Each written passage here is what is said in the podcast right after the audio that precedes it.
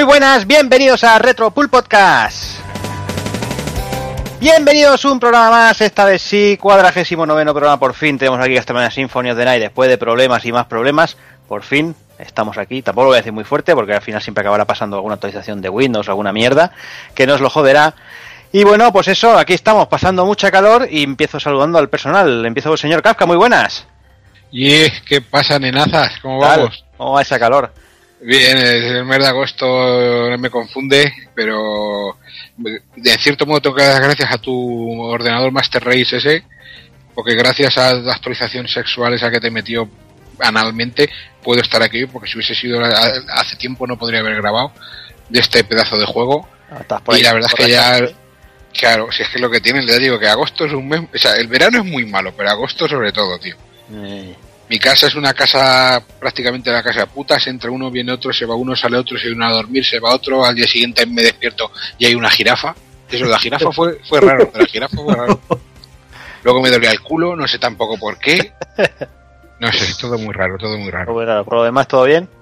Bueno, sí, los temas personales como siempre y vamos con ellos poco a poco. Bueno. Pero bien, no, yo soy de las personas que desde que empecé mi nueva vida, entre comillas, no me, no me habréis oído quejarme. Todo va de puta madre. Muy bien, pues venga, me saludo también al señor Takoku, muy buenas. Muy buenas, gente. ¿Cómo estamos? Eh, ¿Cómo va? Molt bé. Muy bien para los no catalano parlantes, que a veces sale. Eh, pues nada, eh, he vuelto ya de las vacaciones, eh, ya una semana en el curro asimilándolo y disfrutando del cofito que ya lo tenemos por aquí. Eso tú. Ha, tar- ha tardado en llegar, pero Eso tú, hay dos que están en el limbo ahí dando vueltas, ¿eh, Vic? bueno, pero no tardarán ya, hombre. Volando. Y poco más, acostumbrándonos a, a, a que se acaben las vacaciones, a que quede ya poquito de jornada partida de trabajo, jornada intensiva y bueno, asimilándolo. Sí, sí, una vuelta a la rutina, que es lo que toca. Sí, qué remedio. Por lo demás, ¿todo bien? Sí, mejor de lo que pensamos. Bueno, eso, eso, eso bueno. Pues venga, saludo también al señor Doki, muy buenas. Muy buenas, ¿cómo estamos? ¿Qué tal, Doki? ¿Cómo estás? Pues aquí muerto de calor también, que joder, vaya veranito nos está regalando aquí por, por, eh, por Invernalia, que no veas, madre mía. Aquí, como siempre digo, tenemos 10 meses de invierno y dos de infierno, pero horroroso, horroroso. ¿Y qué? ¿Por lo demás, qué? ¿Todo bien? Muy bien, aquí muy contento, estoy ahí dándome paseos con No Man's Sky, que estoy dándome paseos por ¿Eh? la galaxia, que estoy muy contento de momento. Cuéntanos, cuéntanos un poquito. Aquí somos todos muy escépticos. Ya que Sí, sé que bueno, no, sé oye, que no pues- toca, pero cuéntanos un poquito, va. Hombre, pues, ¿qué quieres que te diga? Yo, yo, puedo entender el mosqueo de la gente eh, con el juego, sobre todo por cómo se ha vendido un poquillo, que te lo han vendido un poquito como un juego para todo el mundo, casi por las imágenes te podían estar vendiendo hasta un shooter, y luego no tiene nada que ver con eso, realmente es un juego que destinado completamente pues a la exploración y al a ir recogiendo materiales, ir viendo planetas y todo ese tipo de cosillas.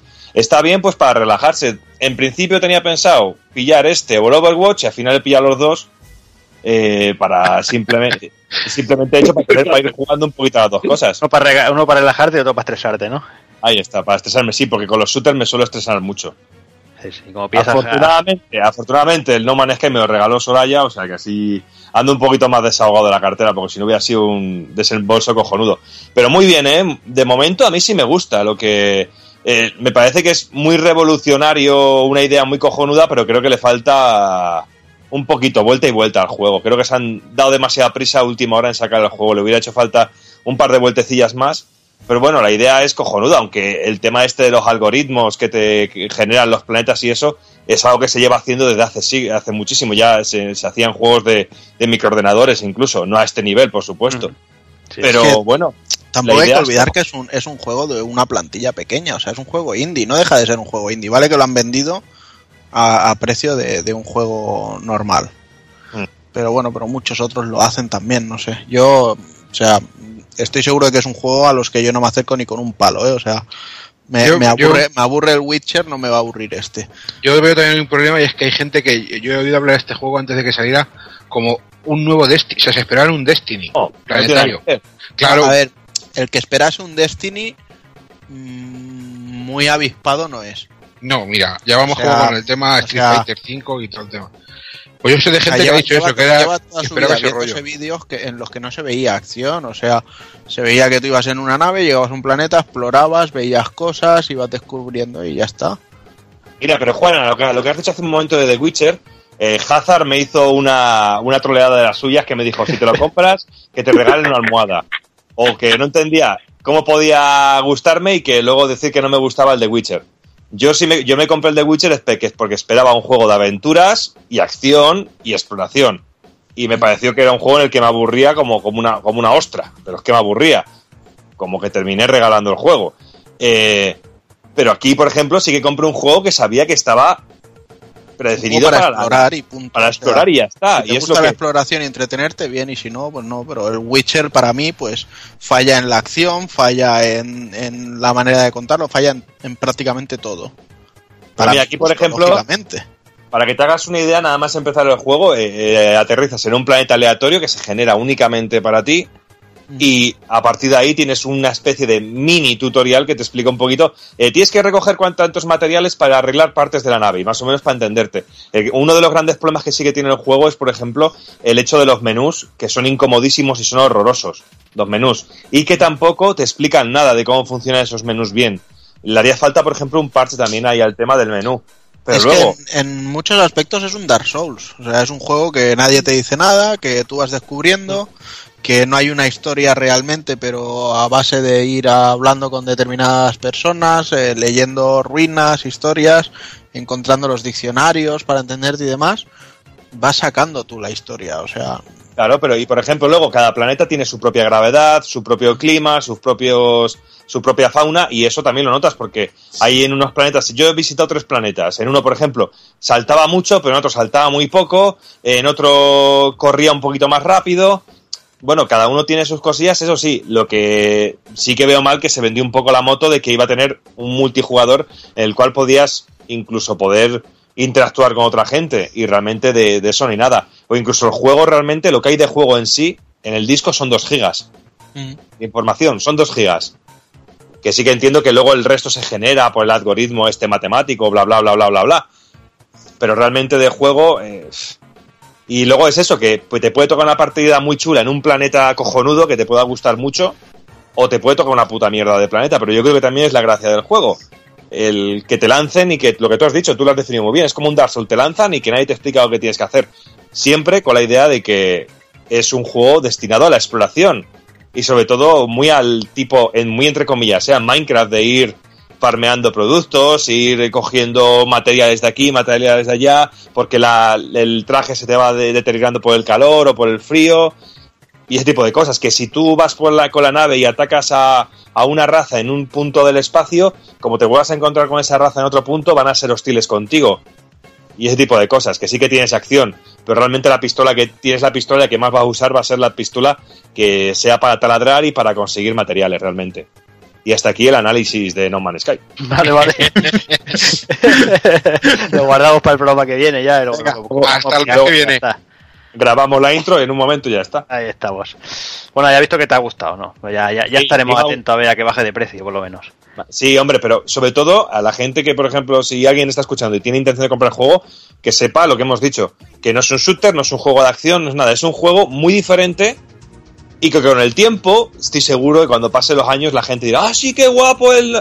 Seguro, segurísimo, porque es una idea cojonuda. El problema, quizá el precio. Eso es cierto, que se ha vendido como un triple A o se ha vendido como un... Y cuando realmente es un juego que, a lo mejor si hubiera salido a precio de 30 euros, pues hubiera sido un juego que hubiera tenido un precio que hubiera tenido... mm, Pero yo, por ejemplo, eh, en cualquier tienda de segunda mano ya ves 800.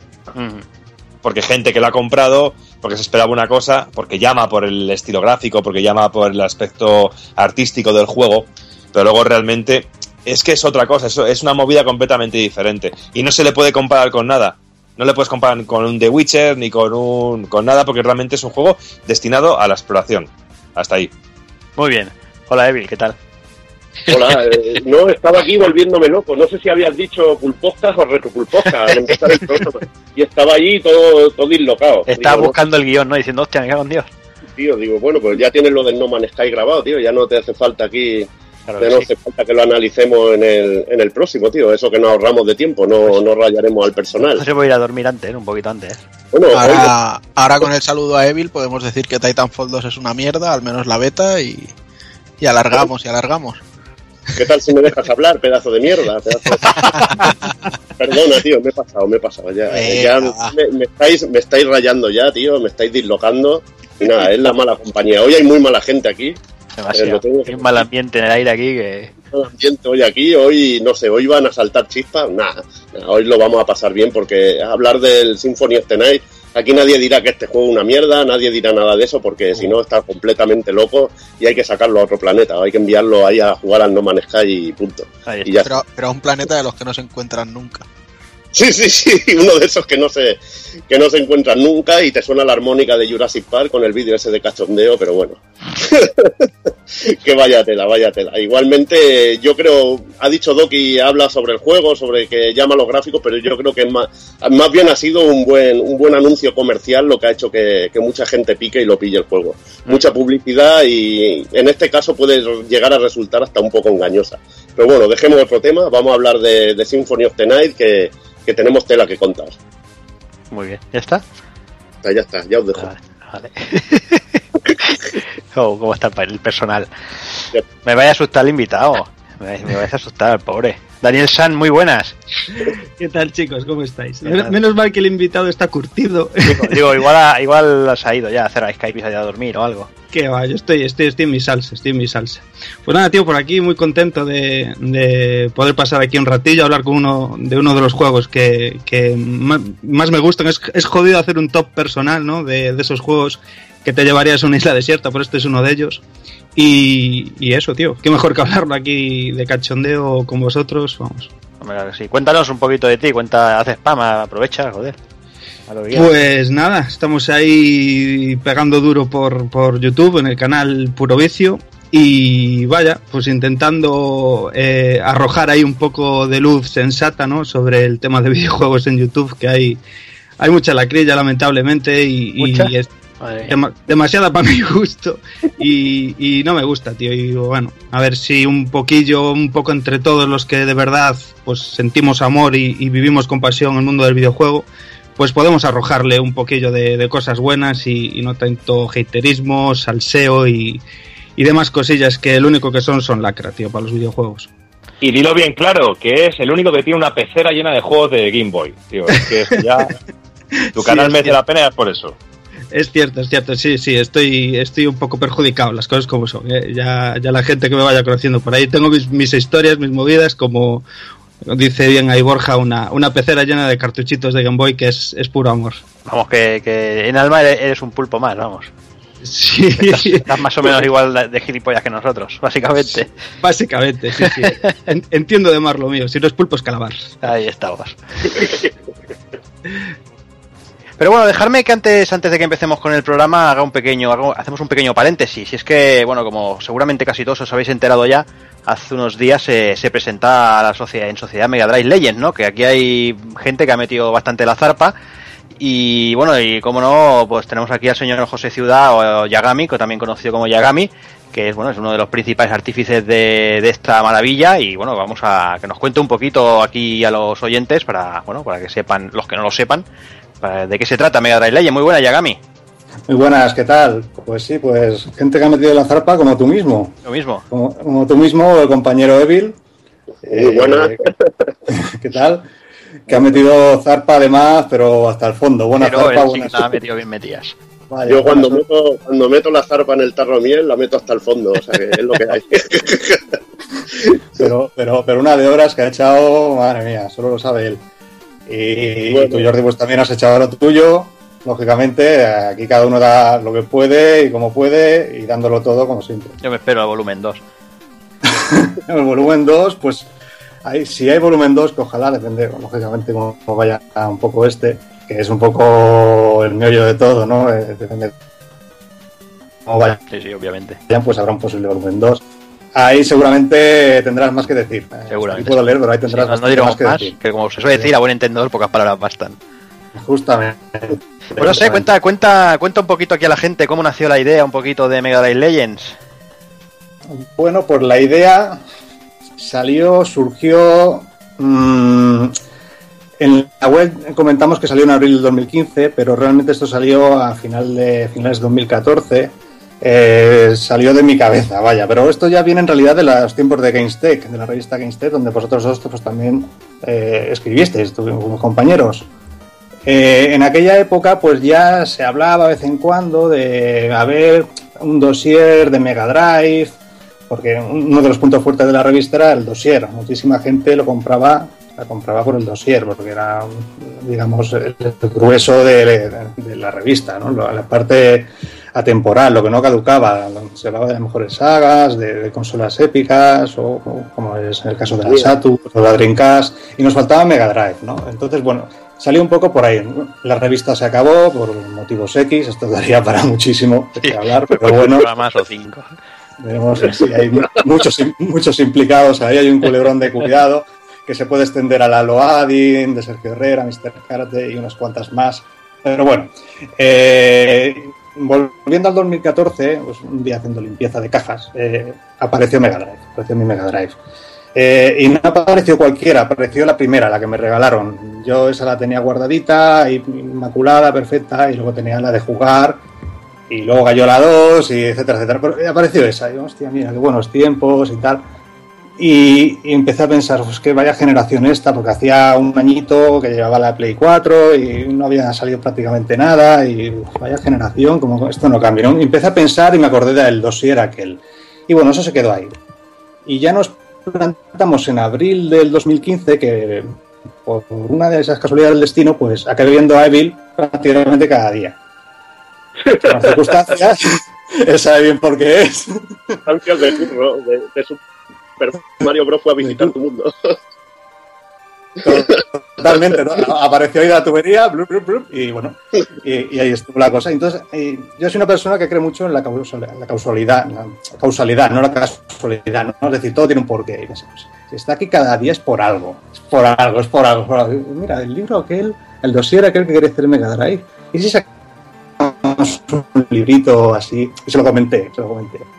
Y, de ahí nos llevó, bueno, pues al empezar a hablarlo, le pareció bien la idea, ya sabéis que Evil todo lo que Sega se apunta. Que vamos a de él a estas alturas.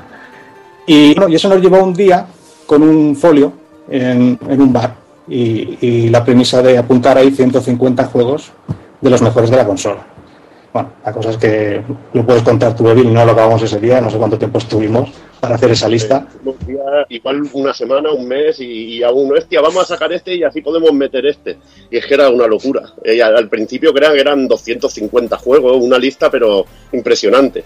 Y luego incluso sí. había que ceder, dice, hostia, vamos a meter algo occidental porque si es nuestro gusto, que es tope de Japo y tope de esto, pues no va, hay juegos que a la gente les gustaba, como un Alien 3 o un Robocop vs Terminator, que yo no lo pondría nunca.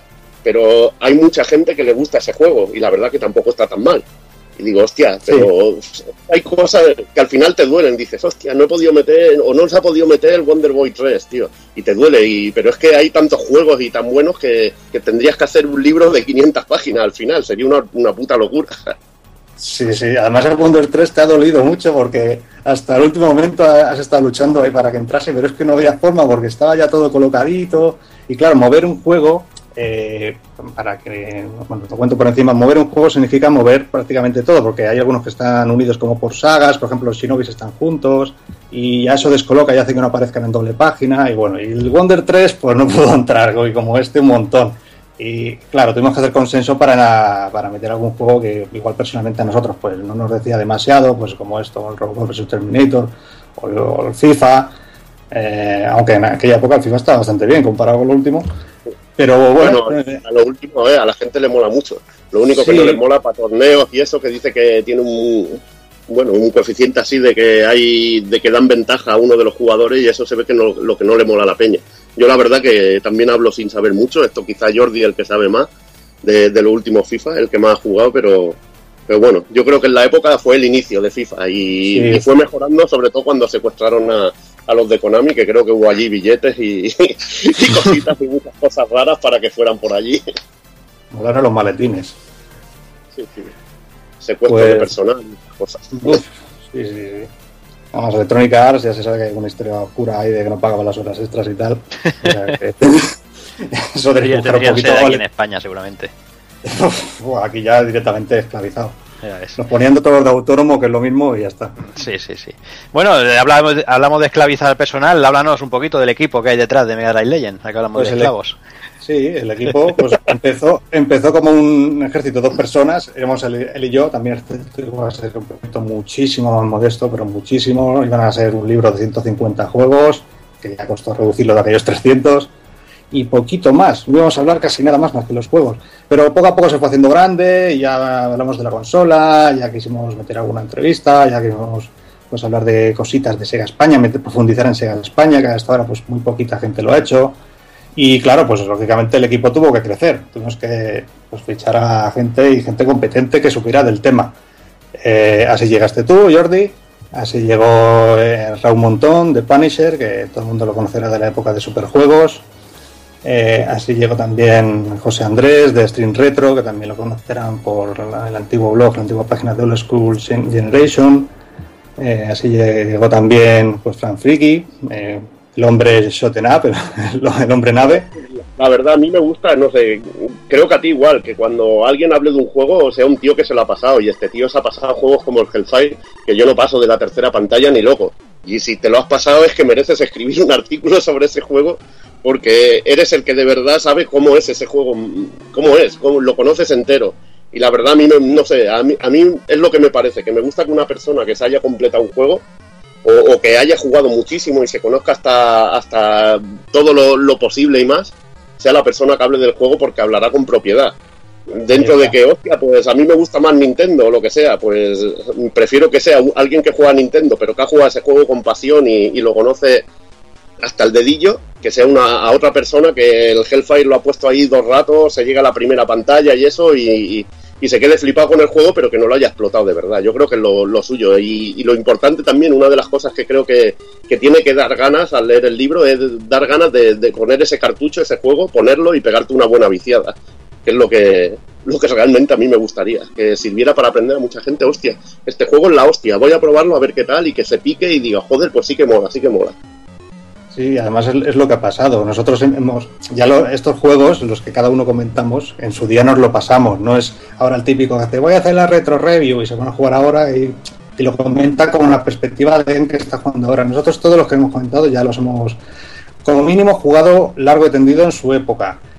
La mayoría pasados. Entonces ahora, pues claro, tú juegas al Shining Force 2 y juegas para sacar las capturas y tal y dices, ostras, tengo ganas de volvérmelo a pasar por no sé cuánta vez. Claro, después de escribir el artículo y a ti te habrá pasado con, con cualquier otro que hayas escrito. y Es eso.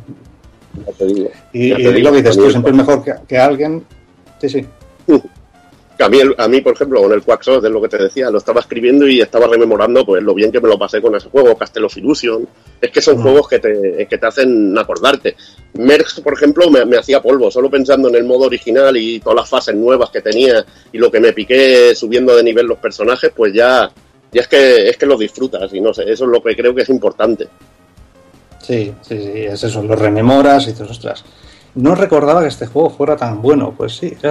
y de, realmente de, lo- de la selección de los 154, que finalmente de 150 pasamos a 154, eh, mm, prácticamente ninguno es de aquello que, que vuelves a jugarlo y dices, ostras, pues qué mal ha envejecido, ¿no? Bueno, alguno hay que puede ser, pero Sí. la mayoría dices, pues ha envejecido bien y, y me divierte actualmente, incluso me divierte más que muchos juegos de, de hoy en día que, que- que es lo bueno lo grave no porque sus días se hacían eran juegos para divertir eran triple A bueno doble A porque entonces no había triple A que esa es una de las cosas que explicamos en el libro la clasificación de los juegos eh, eh, que teníamos en Europa que era el máximo era la doble A la triple A eso vino después como también vino después el sistema de clasificación por edades bueno vino de hecho con en, en Norteamérica con la Genesis hubo una serie de unos pleitos por el tema de Mortal Kombat y el Night Trap de Mega CD y a partir de ahí Sega eh, comenzó a imponer, bueno, creó el sistema de, de- de, pues esto, ¿no? de clasificación por edades.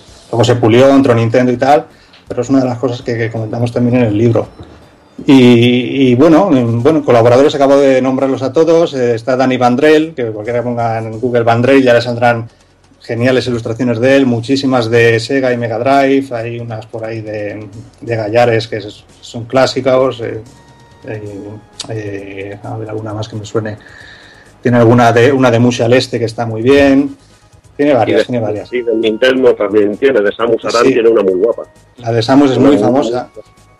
Sí, Sí. Y, y aparte el tío escribe como Los Ángeles, es una pasada, Sí, es una pasada como escribe Dani. La verdad es que sí, fue un descubrimiento porque lo fiché, digamos, lo fichamos para la ilustración y lo escribía que es una maravilla, o sea que vamos, para quitarse sombrero. ¿Y, y quién más nos queda? Pues nos queda eh, Oricom, Oricom que Dani, de, eh, sonará de GameStep, de la sección Viejas Glorias, fue de los primeritos en hacer una sección así en plan retro, cuando el retro ni estaba de moda, ah, es eso de una sección retro, ah. Y luego ya vino la revista Retro Gamer al año así, Eh, y bueno, pues ahí estaba Oricom escribiendo sus viejas glorias. ¿Y qué nos vamos a encontrar en el libro? Pues nos vamos a encontrar muchísimo contenido de Sega España, ya que hemos contado con la colaboración, colaboración directa de Paco Pastor, que era el expresidente. Bueno, era el presidente, ahora es el expresidente, eh, eh, el famoso cantante de Fórmula Quinta, que acabó ahí. Explicamos cómo acabó ahí. Bueno, de hecho lo explica él en la entrevista. Eh, datos curiosos de cómo llegaban los juegos a Europa, quién decidía y cómo, qué juegos iban a llegar y qué juegos no cómo se probaban los juegos y cómo se enviaban a la prensa, eh, lo de las calificaciones de la época, por ejemplo, cómo se tradujeron los primeros RPG, Soleil, el primer RPG para consola en castellano, eh, pues explicamos cómo y qué lo tradujo, eh, cosas, como el por qué no llegó antes Stalker, eh, que logró, logró Sega España, que incluso lo copiaron en Japón, incluso de Punisher, que, que trabajó en Sega España antes de ser el redactor, que todos conocemos, pues nos comenta cómo era un día cualquiera allí en la oficina. ¿no? Pues si alguien tiene curiosidad de saber cómo era allí un día, desde que llegaba hasta que te pues él lo explica. ¿no? Y aparte de esto, pues en cada una de las 154 respectivas tiene una sección que es el, el bonus stage, que comentamos eh, curiosidades, muchas de ellas inéditas. Y bueno, aparte de lo típico ya un poco más así, que son los modelos de consola, periféricos, eh, portátiles, campañas de publicidad. En las campañas de publicidad es interesante porque mencionamos, hacemos un inciso importante en, la- en las de aquí, las que vimos aquí, el canal Pirata Sega, que a su vez era, bueno, venía de, de Inglaterra. Eh, la mayoría de publicidades que aquí nos llegaban eran de Inglaterra o de Francia. La ley del más fuerte viene de, de una publicidad francesa que no lo voy a pronunciar porque no sé francés y va a quedar fatal, pero bueno, tu una de Fo- Fort o algo así. Eh, o sea, sabemos escribir, pero no sabemos pronunciar. Y, bueno, la adaptación que tuvo aquí y el éxito que tuvo y cómo a través de la publicidad, pues Sega venció en Europa a Nintendo y en América durante muchos años estuvo ahí hasta que, bueno, llegó Nakayama con su decisión de, en el 95 de dejar la producción de todas las consolas. Allá Nakayama es el CEO, era el CEO de Sega Japón y ahí vino el declive, ¿no? Y bueno, esto es un poquito lo que, lo que se va a encontrar la gente. Lo que sí queremos, eh, pues, mm, que nadie se espere que va a encontrar un más de lo mismo, una recopilación de cosas de internet, o bueno, esto lo han, pillado allí, lo han pillado allá. No, no, no, aquí hay mucho tiempo invertido, muchas horas, esfuerzo, incluso dinero, porque no hemos querido hacer un Kickstarter, hemos querido ya dar el producto. Pues mira, esto, eh, esto es así, no va a ser así, no es humo, esto es así y ya lo podéis reservar, sale en un mes. Y, y quien piense que va a ser más de lo mismo y va a poder decir, ah, pues mira, yo lo dije, pues se va a llevar un chasco tremendo, porque no es así. Muy bien, pues bueno, ya tenemos, yo creo que ya todo el contenido explicado. eh, 184 páginas de puro amor. Tapadura. Papel de 135 gramos. Mm, Bueno, que el libro se lo vale. Y todo el que lo quiera reservar, megadrivelegend.com, ¿no, Yagami? megadrivelegends.com y tenéis, bueno, tienen quien lo quiera reservar técnicamente hasta el 15 de septiembre. Lo que pasa es que no va a llegar porque ahora esto es un dato que, bueno, una exclusiva aquí, digamos, bueno, lo revelo aquí. Eh, a través de la web solo se pueden reservar 700 unidades de la edición especial de las 1000 que hay. Las otras 300 ya están reservadas para tiendas. Eh, entonces, quien vaya siguiendo, porque hay foros y tal que dicen, yo ya tengo el pedido 500, yo no sé qué, ya sabrán que vamos casi, casi, casi por el 600. O sea, Si alguien la quiere, que no se espere mucho porque quedan apenas 100 unidades en la web para reservar. Luego ya pues podrá adquirir la normal, lógicamente, pero la especial viene con el punto de libro conmemorativo de la edición de lanzamiento, es que si lo pones dentro para marcar punto de libro son marca páginas, lo, lo pones para marcar la página, pues se ve pues como la lengüeta donde de los juegos de antes, No la rompáis, que antes mucha gente hacía lo que decía capar el cartucho, que cogía la lengüeta esta y la rompía, no la vayáis a romper, la escondéis para abajo y ya está, no hay el burro. No, es el burro, no. Yo tengo que reconocer que alguna rompí, ¿eh? Soy un ese Bueno, yo conocía uno que te lo veía, el, el amigo Chelo que te veía ahí en el Mercata, te veía con un cartucho nuevo, veía la lengüeta y se la arrancaba al momento. Y decías, ¿qué haces, cabrón? Ah. Pero bueno, era el gancho para colgarlo en las estanterías, en las típicas estanterías de gancho era ideal ese, eso, pero bueno, se podían plegar, pero digo, ¿para qué la rompes si se puede plegar, pedazo animal? Pero nada, no había manera, tío. Eso era para, para que te acordaras del toda la vida, luego, hombre. No te olvidas ya de él, nunca. Ya te digo. Pues bueno, Yagami, no sé si quieres añadir alguna cosilla más. Yo creo que más o menos ha quedado No. todo, todo explicado. No sé si nos queda alguna cosita en el tintero. No, poco más. eh, bueno, la- quedan eso, las 100 unidades prácticamente quedan de la edición especial. El precio son 29,95 euritos, que para calidad del libro está muy bien. Ya cuando se tenga en mano y se toque dirán, ostras, pues ya son los materiales, lo vale. Sí, en contenido ya ni, ni hablemos. Y, y poco más, que esperemos que la gente lo disfrute por lo menos una décima parte de lo que lo hemos disfrutado nosotros escribiéndolo y haciéndolo porque hay mucho amor metido y es que ya lo veréis desde las primeras líneas, es que todo el mundo lo va a poder ver. Pues muy bien, pues muchas gracias Yagami por eso y, y quedas invitado si algún día te apetece venir a hacer algún programa con nosotros, ya sabéis que ya sabes que, que esta es tu casa, vamos. Sí. Cuando, cuando queráis me llamáis, ahí acudo. Ahí estamos. Pues nada, un abrazo Yagami. Un abrazo a todos, cuidaos. Y bueno, y lo dicho, volvemos, vamos ya con el programa, de- vamos haciendo el indie un poquito con los amigos de Retromaniac y volvemos enseguida con Castlevania Symphony of the Night.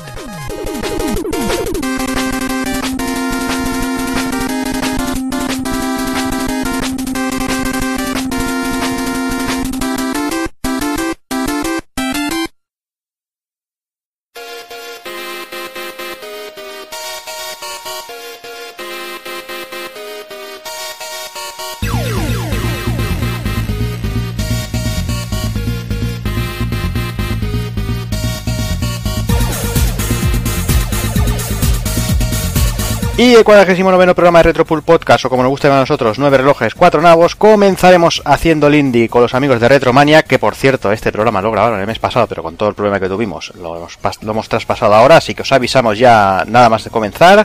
Analizaremos Castlevania Symphony of the Night y remataremos con el ending.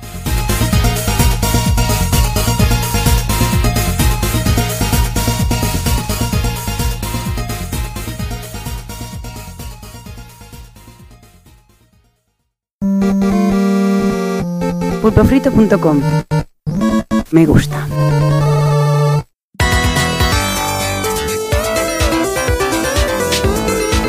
Retromaniac y Pulpo Frito presentan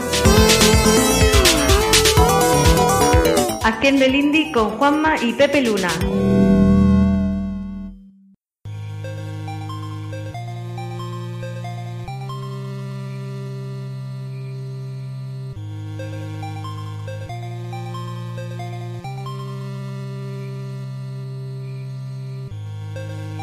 Muy buenas a todo el mundo y bienvenidos a una nueva entrega de Haciendo el Indie, la sección de juegos independientes de Retromaniac dentro del Retro Pool Podcast. Y aquí os saluda Pepe Luna y tengo a mi lado a mi amigo y compañero Juanma. Juanma, muy buenas, ¿cómo va la cosa? Bueno, mm, yo creo que no hemos tirado más tiempo. Si ponemos en proporción todo el tiempo que hemos estado diciendo, vamos a hablar de este juego y el tiempo que vamos a estar hablando de él, la cosa nos sale un poco pirrica, la verdad.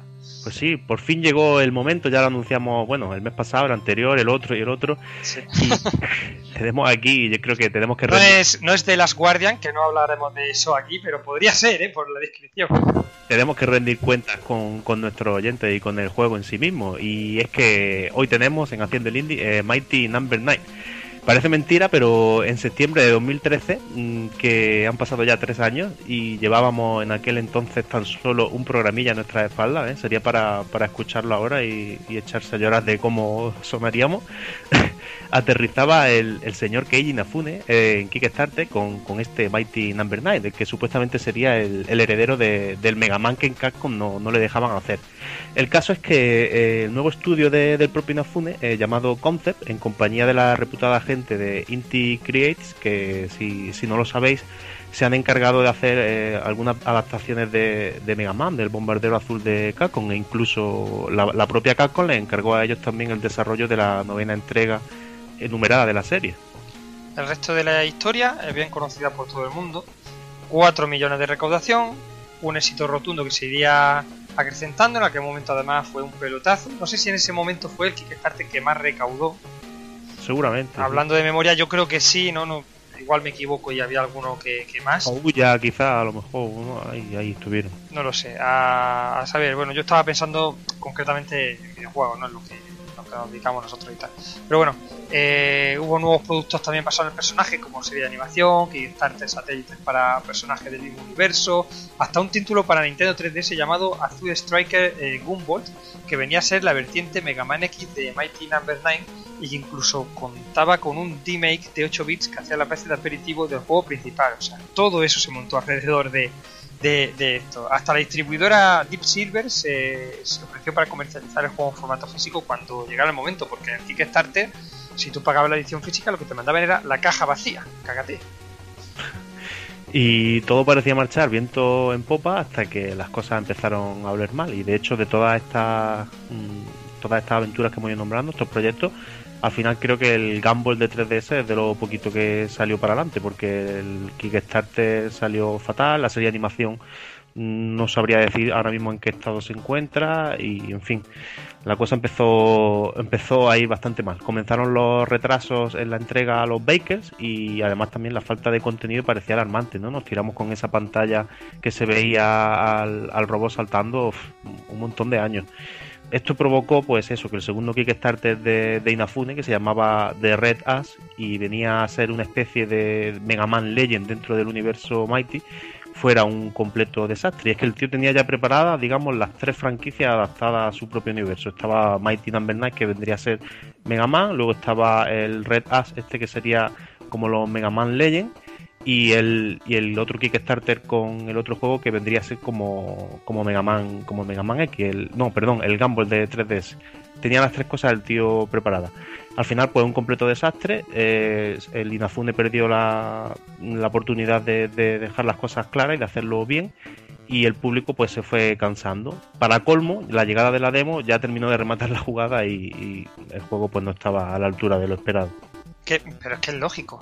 Para empezar, todo el tiempo que ha en desarrollo para este juego, ahora hablaremos, nos meteremos ya en harina con él, pero todo el tiempo que ha estado en desarrollo, todo lo que se ha visto, los dimes, los diretes y demás, es normal que haya minado la confianza de la gente. Un juego de estos tendría que haber salido en muchísimo menos tiempo, tendría que haber sido todo lo que había prometido, no voy a decir, pero por lo menos haber dejado totalmente o muy satisfecho a su usuario y entonces hubiera podido meter en harina de eh, llevar todo su universo, los Legends, los X todo lo que quisiera a este nuevo universo independiente suyo.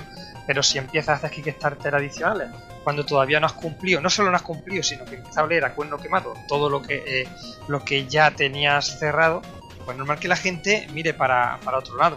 Metiéndonos ya en el juego, teniéndolo ya en mano, habiéndolo jugado, eh, hablando sobre la historia la mecánica jugables, podemos decir que el argumento, bueno, pues no es demasiado complicado, no, lo esperable, tampoco lo necesita. Nos encontramos en el futuro, eh, la vida en compañía de los androides es mucho más cómoda, todo cambia cuando estos deciden revelarse por una extraña razón, obviamente no te lo explica, eh, eh, el punto de partida, como si alguien los manejara.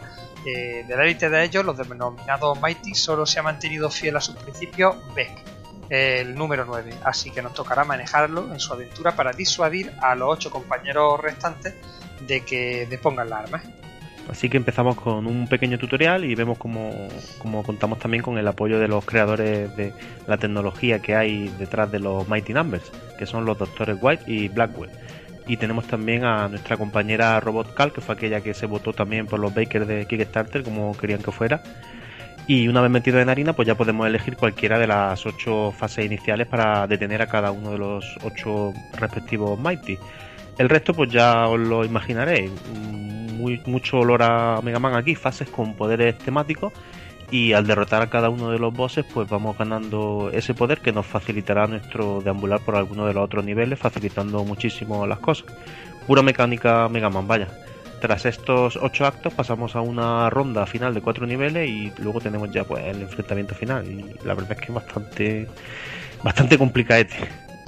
Donde encontramos diferencias importantes con el bombardero azul de Capcom es en la introducción de un botón para hacer dash que usaremos continuamente. Yo de hecho creo que rompe un poco el juego. No solo Sí. por el plataformeo del juego en sí mismo, ¿no? porque plataformas que podrían suponer un desafío, que puede hacer dash no solo una vez, sino varias veces en el aire, apenas Se abusa, bajando un mm. milímetro de, de distancia. Entonces, ¿qué pasa? Que, que te facilita demasiado eso. Además es que con ese dash los enemigos pueden absorberse si nos abalanzamos sobre ellos con esta técnica cuando estén eh, atontados. Puedes dar un par de tiros, dash y te lo llevas por delante. Se nos recompensa además encima si hacemos eso con power ups, si lo hacemos de forma continua, pues conseguiremos muchos power ups. Es decir, que es que será prácticamente Se obligado. abusa mucho, mm, Sí. se abusa de- demasiado.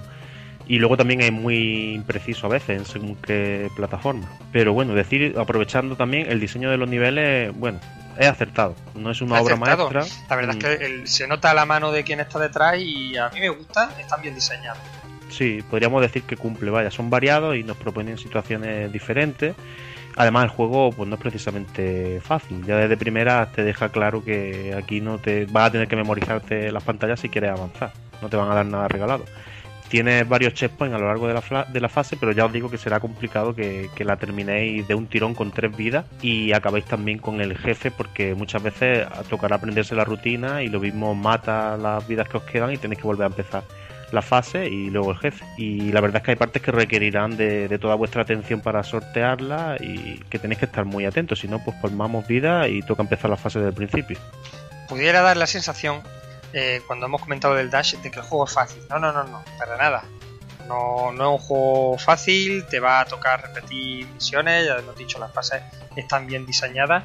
Eh, lo que queremos hacer referencia a eso, que partes que podrían haber sido bastante más desafiantes con el Dash, pues son un trámite. Ese tipo de plataforma a lo mejor pues ya no tiene tanta, tanta Podía importancia. haber, podía haber llegado a ser sobresaliente quizá y Lo que- final se lo queda que- un, un mundo lo que- normalito. lo que queremos es marcar un poco la diferencia, ¿no? En cuanto a la jugabilidad del Mega Man y este. Pues es muy similar, pero el Dash hace que esa parte de eh, plataforma que está al milímetro, pues ya desaparezca. Ya no sea tan- pingazo, digamos, a la jugabilidad clásica también. Se nota demasiado el, el pegote que, que aña- aporta al juego.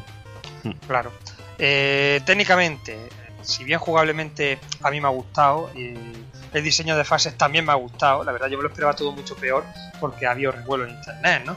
Eh, sin embargo, técnicamente, digamos, donde encontramos los mayores, pero no porque esté mal, sino, bueno, porque es que es que nos da la sensación de que es imposible que el juego haya costado esos 4 millones, al menos a nivel técnico. La estética 3D, esto ya es una opinión personal, para mí no le sienta bien. No. Quizá el Unreal Engine no era la mejor elección para la propuesta y si lo comparamos con los bocetos iniciales ya con- lloramos de todo. Eh, viene la versión física con un pequeño artwork y, y cuando yo veo las imágenes dibujadas a mano me parecen preciosas. Sin embargo, cuando veo las que están hechas por ordenador me parecen demasiado, no sé, Sí. Los, demasiado los simplonas. profesores cantan mucho, por ejemplo. Sí, sí, sí, tienen ese brillo alrededor del pelo típico de, Parecen de Drinka, ¿eh? Parecen por lo que es lo- los personajes. Sí, sí, la verdad es que sí. Hay momentos en los que alguien está hablando ¿no?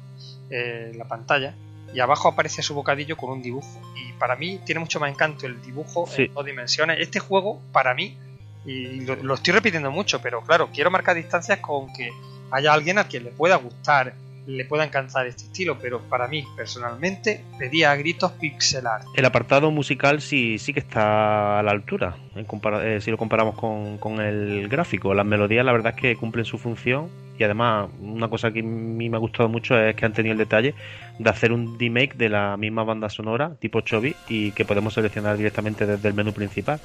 La verdad que me ha gustado bastante, es puro amor chiptune y vale, yo es la que he estado escuchando con el juego desde que lo puse por primera vez en la consola. La cosa es que tú lo pones eh, con ese, ese estilo chiptune y te choca más todavía el estilo gráfico, leche. Ya, ya sé. Sí. Eh, pu- Puede parecer reiterar en lo mismo, pero es que es verdad. Es que tú pones la música chiptune y dices, leche, esto es lo que le pega. Esto es lo que le pega a este juego.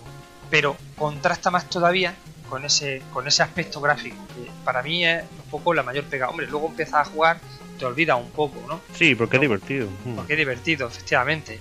Eh, sobre las versiones, de momento está en Play 4, en Wii U, en Xbox One eh, y PC. Eh, la plataforma Steam creo que está solamente. Tiene vistas también para salir en 3DS y PS Vita en algún momento. No sabemos realmente cuándo. Ha habido mucho manejo con fechas de esto y yo ya no me atrevo a decir nada. Y la versión física además viene acompañada por un libro de ilustraciones, como he comentado antes, eh, un póster, no llega a los 30 euros, está bastante bien, es decir, no se han subido a la parra, tienen claro el tipo de juego que, hay, lo que pueden pedir. Y en PlayStation 4 tiene Crossbuy para sus futuras adaptaciones en consolas de Sony. En digital podéis pillarlo además por unos 10 euros menos, lo cual yo creo que está bastante bien. Pues sí, y es que ya como, como remate final, como opinión, decir que quizá Mighty Number 9 lo peor que tiene es precisamente llamarse Mighty Number 9 y todo lo que ese nombre lleva asociado en estos últimos tres años, la historia. Digamos que el juego está pagando el lastre de la historia que ha tenido su creador con él y todos los marrones pues al final se los ha acabado comiendo él porque bueno tú llegas a la tienda lo ves por menos de 30 euros lo compras ves que tiene el cross buy que va a tener la versión de Vita en el futuro también viene con su libro de arte lo pones en la consola y bueno, sí técnicamente un poquito flojete, pero la verdad que el juego es divertido. No es la maravilla jugable definitiva, pero el juego se deja jugar mucho, es desafiante y al final pues cuando te quieres dar cuenta estás ahí picado, ¿no? Y eso lo contrastamos con lo que está diciendo la gente en la red estos días, que el juego pues lo han puesto a, a caer de un burro y yo creo que, que, se han cebado demasiado con él. El juego, si nos pudieran borrar la mente y quitarnos toda la historia y nos lo ponen delante, no es un juego de sobresaliente, pero tampoco es un juego de 3-4 como, como nos lo quieren pintar. Yo animaría que le dierais una oportunidad si os gustan las plataformas clásicas y si os gusta Mega Man. Y, veréis que no es tan malo como lo pintan, que es mejor que cada uno saque sus propias conclusiones. Yo creo que el juego tiene dos, dos cosas malas, una que es del propio juego y otra que, que no lo es. Eh, la has comentado tú ya. Es decir, el juego este tiene detrás una historia que le ha servido de lastre. En muchos casos un buen nombre detrás te sirve de trampolín, en este caso eh, le sirvió para recaudar, pero todo lo que ha ido pasando, yo creo que Inafune seguramente pues está acostumbrado a trabajar para Cascon, grandes compañías, grandes presupuestos, y no está acostumbrado a tener que lidiar con gestionar exactamente con este tipo de cosas. Entonces, que no es la primera persona con un nombre a la que le pasa, ¿eh? Entonces, yo creo que todo eso le asenta mal. La gente se ha ido quemando un poco, nosotros también. No vamos a decir que no, estamos ya con una mosca, vamos, mosca de Mordor, lo que teníamos detrás de la oreja. Y, y si este juego, sin embargo, hubiese sido a lo mejor de unos desconocidos, que sale en la eShop o que sale en Steam, así por Greenlight, en baratito, o te lo encuentras de repente y lo pruebas, seguramente la gente estaría diciendo, eh, mira, este jueguecillo que recuerda al Mega Man, que está bastante divertido, echarle un tiento. Eh, a lo mejor no es un juego de sobresaliente, pero tampoco es un mal juego, para nada. El juego es, lo digo en serio, me ha gustado, es divertido, me ha recordado en lo bueno a Mega Man, eh, con algunas diferencias como lo del Dash. Eh, tanto, como digo, esa mecánica jugable de ciertas plataformas difíciles no la tiene, pero en general el desarrollo sí me ha recordado lo que me tenía que recordar, me ha dado las sensaciones que me tenía que dar, me ha parecido un juego bueno, no perfecto, pero me ha parecido un buen juego. Eh, a lo mejor no lo quieras comprar ahora de lanzamiento, quieres esperar, intentas probarlo, esperar una oferta, no sé, lo, lo, que veáis, pero a mí me parece que es un juego que al final ha salido bastante potable. ¿Que tiene margen de mejora? Sí. Pero bueno, ya depende de ahora de cómo le vaya al juego, que al final haya o no secuelas donde vayan mejorando. Ya del propio juego, la otra cosa mala pues lo que he dicho ya, el aspecto gráfico yo creo que no le sienta bien. Luego te olvidas, te juegas y te diviertes, pero de primera yo creo que no le sienta bien, que ahí no han aceptado, que le hubiera pegado más algo pixel art, no necesariamente en baja resolución, sino bueno, en esa pseudo baja resolución que se hace ahora, ¿no? Limitando los 320 por 140, sino eh, a lo mejor en alta definición, en fin, como quisieran, pero en dos dimensiones totalmente. Creo que lo hubiera sentado muchísimo mejor. Y bueno, eso es algo ya que sí que no creo que pueda solucionarse porque no puede hacer luego una secuela eh, en dos dimensiones. Quedaría raro. Oye, igual la pueden hacer, quién sabe. Cosas más raras han visto, ¿no, Pepe? Bueno, de todas formas está el Gumball, que la verdad, el que sería, digamos, de los tres, el equivalente al Mega Man X, que está en 3DS. Y bueno, está en PC también, pero huir como la peste de él, que por lo visto la adaptación es, es, perrunísima. Y va a salir ahora la segunda parte de él para 3DS también. O sea que, quién sabe, lo mismo hacen un remake de este Mighty, o lo mismo al final el de Red Ash, que supuestamente había conseguido financiación también, el que sería eh, Mega Man Legend nos llega por otro lado, en fin, veremos cómo evoluciona la historia, pero eh, ya os decimos que merece la pena que si tenéis curiosidad le, le deis un tiento y le deis una oportunidad.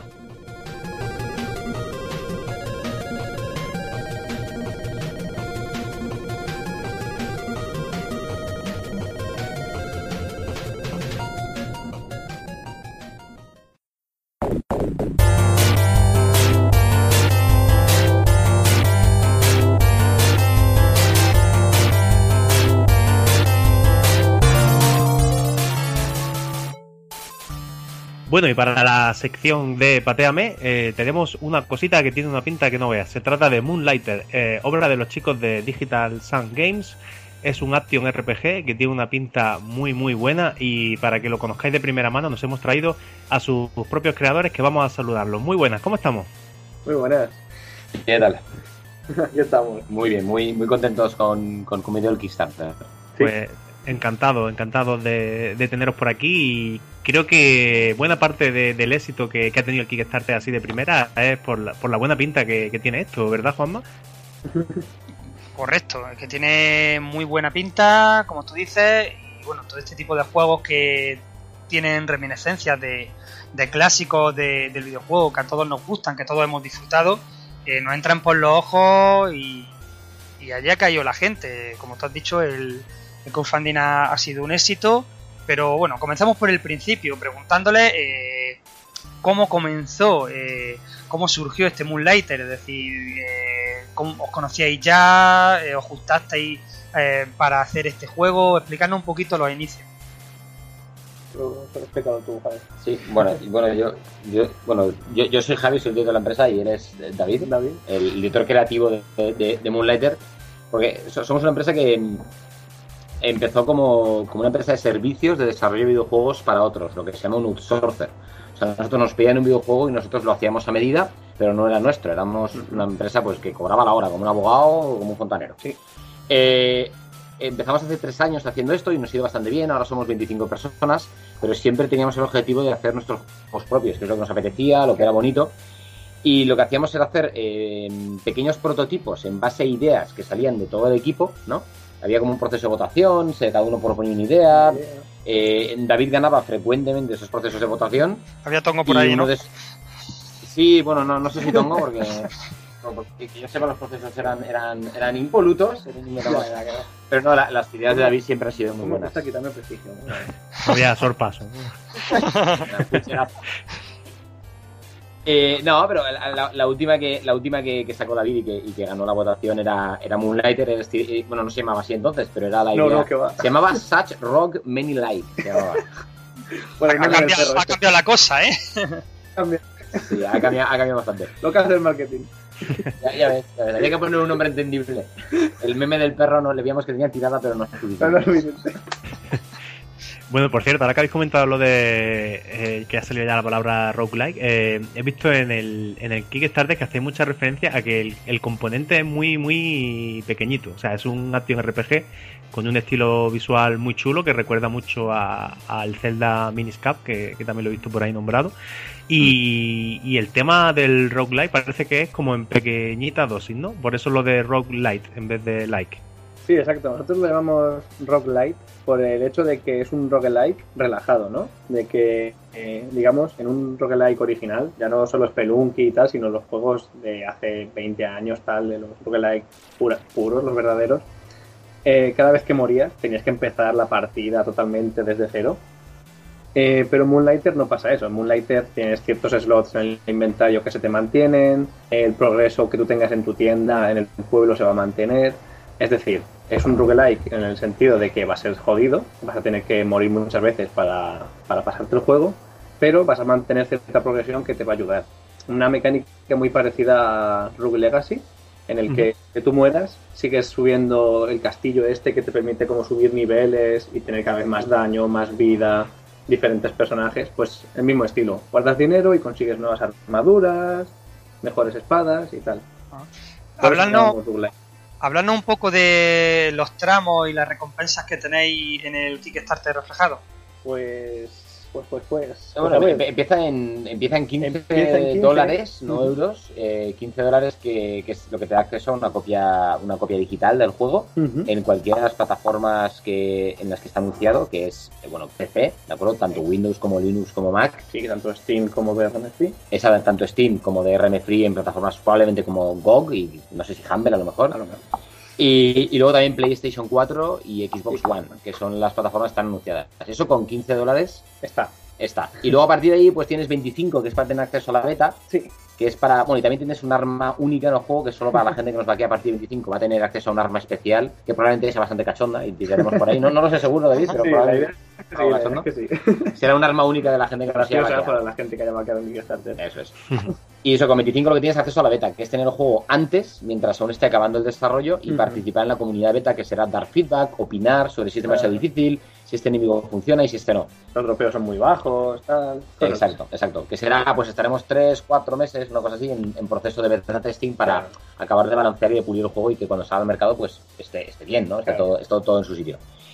Y, y luego a partir de ahí pues tenemos una de 40 que incluye dos copias, una de 60 que incluye, si no recuerdo mal, la camiseta y la banda Y sonora, hay, do- hay dos.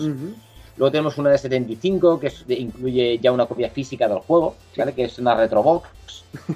Y bueno, la, lo- lo- la gente lo puede encontrar en, en la web del estudio, que de momento es muy básica, pero Ujú. la hemos hecho para poder tener esas cosas, que es digitalsungames.com, ¿vale? O sea, digitalsungames.com, que para los que mi, pronunciación de inglés no, no funcione.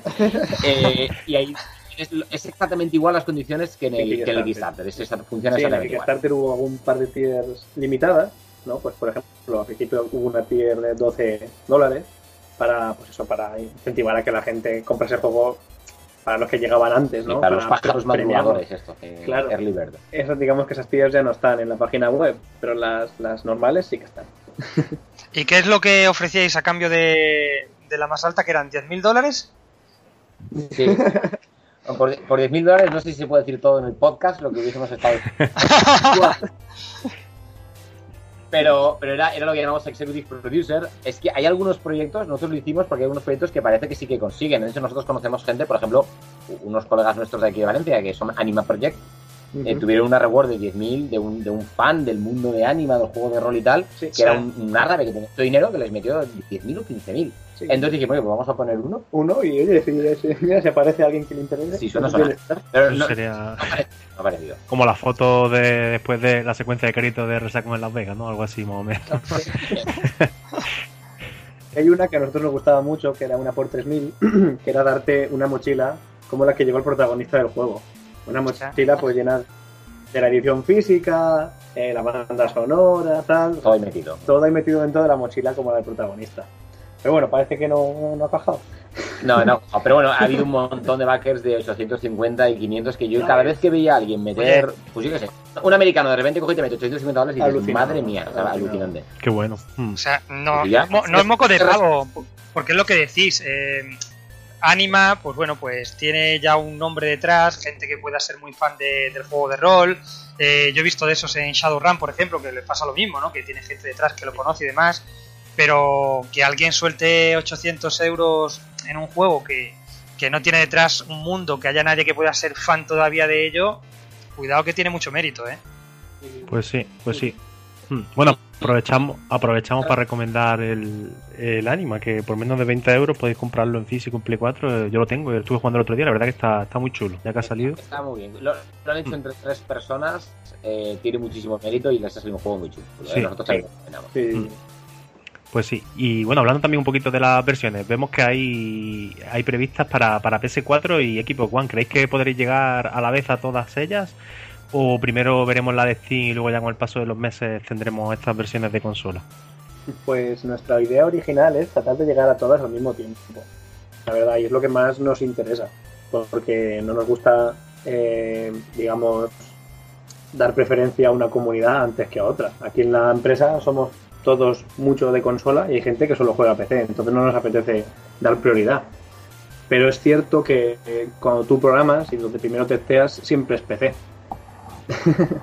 es la plataforma Sí, más sí, no- normalmente suele salir primero en PC por eso y luego ya unos meses después pues Claro, pero ya os digo, la intención es que llegue a todas al mismo tiempo. Sí, también hay un motivo práctico de, de marketing y es que eh, si puedes sacarlo en todas las plataformas a la vez, digamos que el ruido que haces cuando lo lanzas, o sea, cuando imagínate que nos escribe un artículo Kotaku, ¿vale?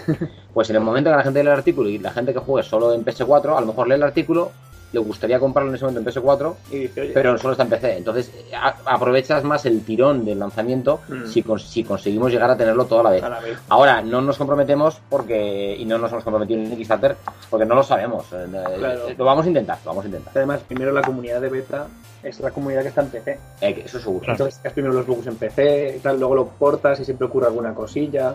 Pero bueno, se intentará, se intentará. Intentaremos llevarlo en paralelo como buenamente podamos, a ver si mientras hacemos la beta también tenemos el, el, el port a, a consolas y podemos coincidir. Claro. Pero ya, ya veremos. A- aparte de Steam también lo sacaremos pues en, eh, como DRM free, ¿vale? En, probablemente en GOG, ¿vale? Que sí, nos, nos llamaron el otro día porque les interesó muchísimo el juego, se Sí, pusieron en contacto sí, con nosotros. Incluso por Twitter se puso en contacto. Ah, también, sí, a mí me Sí. escribieron también. Y, y son muy majetes. No sabía que estaban en Polonia, por cierto. Sí, sí. Y, y nada, eh, la verdad es que sí. Bueno, seguro que los sacamos en GOG, me imagino, ¿no? casi seguro. Al 92%. Ya ves, ya ves. Para los amantes del siempre desconectado. Eso, eso es necesario. Una preguntita, eh, ya que estáis hablando del tema versiones y, y demás, eh, habéis comentado que, claro, la base se programa en PC. ¿Qué motor estáis utilizando? Y luego ya una pregunta un poco más técnica. Eh, que, el- que tanto PlayStation 4 como Xbox One tengan una arquitectura eh, tan pecera, ¿facilita a la hora de hacer un juego eh, todas estas versiones en paralelo, digamos? Pues el motor que estamos utilizando, por ir por partes, es Unity. La verdad, es el motor que utilizábamos para hacer outsourcing para otros clientes y estamos contentos con Unity. Hemos probado otros motores. También nos gusta GameMaker, es uno de los motores que más nos divierte, muy fácil de utilizar, la verdad, y se pueden hacer cosas muy potentes. Ahí tenéis Hyper Light Drifter. Eh, pero Unity, digamos que es el que más flexibilidad nos plantea y es con el que más experiencia teníamos. Eh, lo empezamos a utilizar básicamente por todas las plataformas que abarcaba. O sea, el poder hacer un proyecto para un cliente que te pide un juego para iOS, para Linux, para PC. Android, lo que sea. Claro. ya nos hemos acostumbrado a utilizarlos y a día de hoy es con el que más contento estamos. La verdad, también hemos probado un Real, pero seguimos prefiriendo Unity. Y luego, sobre la cuestión de la arquitectura de, de PS4 y de Xbox One, sí que nos facilita mucho que a día de hoy la arquitectura de una Play 4 y de una Xbox One se, pa- se parezcan mucho a un PC. Porque, de hecho, eh, estuvimos incluso planteándonos la posibilidad de una PS Vita, pero claro, una PS Vita tiene unas limitaciones muy, muy duras. Eh, no sé si era un giga de RAM o De menos. memoria, RAM y tal, sí. No me acuerdo cuánto era. Claro, y, 500 coges. y ya no es que no quepa, sino que hay que optimizar el juego de cierta manera que lo complica demasiado. Entonces, que a día de hoy PS4 y Xbox One sean tan parecidos nos facilita muchísimo, muchísimo la tarea. Claro, eso bueno, y también nosotros lo hacemos a través de Unity, ¿no? Porque en Unity tú programas para el motor y, luego él, él exporta a diferentes plataformas. Pero se hace más sencillo el que no tienes que preocuparte de tantas de tantos límites al ser de arquitecturas parecidas. Claro. Hablando de trabajo, bueno, en el Kickstarter nada más entrar se puede ver que os habéis currado tela, tela de material para, para poner ahí, para que la gente vea que el proyecto estaba muy, muy, muy avanzado. Pues tenemos un montón de personajes, sprites, tenemos animaciones también por un tubo, enemigos. Entonces me gustaría saber más o menos cuánto, cuánto tiempo lleváis trabajando y bueno, me imagino también que esto habrá, habrá sido adrede para, para enseñar que llevabais ya un tiempecito fabricándolo. Digamos que no, no es esa moda última de, de los crowdfunding, de, de empezar pidiendo el dinero y luego ya si acaso ya veremos. No, no, para nada. No- no- nosotros, a ver, lo primero es que incluso sin el Kickstarter nosotros hubi- hubiésemos acabado el juego igual. Sí. Y llevamos un año trabajando y yo creo que para cuando salió el Kickstarter llevaríamos un 30 o un 35% del juego hecho. Ahora tendremos un 35 un 40, ¿no? De hecho, nuestro objetivo es salir para finales de este año, comienzos del siguiente en beta y luego 3-4 meses más ya salir con la, con la, con la release final, ¿no? O sea que el, el- el desarrollo está bastante avanzado y lo hubiésemos sacado en cualquier caso. Y es verdad que, hombre, ya que haces un Kickstarter y el desarrollo lo tienes bastante avanzado, pues enseñas todo lo bueno que tienes porque transmite confianza, la gente ve el juego, la gente entiende que no estás vendiendo humo, que no son geeks, que estás, que, está- que tienes un juego, que has grabado gameplay, ¿no? Que está funcionando ya. Y creemos que eso ha ayudado mucho, ha ayudado mucho a que Kickstarter funcione, ¿no? Que tenía buena pinta, que nos hemos currado, la verdad es que bastante la campaña. Y también hay una cosa que hay que mencionar, y es que nosotros hemos pasado antes del Kickstarter por la plataforma de Square Enix, ¿no? De los publishers de Final Fantasy, o de Tomb Raider, o de Deus Ex Machina y tal. Que se llama. Que se llama Square Enix Collective, ¿no? Y nos ha ayudado porque ellos, antes de Kickstarter, salimos nosotros en Collective con la pregunta que hacen ellos, que es, ¿vaquearías este juego en un Kickstarter? Y fuimos el proyecto más votado de todos los tiempos. Sacamos un 95% de votos positivos. O sea, a la gente le encantó la idea. Y Square nos apoyó enviando algunos correos y tal durante el Kickstarter. Y eso ayudó un montón también. Un montón, sí. Hostia. Bueno, y el, el Kickstarter, como comentábamos, ha, digamos, terminado ya con un éxito rotundísimo. Es decir, eh, ¿os lo esperabais ya por estos, estos pasos previos que habéis dado? ¿O aún así os ha resultado una sorpresa el éxito que habéis tenido? Que va, que va, no lo esperábamos ni mucho menos, ni mucho menos. Yo he conseguido el objetivo sí, pero sí, lo que ha sido sí. que ha sido multiplicar por más de por tres, ¿no? Exacto, un poquito más de por tres, no lo esperábamos para nada. No. De hecho, lo, lo hablábamos y decíamos, guau, vamos a esto, estaremos contentos. Otras cosas ya veremos. Sí, sí, sí. Yo, yo decía que más de 40 que era el objetivo y ya estoy contento. Y yo mi apuesta eran unos 70 y y era de los optimistas. Entonces 134 mil dólares ha sido una pasada. Una pasada, una pasada. La verdad, o sea, el Collective sí que nos, nos animó mucho, la verdad, porque dijimos, vale, esto es una idea que a la gente le gusta, pero eso no te certifica que en un, que en un Kickstarter vaya a ir bien, porque Collective y Kickstarter no tienen ningún tipo de relación ellos interna, ni, ni te aseguran nada. Entonces, pues no, no, no, fue una sorpresa muy, muy grata.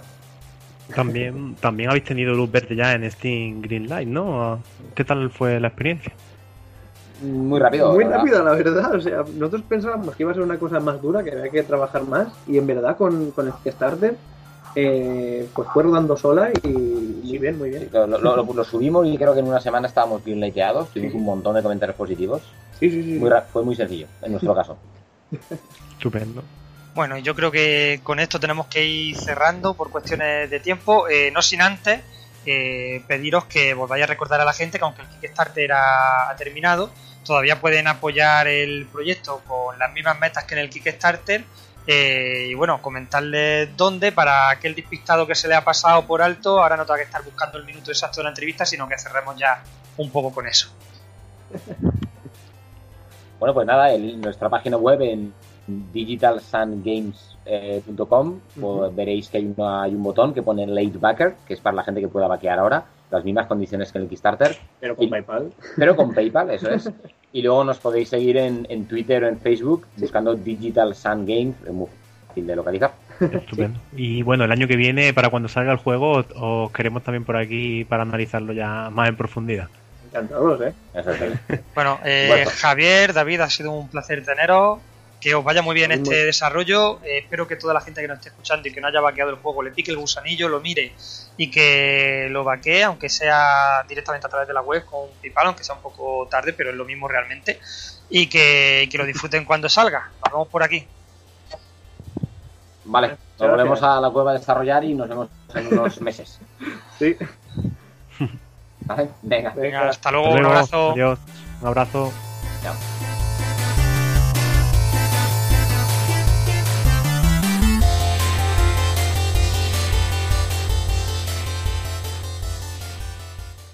Y bueno, para despedirnos, comentaros que el mes que viene, a finales de agosto, vamos a cumplir tres añitos de Haciendo el Indie con los chicos de Pulpo Frito y para celebrarlo queríamos aprovechar una iniciativa que nos hizo llegar nuestro amigo y oyente FearlessComp eh, 780 desde Twitter y vamos a abriros el correo electrónico de la revista para que nos enviéis vuestras recomendaciones por audio de juegos independientes y homebrew. Cualquiera que os ronde la cabecita, os cogéis el móvil o el ordenador, os grabáis un par de minutitos o tres, nos comentáis qué juego es y por qué nos lo recomendáis y lo mandáis a retromaniacmagazine.gmail.com y ya lo publicaremos en el programa de finales de agosto.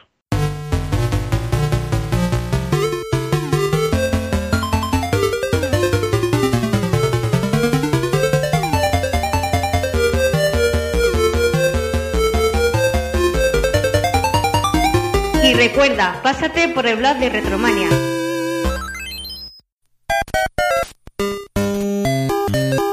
Visítanos en pulpofrito.com. Te esperamos.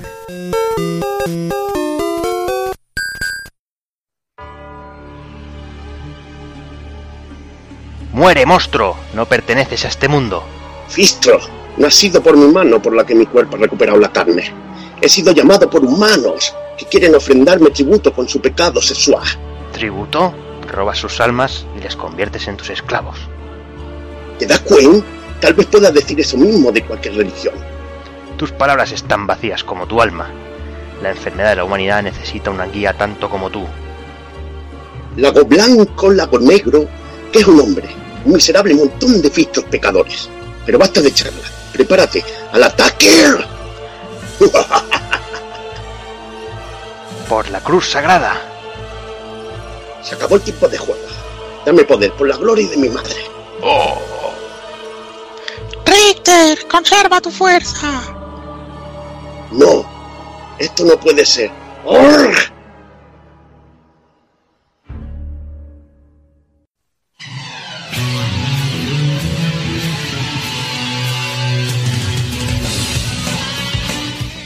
Pues como bien decía el amigo Dani al principio del programa, Symphony of the Night casi seguramente estaría en, los tops de los tops de, la gran mayoría, ¿no? Al menos de la, de la gran mayoría que está cuerda, ¿no? En este mundillo. Porque, de, o sea, el que diga que Symphony of the Night eh, no, no, no está entre un top 10 eh, tranquilamente es, es, bueno, es decir demasiado. Que sí, que puede ser que haya gente que no le guste, ¿no? Pero bueno, sería un poco, poco entendible. Pero bueno, eh, Symphony of the Night eh, aparecía un 20 de marzo del 97 en Japón, un 2 de octubre del mismo año en Estados Unidos y el 1 de noviembre de- del- también del 97 por Europa. Algo así raro que, un mismo año con prácticamente seis meses de diferencia se, se acortaran los plazos de esa manera. Es la treceava entrega de, de la saga Castlevania y rompía ya con, con ese esquema clásico, ¿no? Empezaba a popularizar el, lo que se llamaría el nuevo género, que es el nombre que tanto le gusta a la gente, eso de Metroidvania o como coño queráis llamarlos. Y pasaría a ser prácticamente a, a ser canon ya de la saga, eh, todo y que no, no es la que lo inventó. El juego bebe, bebe y mucho, sobre todo de Simon Quest, aunque, aunque la gente no, no puede ser que no lo sepa. Y bueno, y eso, y además Metroid, obviamente, eh, todo- tiene mucho toque de mucho toque de Metroid. Sí, pero sobre todo lo que tú has comentado, que bien comentado lo de Simon Quest, la segunda parte, que por mucho que no le gusta a la gente, o por muy poca información que te dieran en el juego, el juego realmente tenía esta estructura de que si eh, yo me bastante bien el juego porque lo juego todo, me gusta, es de los juegos que me gusta pasármeles todos los años. Si tú nada más empezar el juego vas hacia la izquierda, es casi una muerte directa, porque tienes el pantano, tienes un montón de monstruos que te quitan un montón de vida y tienes que ir a la derecha. Eh, luego llega un momento a la derecha que no puedes avanzar porque te hacen falta ciertos objetos. O sea que realmente la estructura de niveles bebe mucho de, de esta, de este Castlevania 2, Simon Quest. El problema de Simon Quest, eh, pues que había puntos que realmente era muy poco predecible que tenías que llegar al final del muro y agacharte durante 10 segundos para que viniera un remolino y te llevara hasta la siguiente zona. Pues Mm. sí. Eh, yo este juego fue de, lo- de los primeros que tuve para la NES, cuando llegó la NES a mi casa, y realmente me las veía y yo pensaba que era porque no sabía, porque no entendía lo que me decían los diálogos. Pero es que luego ya entendiendo un mínimo más de inglés o jugando una room traducida, un parche, los diálogos tampoco dan mucha información del juego. Ah, Era muy normal en la época que, que, que hubieran juegos de ese tipo que tenías que hacer las cosas casi por sí. Por iluminación divina, prácticamente. O que por lo menos que fueran un poquito más intuitivos, pero realmente me ha gustado mucho que hayas dicho esto porque realmente bebe mucho de, bebe mucho de eso. Y es un juego al que merece la pena acercarse porque tiene cositas muy chulas este Simon Quest. Algún, algún día hablaremos de él, creo yo que, que lo merece Borja. Yo creo que, que tendremos que, que dedicarle de aquí un tiempo, un programita. Y bueno, la, eh, la cabeza más visible del juego es obviamente el vaquero japonés, el colgado este Koji Igarashi, que bueno, que el, señor como un buen fan de las 2D quería llevarse a su máximo nivel y bueno, y ahí directamente lo, lo, consiguió, creo yo. El primer juego en el que trabajó este hombre fue en el de Tana Twin Bee para PC Engine y también trabajó en cositas así que seguramente a mucha gente no le suene demasiado como Gradius 2, también para PC Engine y también es guionista de Tokimeki Memorial. Al final acabó dejando Konami en marzo del 2014 para, para fundar su propio estudio y bueno, ahí tenéis ahí Blue Stainet que apenas se parece a Castlevania, pero bueno, eh, no, no diremos- no lo tenemos muy alto que, que, que No vaya ya sabéis lo que pasa, que, que vengan a buscar Konami ahí La policía, ya, a, ya. a- a por, lo- a por los dineros.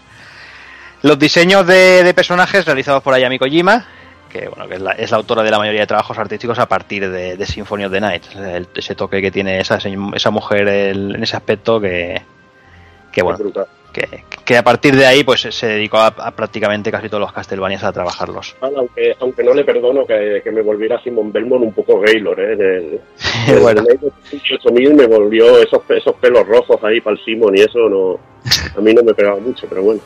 De parecerse a Conan el Bárbaro a, a eso, pues había bastante. Sí, sí, sí. O sea, el camino Hombre. de transformación. El rollo Bisonen yo creo que, que- que le sienta bien. O sea, el diseño que, que pilló eh, eh, Kojima para el, para mm, quizás enseñarle, ¿no? Un poco a la gente, sacar ese espíritu por rollo castelvaníaco, ¿no? Eh, yo creo que para mí es, es increíble. La belleza y la oscuridad y todo el rollo, pues a mí me parece genial. Sí, sí, sí. No, o sea, a mí me encanta, pero ya te digo que al Simon, tío. Era el Conan. Simon era muy machorro y me lo volvió un poco Gaylor, tío. Claro, claro.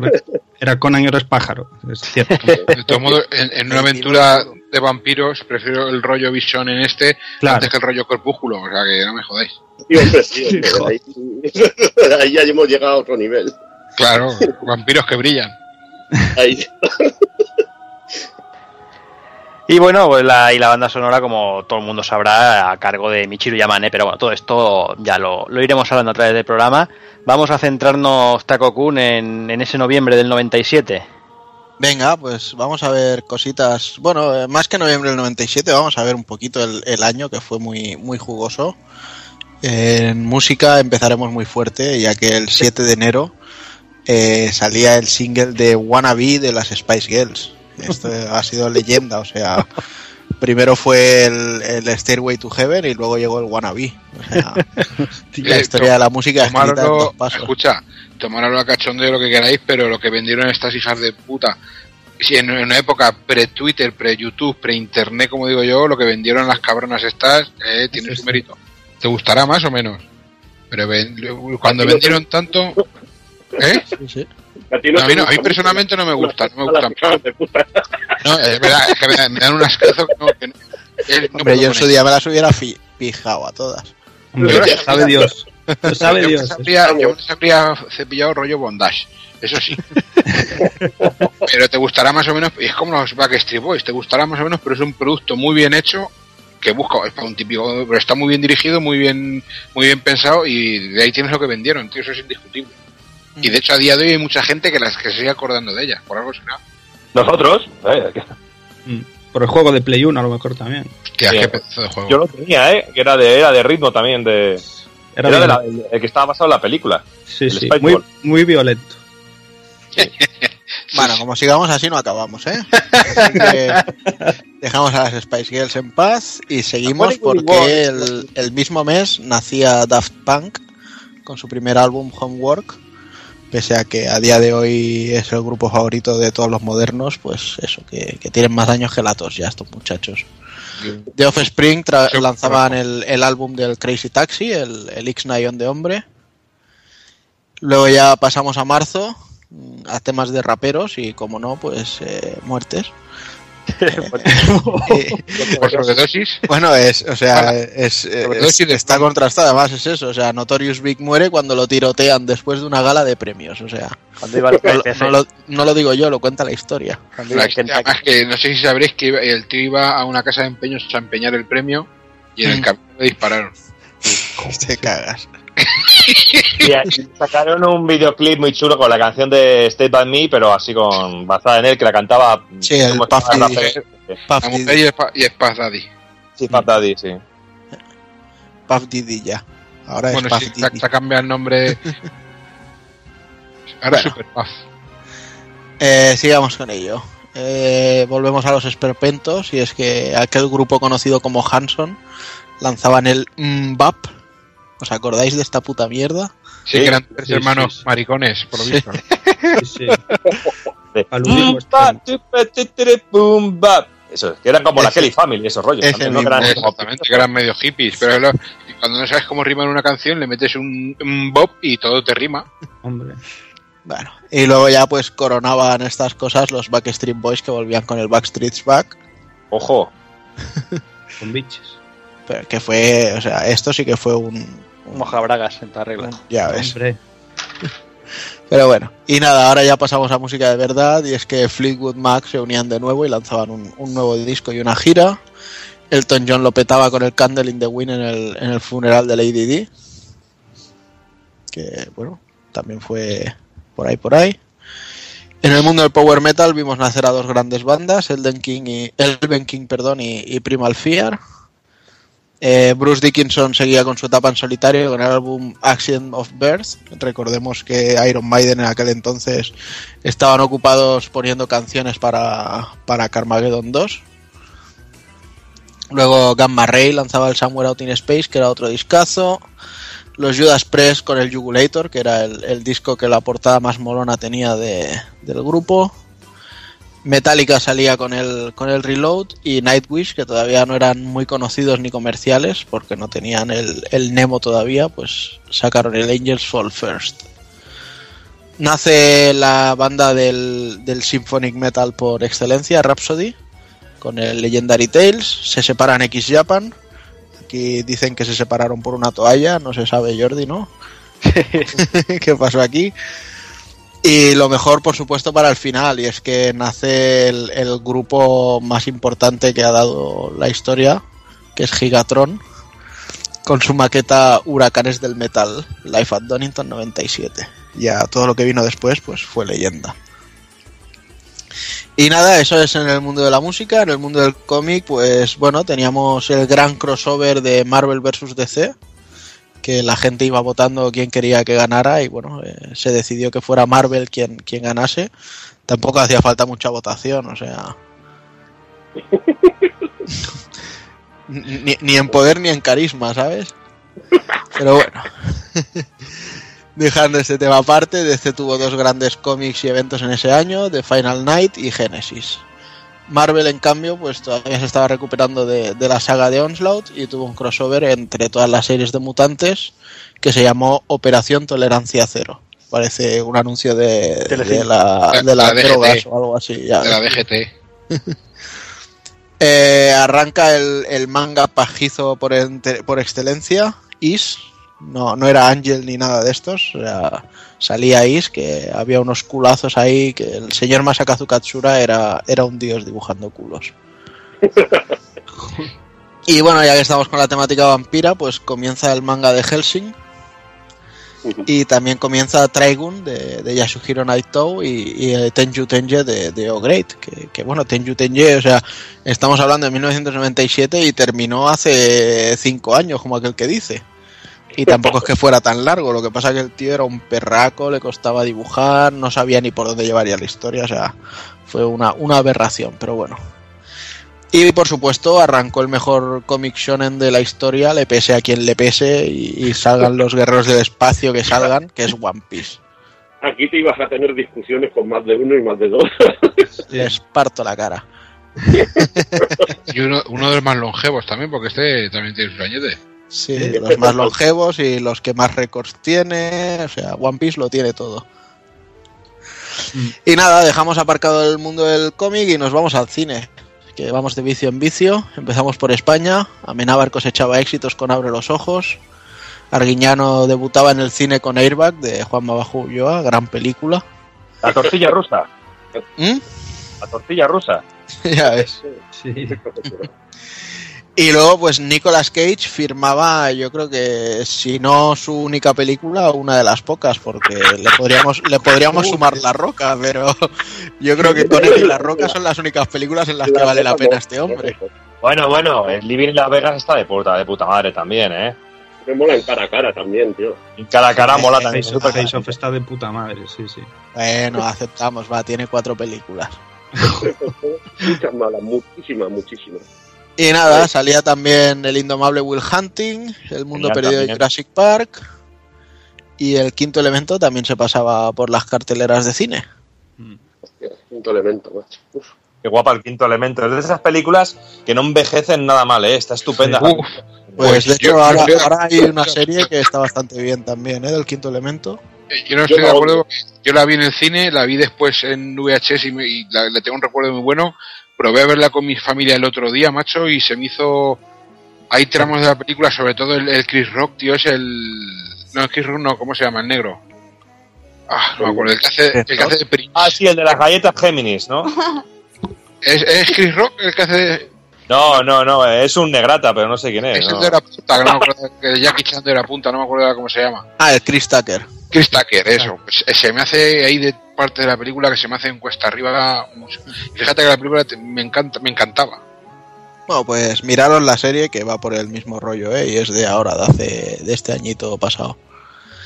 Y nada, y el terror palomitero pues volvía con Sé lo que hicisteis el último verano y con Scream 2, ahí Wes Craven a, a tutiplén. Muy duras, muy duras. Estudio Ghibli lanzaba La princesa Mononoke, que quizá fue la película con la que más se dio bombo en, en Occidente, ¿no? Y Quizá bueno, hasta sí. antes había pasado un poco más desapercibido y, y aquí ya fue como una revolución. Aunque dicen que la, bueno, la que han puesto en la lista más importante de la BBC, de las 100 primeras, así, bueno, de las 100 mejores películas, es El viaje de Chihiro. Pero pienso que La princesa Mononoke está al nivel tranquilamente. Es un peliculón, tío. Esta es una peli que te emociona, para mí, de lo mejorcito que he visto en anime. Sí, En animación. Yo soy más de Totoro, pero tengo que decirlo que está guay. Yo me quedo con la tumba de las luciérnagas. Sí, hay que ponerse ya a elegir. Eso es para llorar un rato, ¿eh? Joder, qué dura. Pero bueno. Yo me quedo con Uro- Urosokidoji. O eso de que haya muchas pollas te gusta. Tú deberías quedarte con Porco Rosso, que eres clavadito. Oh, qué bueno. Eh, enorme. Enorme por Qué, qué bonita. Y nada, y Kevin Smith, después de Malrats y Clerks, ya había recuperado su colección de cómics y, y siguió cosechando éxitos con Persiguiendo a Amy. Y ya para finalizar, pues bueno, teníamos a Brad Pitt, a un jovencísimo Brad Pitt que protagonizaba siete años en el Tíbet. De esas pelis que es, es cojonuda, pero tiene el gran problema de que es hiper larga y que, no, y que le hace falta una tijera cojonuda. Al igual que lo comentaba hace poco. Batman el Superman. Ah, bueno, no, que hemos dicho que hemos dicho que siete años en el Tíbet es cojonuda. No, no, no, no, no, que dice. Le pasa, y estoy de acuerdo con Borja, le pasa lo mismo que a muchos clásicos, a Bailando con Lobos, al Renacido. Esas son pelis muy buenas que le sobran. pues, Me traje un por ter- todos lados. Tercio, un tercio de película por lo menos le sobra. El Renacido, pues ya pues, en bueno, caso aquí, aquí no aceptamos a Iñarritu, ¿eh? Pero el caso Kafka de, el, el del Renacido es que ya llegaba un momento de yo hasta me descojonaba. Digo, ¿qué más le va a pasar a este hombre? Venga, que ya, ya, ya, ya me estaba descojonaba. Pero bueno, Y tomar cinco minutos para salir a mear a la calle, tío. Cinco minutos viendo cómo se la sacude, tío, no me jodas. Por eso Bueno, que- a- a- le han dado el Oscar a DiCaprio por cansino. y bueno, los ya se dieron cuenta de que se lo debían. Sí, porque ya. Pero se lo merecía más por otro trabajo, pero bueno. Por el lobo de Wall Street. Ahí, por ejemplo. Y nada, pues nada, vamos con las revistillas, que en donde se nos habló un poquito de, de este Symphony of the Night. Vamos a las revistas de noviembre de 1997. Y aquí ha habido que hacer un poquito un popurrí, porque eh, hasta en. eh, tuvimos que ir hasta la hobby consola 74 de noven- noviembre del 97 para hacer el para tener una especie de preanálisis y luego ya en el 75 en el diciembre número de diciembre del 97 pues eh, para hacer el, para tener el análisis y luego el el superjuegos no tendríamos análisis del juego hasta enero del año siguiente. Con lo cual ya sabéis que hay, una hay una época en el mundo de los videojuegos que las revistas analizaban cuando les salía del rabo realmente los juegos. Porque de noviembre luego enero pues bueno. Y este caso es menos pero hemos tenido algunas revistas que han analizado un juego cuando llevaba, llevaba en el mercado por lo menos 4 o 5 meses y bueno, de hobby consolas, la número 74, pues tenemos en portada este, si no me equivoco, y yo no fuimos en nada, creo que es Raúl, ¿no? Raúl con, con la equipación. Sí. Raúl, y bueno, y aquí tenemos como jugadores destacados, pues Crash Bandicoot 2, el Fighting Force, el Mortal Kombat Sub-Zero, que madre mía, eh, Sonic R y el genial y fantástico Diddy Kong Racing, que yo en aquel momento que no tenía la Nintendo 64 iba a jugar a casa de un compañero de, de clase y este juego me encantaba, era, era, era genial. Qué Me bueno, era, encanta. qué bueno era ser niño y no fijarse en cosas como el Friend Ray, porque si no te estallaban los ojos con este juego, te lo juro. tío. Ya, pero es que en aquella época, macho, que, que te diga, yo, yo disfrutaba de casi todo. Es que este no iba nada suave, yo lo odiaba por eso. Yo prefería jugar al Mario Kart que iba suave antes que al Diddy Kong, tío. De, de hecho, a mí es que me gusta el Mortal Kombat su cero. O sea, así te lo digo. Pero tú estás enfermo, tío.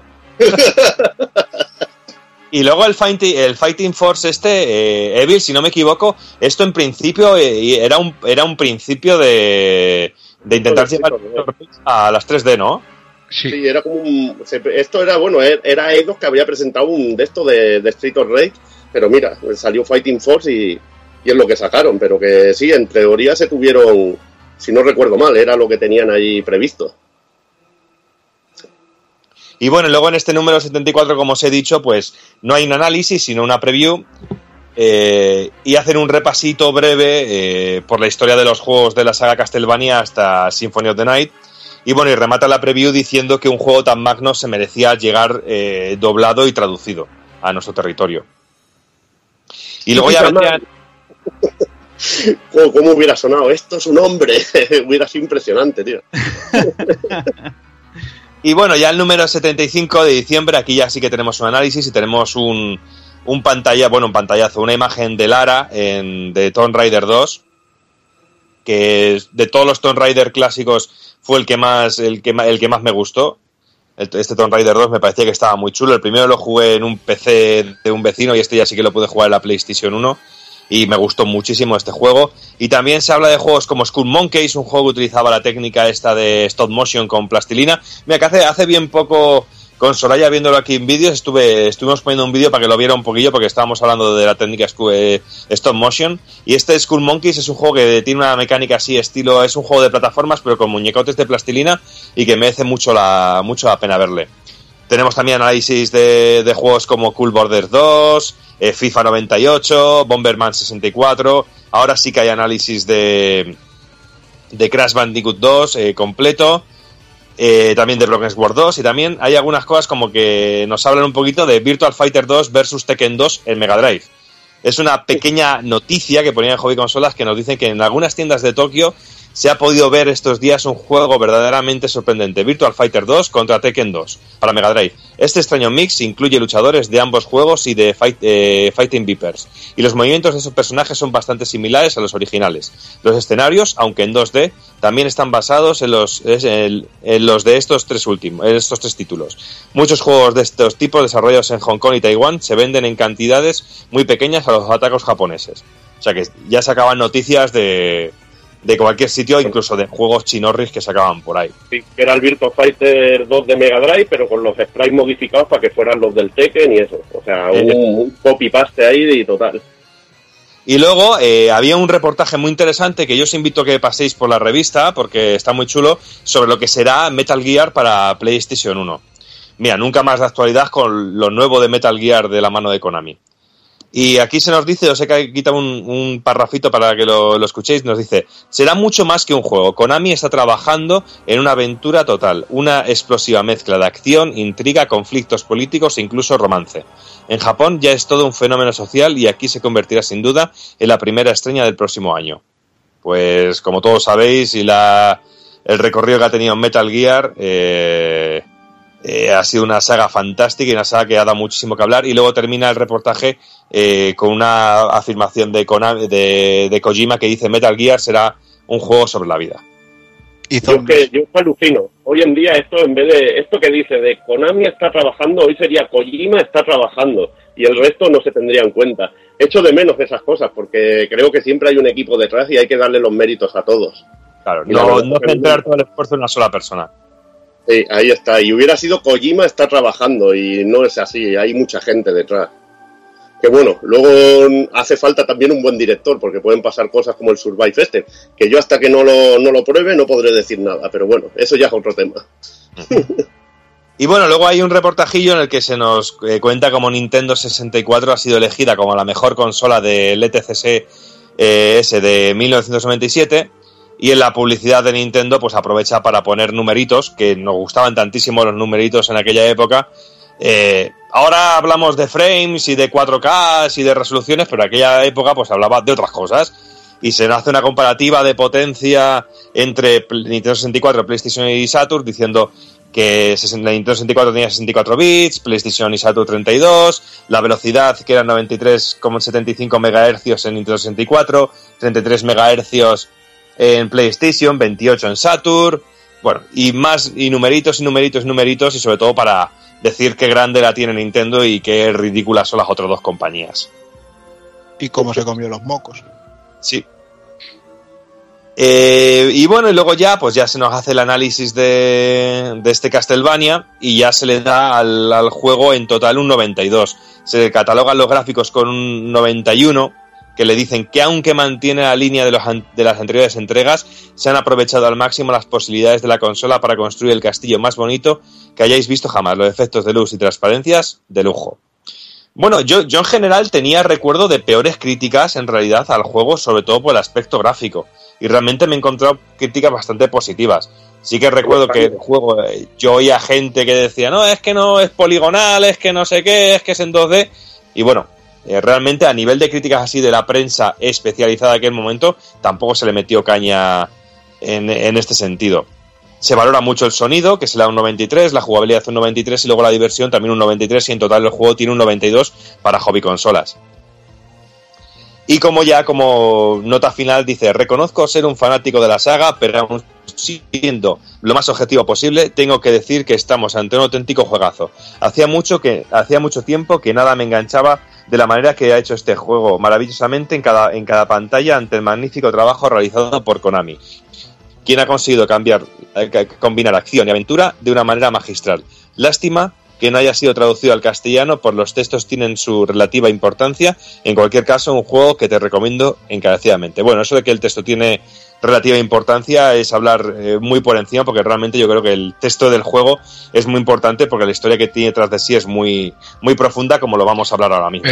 Pero, fijaros, si dado a Hobby Consolas este, esta nota también, es porque lo ha analizado un fan de la saga y tal. Porque yo digo lo que tú recuerdo de ver mucha gente y de escuchar mucha. porque También es un hijo de su época. En esa época era el boom de las 3D y se le achacó mucho que no fueran 3D. Mm. No sé si os acordáis, yo me acuerdo- y de hecho, ¿cuánto vendió que Symphony tiene en su, en su época? Ahora todo el mundo lo juega y todo el mundo lo tiene, pero en su época vendió una puta mierda. Aquí en España me refiero.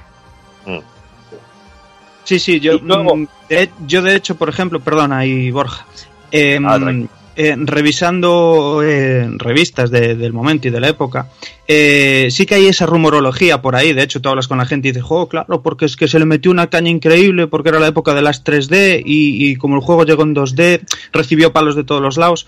Eh, yo releyendo y releyendo, como está mirando ahora, por ejemplo, Doki, eh, Superjuegos lo puso, pero de maravilloso para arriba, de juegazo, de que iba a marcar una época. Eh, Hobby Consola exactamente igual. Y es que la única revista que le metió palos fue la revista eh, propia de oficial de PlayStation Magazine. Eh, le metió palos porque solo querían juegos en 3D y como el juego llegaba en 2D, si iba a llegar un igual no iba a tener muy buena aceptación y tal, y que no lo veían. Y, de hecho, pues eso, eh, la propia distribuyendo copias del juego, la propia Sony se cagó un poco, ¿no? Y de ahí un poco un- una razón de que, de que mm, al haber poca distribución, que es lo que decía ahora mm, Alex, pues eh, eh, cuesta de encontrar el juego y la especulación y demás, ¿no? Pero vaya, que las revistas de la época mm, más o menos masivas que, que lo ponían muy bien, vaya.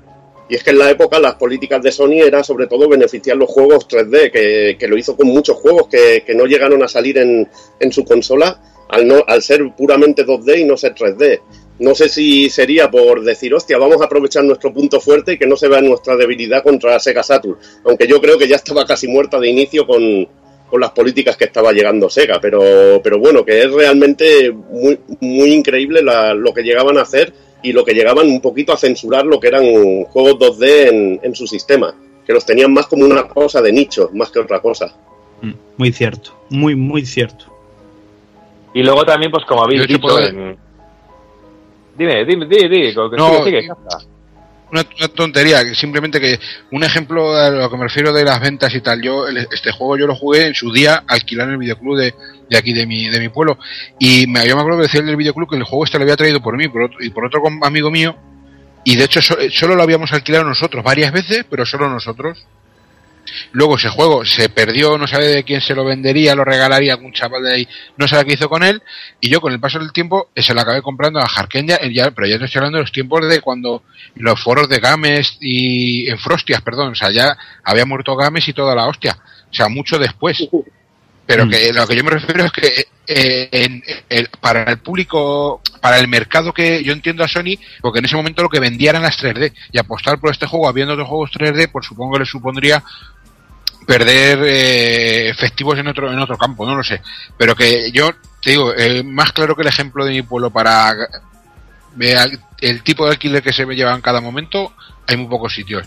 Y este juego lo alquilamos yo y otro compañero mío un montón de veces, pero solo yo, solo nosotros dos.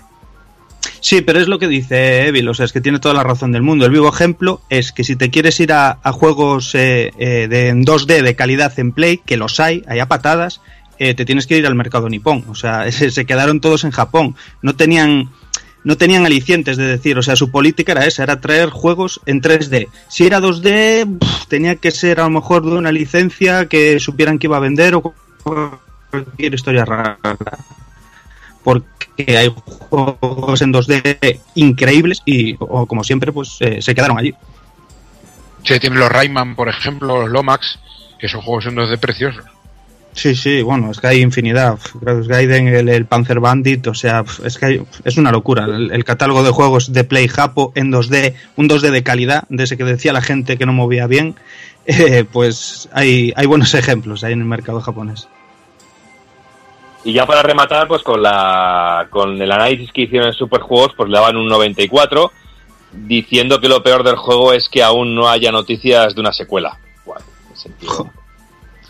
Y bueno, y aquí en gráficos en Superjuegos nos decían impresionante despliegue de originalidad y efectos gráficos, como la niebla o los múltiples efectos de luz que alegran todas las estancias y salas del castillo. Bueno, alegres, alegres. Eh, mención especial para los jefes finales. Y luego de la banda sonora, eh, dice, la banda sonora del juego resulta tan completa y de una calidad tan sorprendente que merece la pena, bueno, pone merece, merece la pena adquirirla para amenizar las tardes invernales. La impresionante balada que acompaña al final te dejará sin palabras. Pues bueno, como veis, pues realmente la prensa especializada, quitando mejor la revista oficial de, de Sony, de, de- PlayStation, al juego tampoco le puso tan mal. Yo es algo que me ha sorprendido porque tenía el recuerdo, quizás sea por tanto, eh, por tanto comentario siempre de que se le puso muy mal a nivel de prensa al juego, tenía el recuerdo de que me iba a encontrar algo peor, pero realmente el juego fue valorado por la prensa del momento. O sea que... Sí, yo, yo es que lo que creo es que fue el público el que no, no, no, Sí. no encontró su hueco el juego en, en el público de ese momento. Sí. De hecho, joder, superjuegos en, en los acordes del librillo aquel que regalaba de guías, Sí, que metía los, metía los juegos más punteros, eh, tanto de combate como de aventura, como de, de rol.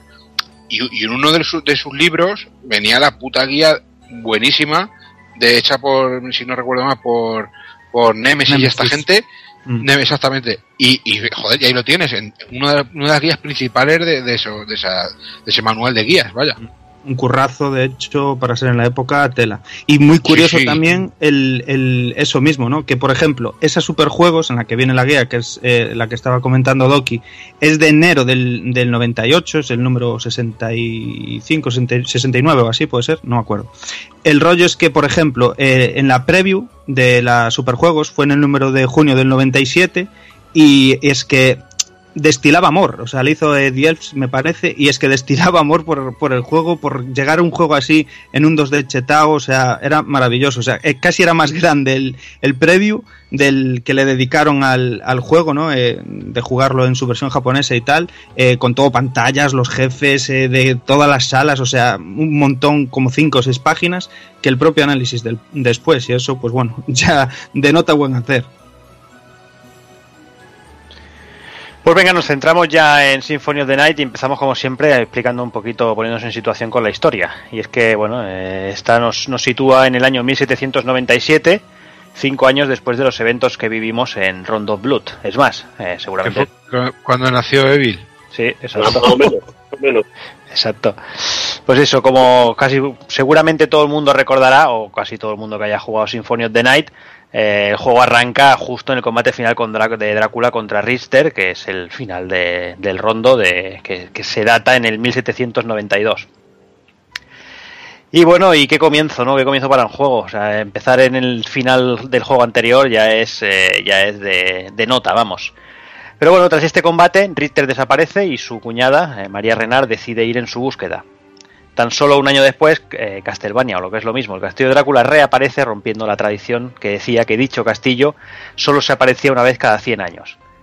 En ese momento, María, que sigue tras la pista de Ritter, decide ir al castillo a seguir con la búsqueda. Pero bueno, eh, es cuando allí descubre que tanto la desaparición de Ritter y la aparición del castillo son cosa de- del, sacerdote, del sacerdote oscuro llamado Shaft, eh, que no es más que un, que esbirro de Drácula.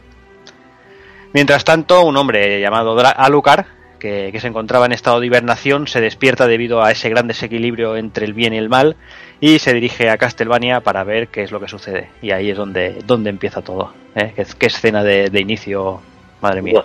Ya es. Pues la verdad es que dentro de la historia, eh, todo el, el lore y el trasfondo que tiene el juego, hay dos elementos que son bas- bastante importantes eh, y que sobre todo se han, se han reutilizado en, en una entrega posterior, que son las piedras carmesí y la, y la piedra de ébano. Y básicamente son dos grandes tesoros del, del mundo vampírico que están derivadas directamente del, del concepto de alquimia que se introdujo en, en la saga después, como decía, con, con Lament of. Walter Bernhardt, que era uno de los personajes que teníamos en este juego, es el, el primer vampiro conocido cronológicamente de la saga y poseía la, la piedra de ébano, que era capaz de convertir todos los alrededores en, en una noche eterna.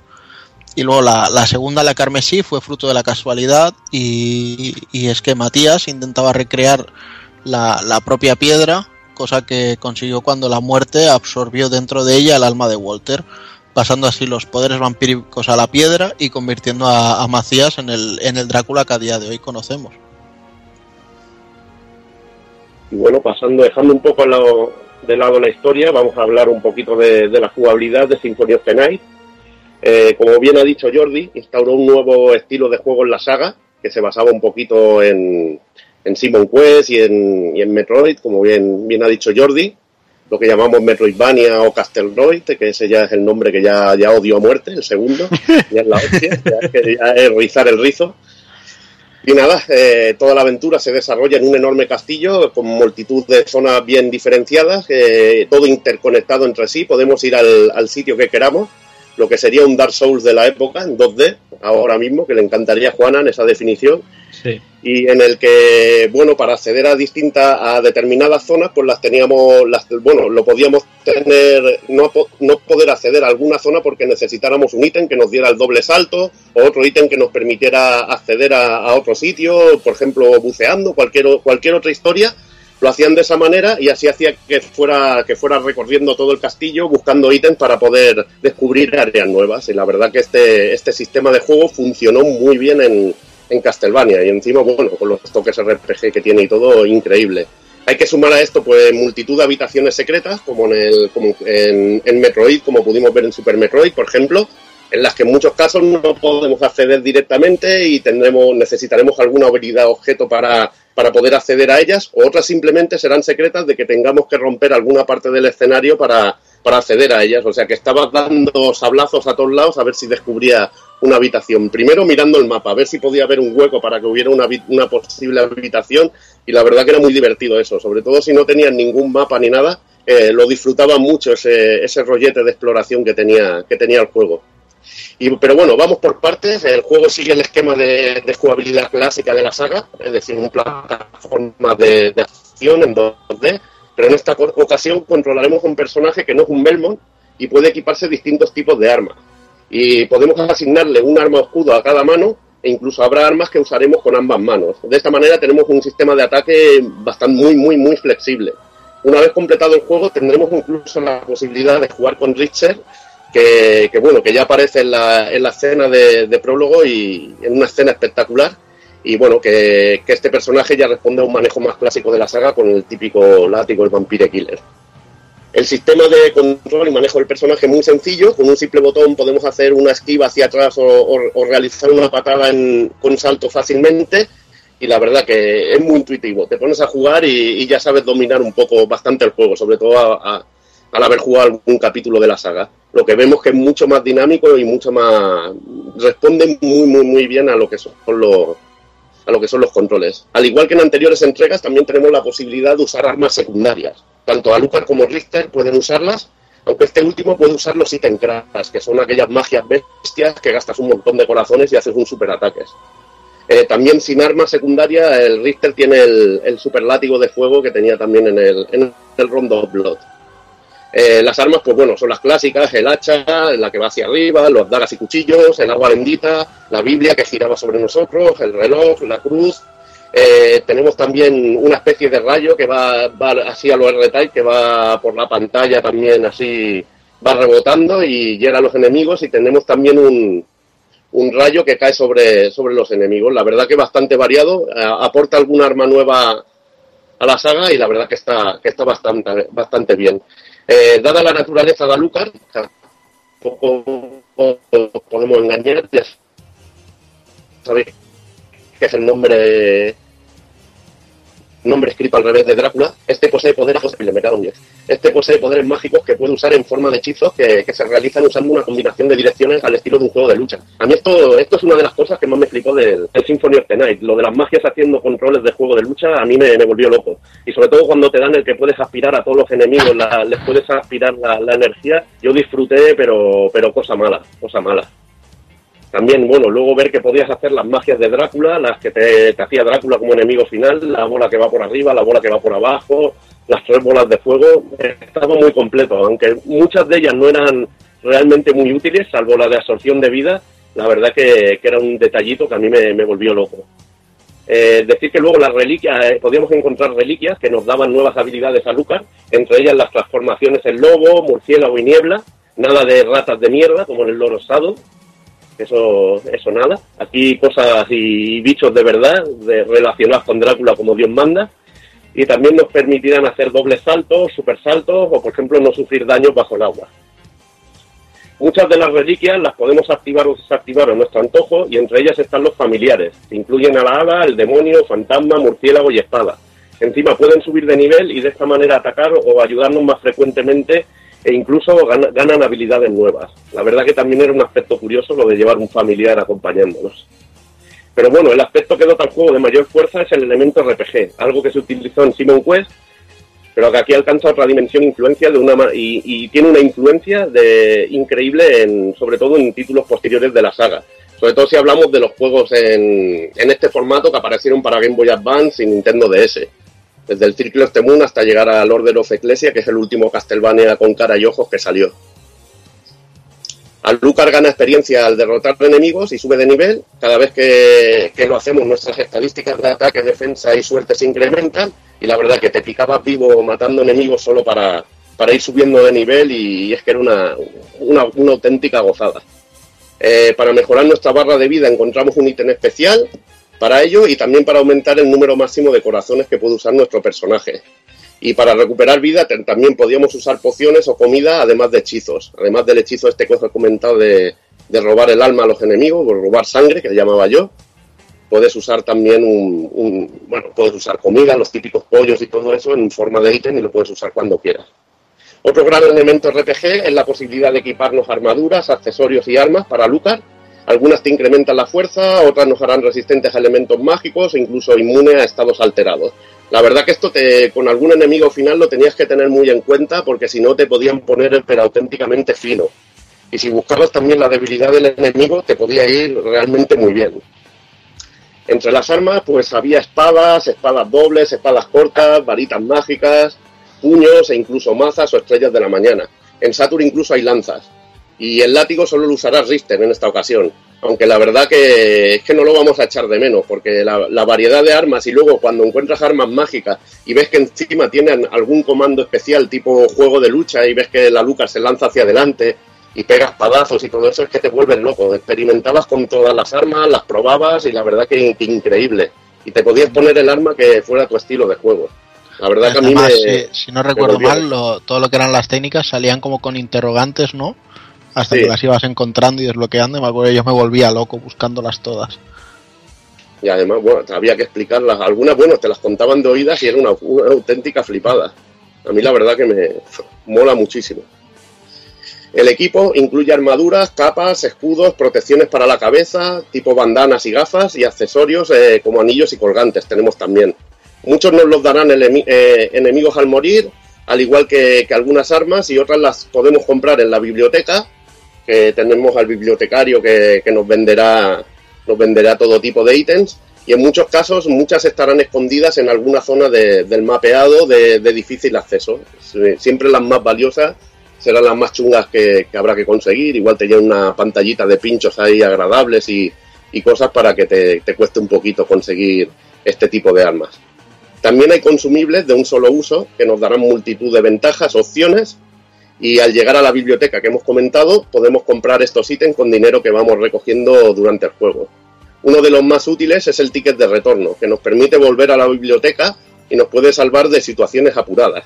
Además, eh, es muy curioso porque el ticket de biblioteca, yo este juego lo compré japonés eh, en el Mercata San Antonio. No sé si te acuerdas tú, Jordi, Sí, sí, sí. que estábamos por ahí y se lo compré al Mar Puñales, que llamamos, ¿te acuerdas? Me costó 10.000 cucas, pero estoy la, la verdad que estoy la mar de contento porque era la primera edición aquella que llevaba el librito y el CD de música japonesa. Una auténtica gozada. Y empecé a jugar así, me pasé el juego, digo, hostia, está bien el juego, pero un día de estos que vas al mercata y el boca a boca y te dicen, oye, que hay un castillo invertido y tal. Digo, ¿qué dices, hombre? Que, que me estáis tomando el pelo, que hay un castillo invertido y está el doble de juego, no sé qué, no sé cuánto. Yo ahí me volví loco. Y la manera de encontrar el castillo invertido no era pillarte las gafas y ver lo que estaba poseyendo a Richter. En este caso era usar el ticket justo cuando matabas a, a Richter, usabas el ticket, el ticket, regresabas a la biblioteca, volvías a ir allí y ya te aparecía directamente el, el castillo invertido. Era uno de los bugs que tenía la primera versión japonesa, que la verdad que había, había bastantes. Y a mí me, me pareció una puta locura este bug. Me encantó una locura de esas, pero bendita locura, cuando descubres que tienen medio castillo entero, bueno, eh, el castillo entero, pero al revés, con bichos mucho más chungos y, y bueno, brutal. Imagínate la sensación en el momento, te, se te quedaba la, la- se te caía la mandíbula hasta el suelo. Una, una auténtica, una auténtica locura. Bueno, el juego posee un complicado mapeado que podemos consultar en, en cualquier momento.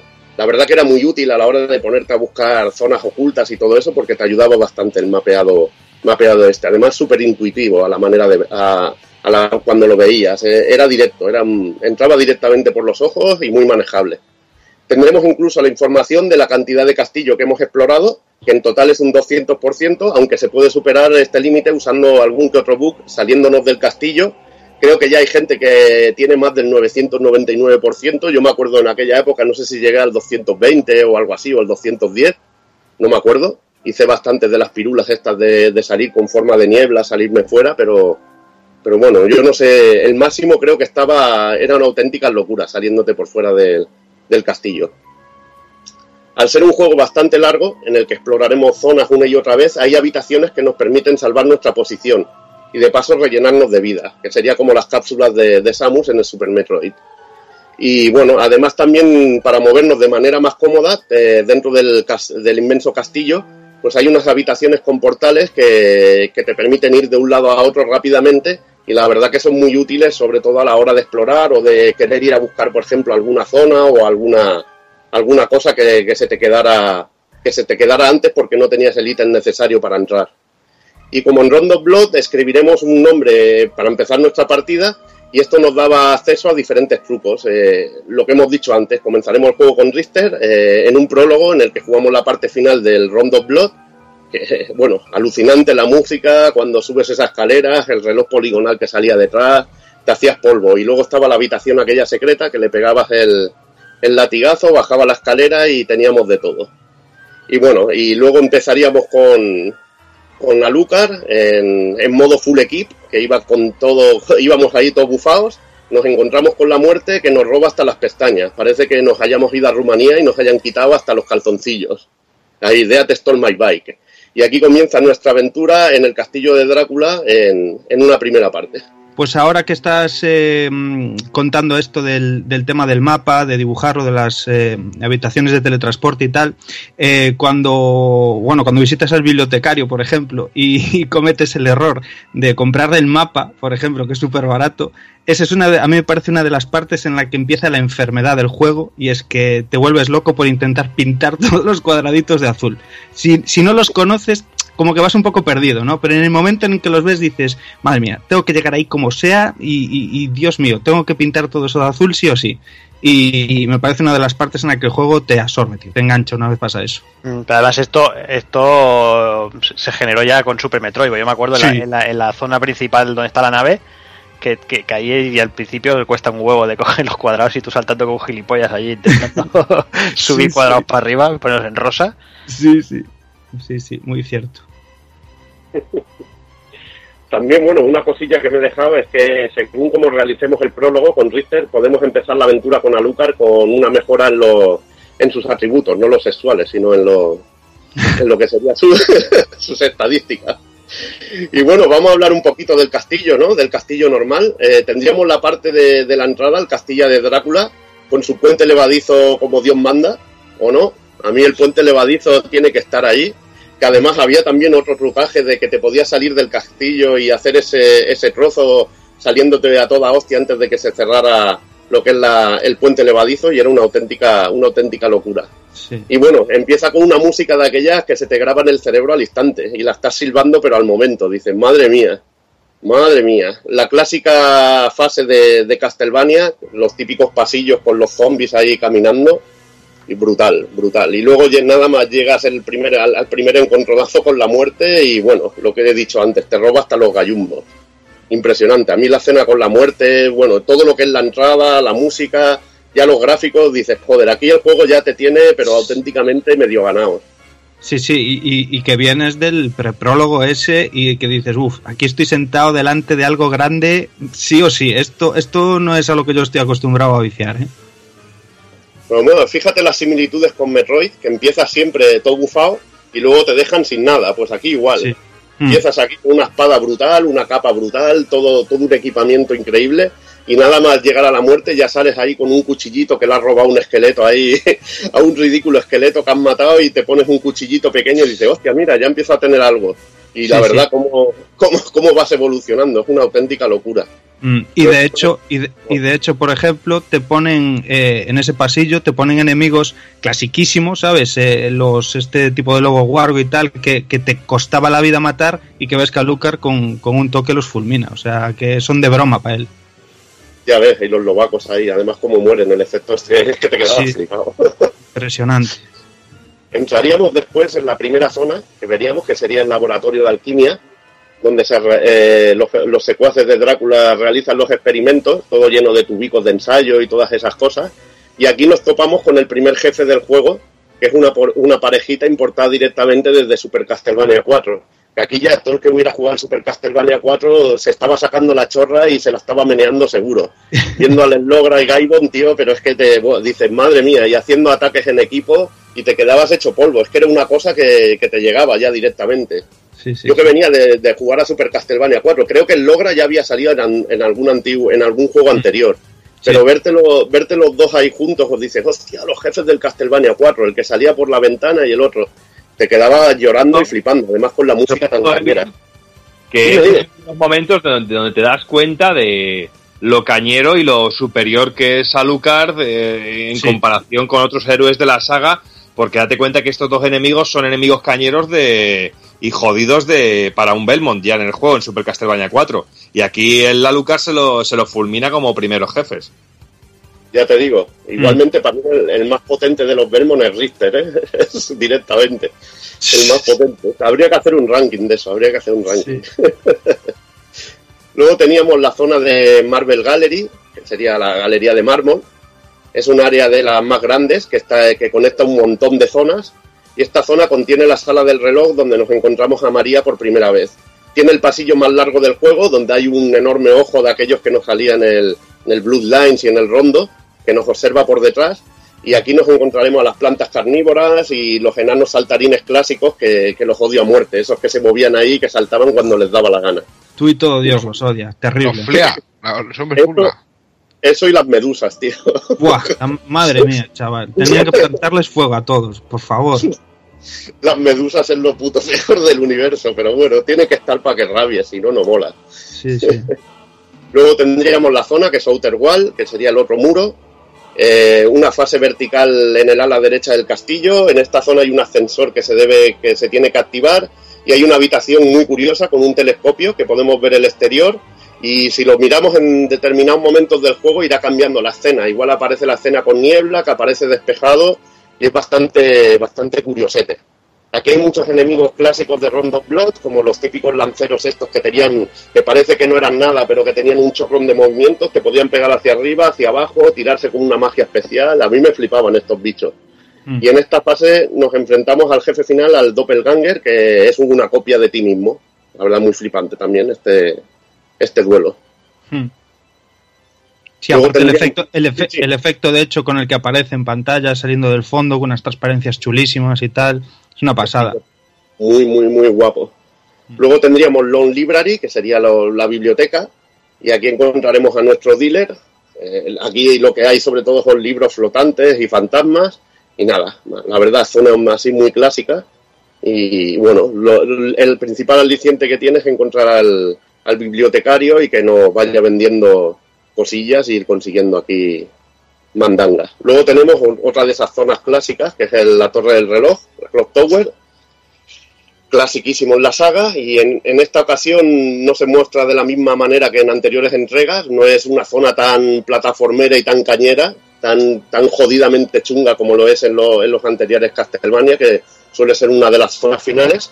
Tiene una de las mejores canciones y aquí nos enfrentamos al jefe que es Karasuman, que es también conocido como Malfas, que es una especie de, de hombre cuervo.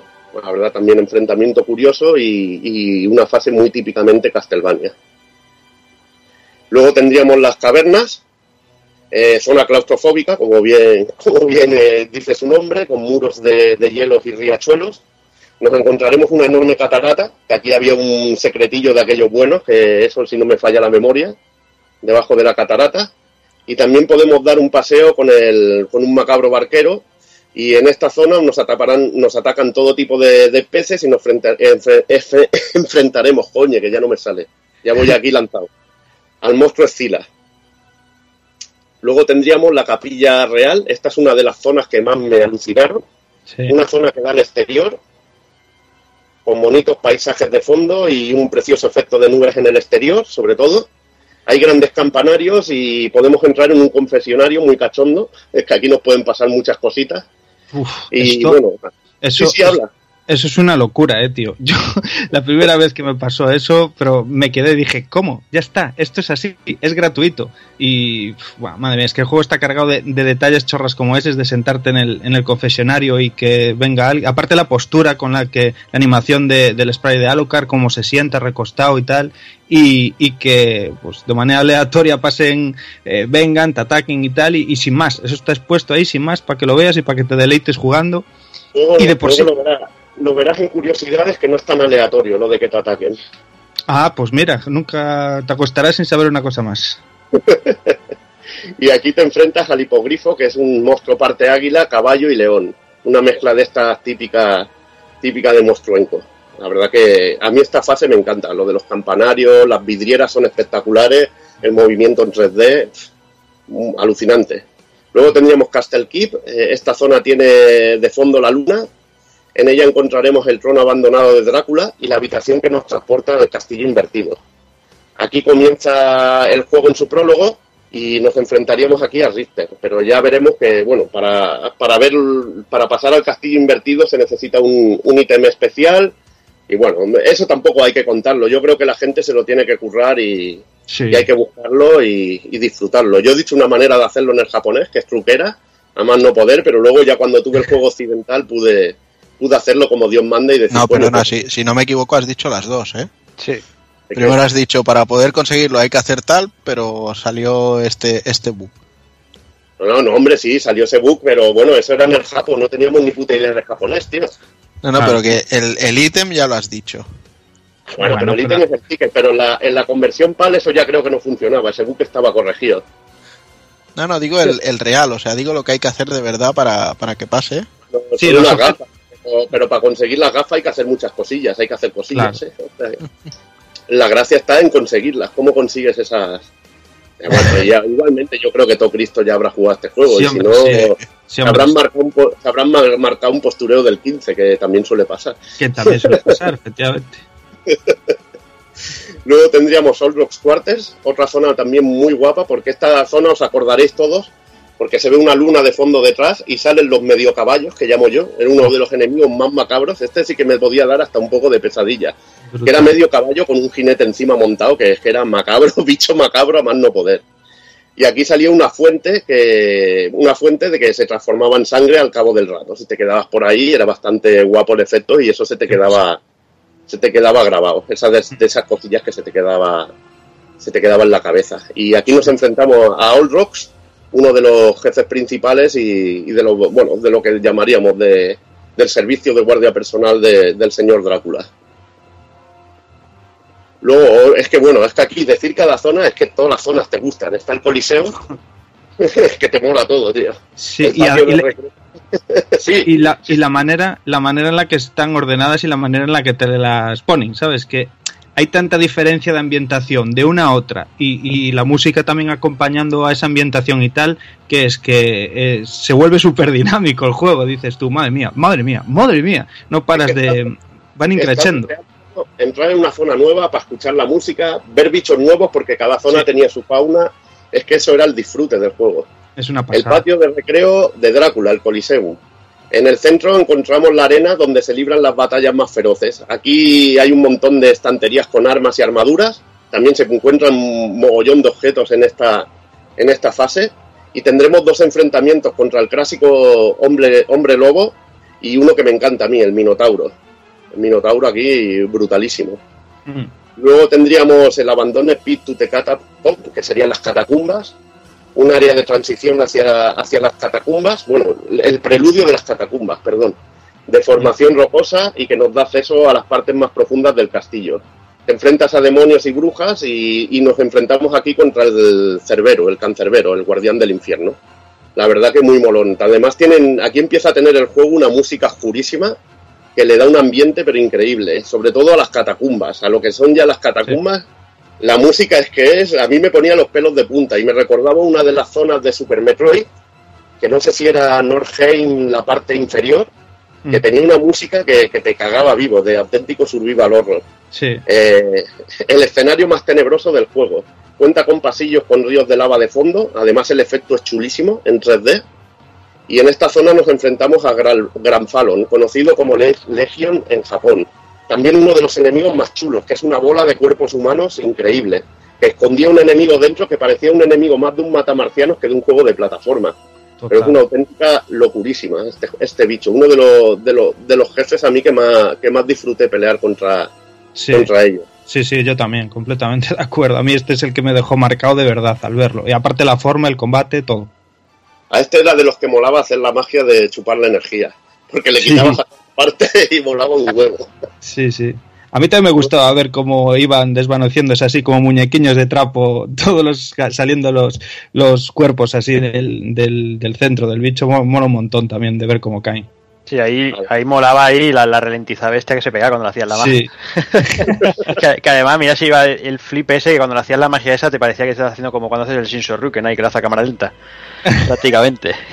Ojo, eh, que el juego no petardea tanto, que es una de las pocas partes en, Sí, las, que, hombre, en las que pide papas, ¿eh? Que ahí es exagerado. Pero ahí es que se ceban mucho, tío. Hay mucho, Sí. ahí hay una, un- una de cadáveres ahí que, que flipas, tío. Mm.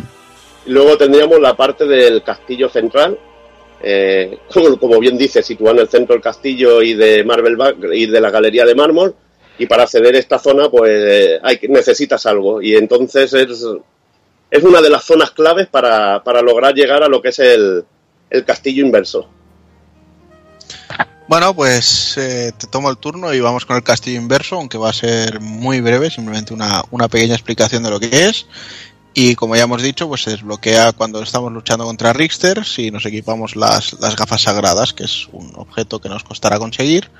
Y entonces en vez de atacarle a él, veremos que Shaft está por ahí detrás y entonces podemos atacarle al propio Shaft. Entonces de esta forma, ¿qué conseguiremos? Pues podremos optar a ver el final correcto del juego.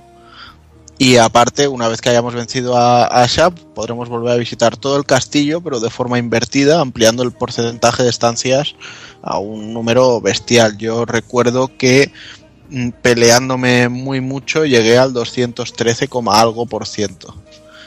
Y bueno, y, y una vez que le demos ya la vuelta al castillo inverso, pues ahí sí que ya tendremos el, el enfrentamiento, el, el esperado enfrentamiento entre Alucard y Drácula. Y bueno, bueno, sí, Juan, perdona. No, que iba a decir que lo que te encuentras son las mismas fases de antes, pero invertidas, y te encuentras una variedad de jefes totalmente nueva y de enemigos, porque los enemigos son mucho más potentes y distintos a todo lo que habías visto en el, en el castillo normal. Y un pequeño salto de dificultad también. O sea, Sí, si sí. no, si no le veleaste bien y si fuiste muy corriendo, digamos, en la primera parte del, del juego, al llegar aquí notas un salto terco, ¿eh? Sí, sí, sí. Aquí ya, ya te violan, sobre todo. Si a mí, a mí me gustaba Legion, el que te espera en, en el lugar del, de Legion es Animal, que es el- la especie de Anubis aquel gigantesco, que creo que es el jefe más alucinante del juego en cuanto a tamaño y, y brutalidad. Que era como el Anubis egipcio aquel, que es que eso era brutalísimo, ese jefe. Del cadáver ese colgado también es brutal. Sí, tío. Una pasada. Ah, Es que tiene un montonazo de jefes finales. Es, es increíble. Ambicioso. Pero bueno, dejando los jefes finales de lado, vamos a centrarnos quizá un poquito más en, los personajes que tenemos en el juego. ¿Vale? Empezamos, como no, con Alucard. Su nombre real es eh, Adrian Fahrenheit Tepes, o Tepes. Y bueno, Alucard, que todos sabréis ya a estas alturas que leído al revés es Drácula, es el hijo del odiado señor de los vampiros. Es el fruto del romance carnal entre Drácula y una humana llamada Lisa, y bueno, nuestro amiguito Adrián pues nació como un mestizo con grandes poderes que, que superaban al ser humano, aunque no llegaba a tener las, las capacidades de su padre. Parte de sus poderes vampíricos incluían el cambio de forma, eh, en el juego pues eso, nos convertíamos en, en murciélago, lobo y niebla, aunque José diga que estas transformaciones son están más relacionadas con Drácula, en realidad en según qué versiones de Drácula la rata tiene más importancia que, que el murciélago, pero bueno. Yo lo digo por, por trolear al loro Shadow 2, tío. Que, que- Bueno, es que el Loro Shadow 2 no necesita ni que le troleen, o sea. Pero bueno. Y nada, y además Alucard eh, compagina estas transformaciones con un magistral uso de la espada y, y la técnica de esgrima y bueno, y además los conocimientos de magia oscura, que lo tiene todo, oiga. Eh, en su lecho de muerte, y muy entrecomillado, pues ya veremos luego por qué, pues Lisa le dice a Alucard que, que no guarde ningún rencor a la, a la raza humana, ya que su existencia pues es, es demasiado difícil en sí como para que además les tengamos resquemor y esas cosas, que, que tenemos que entender que son humanos y ya está.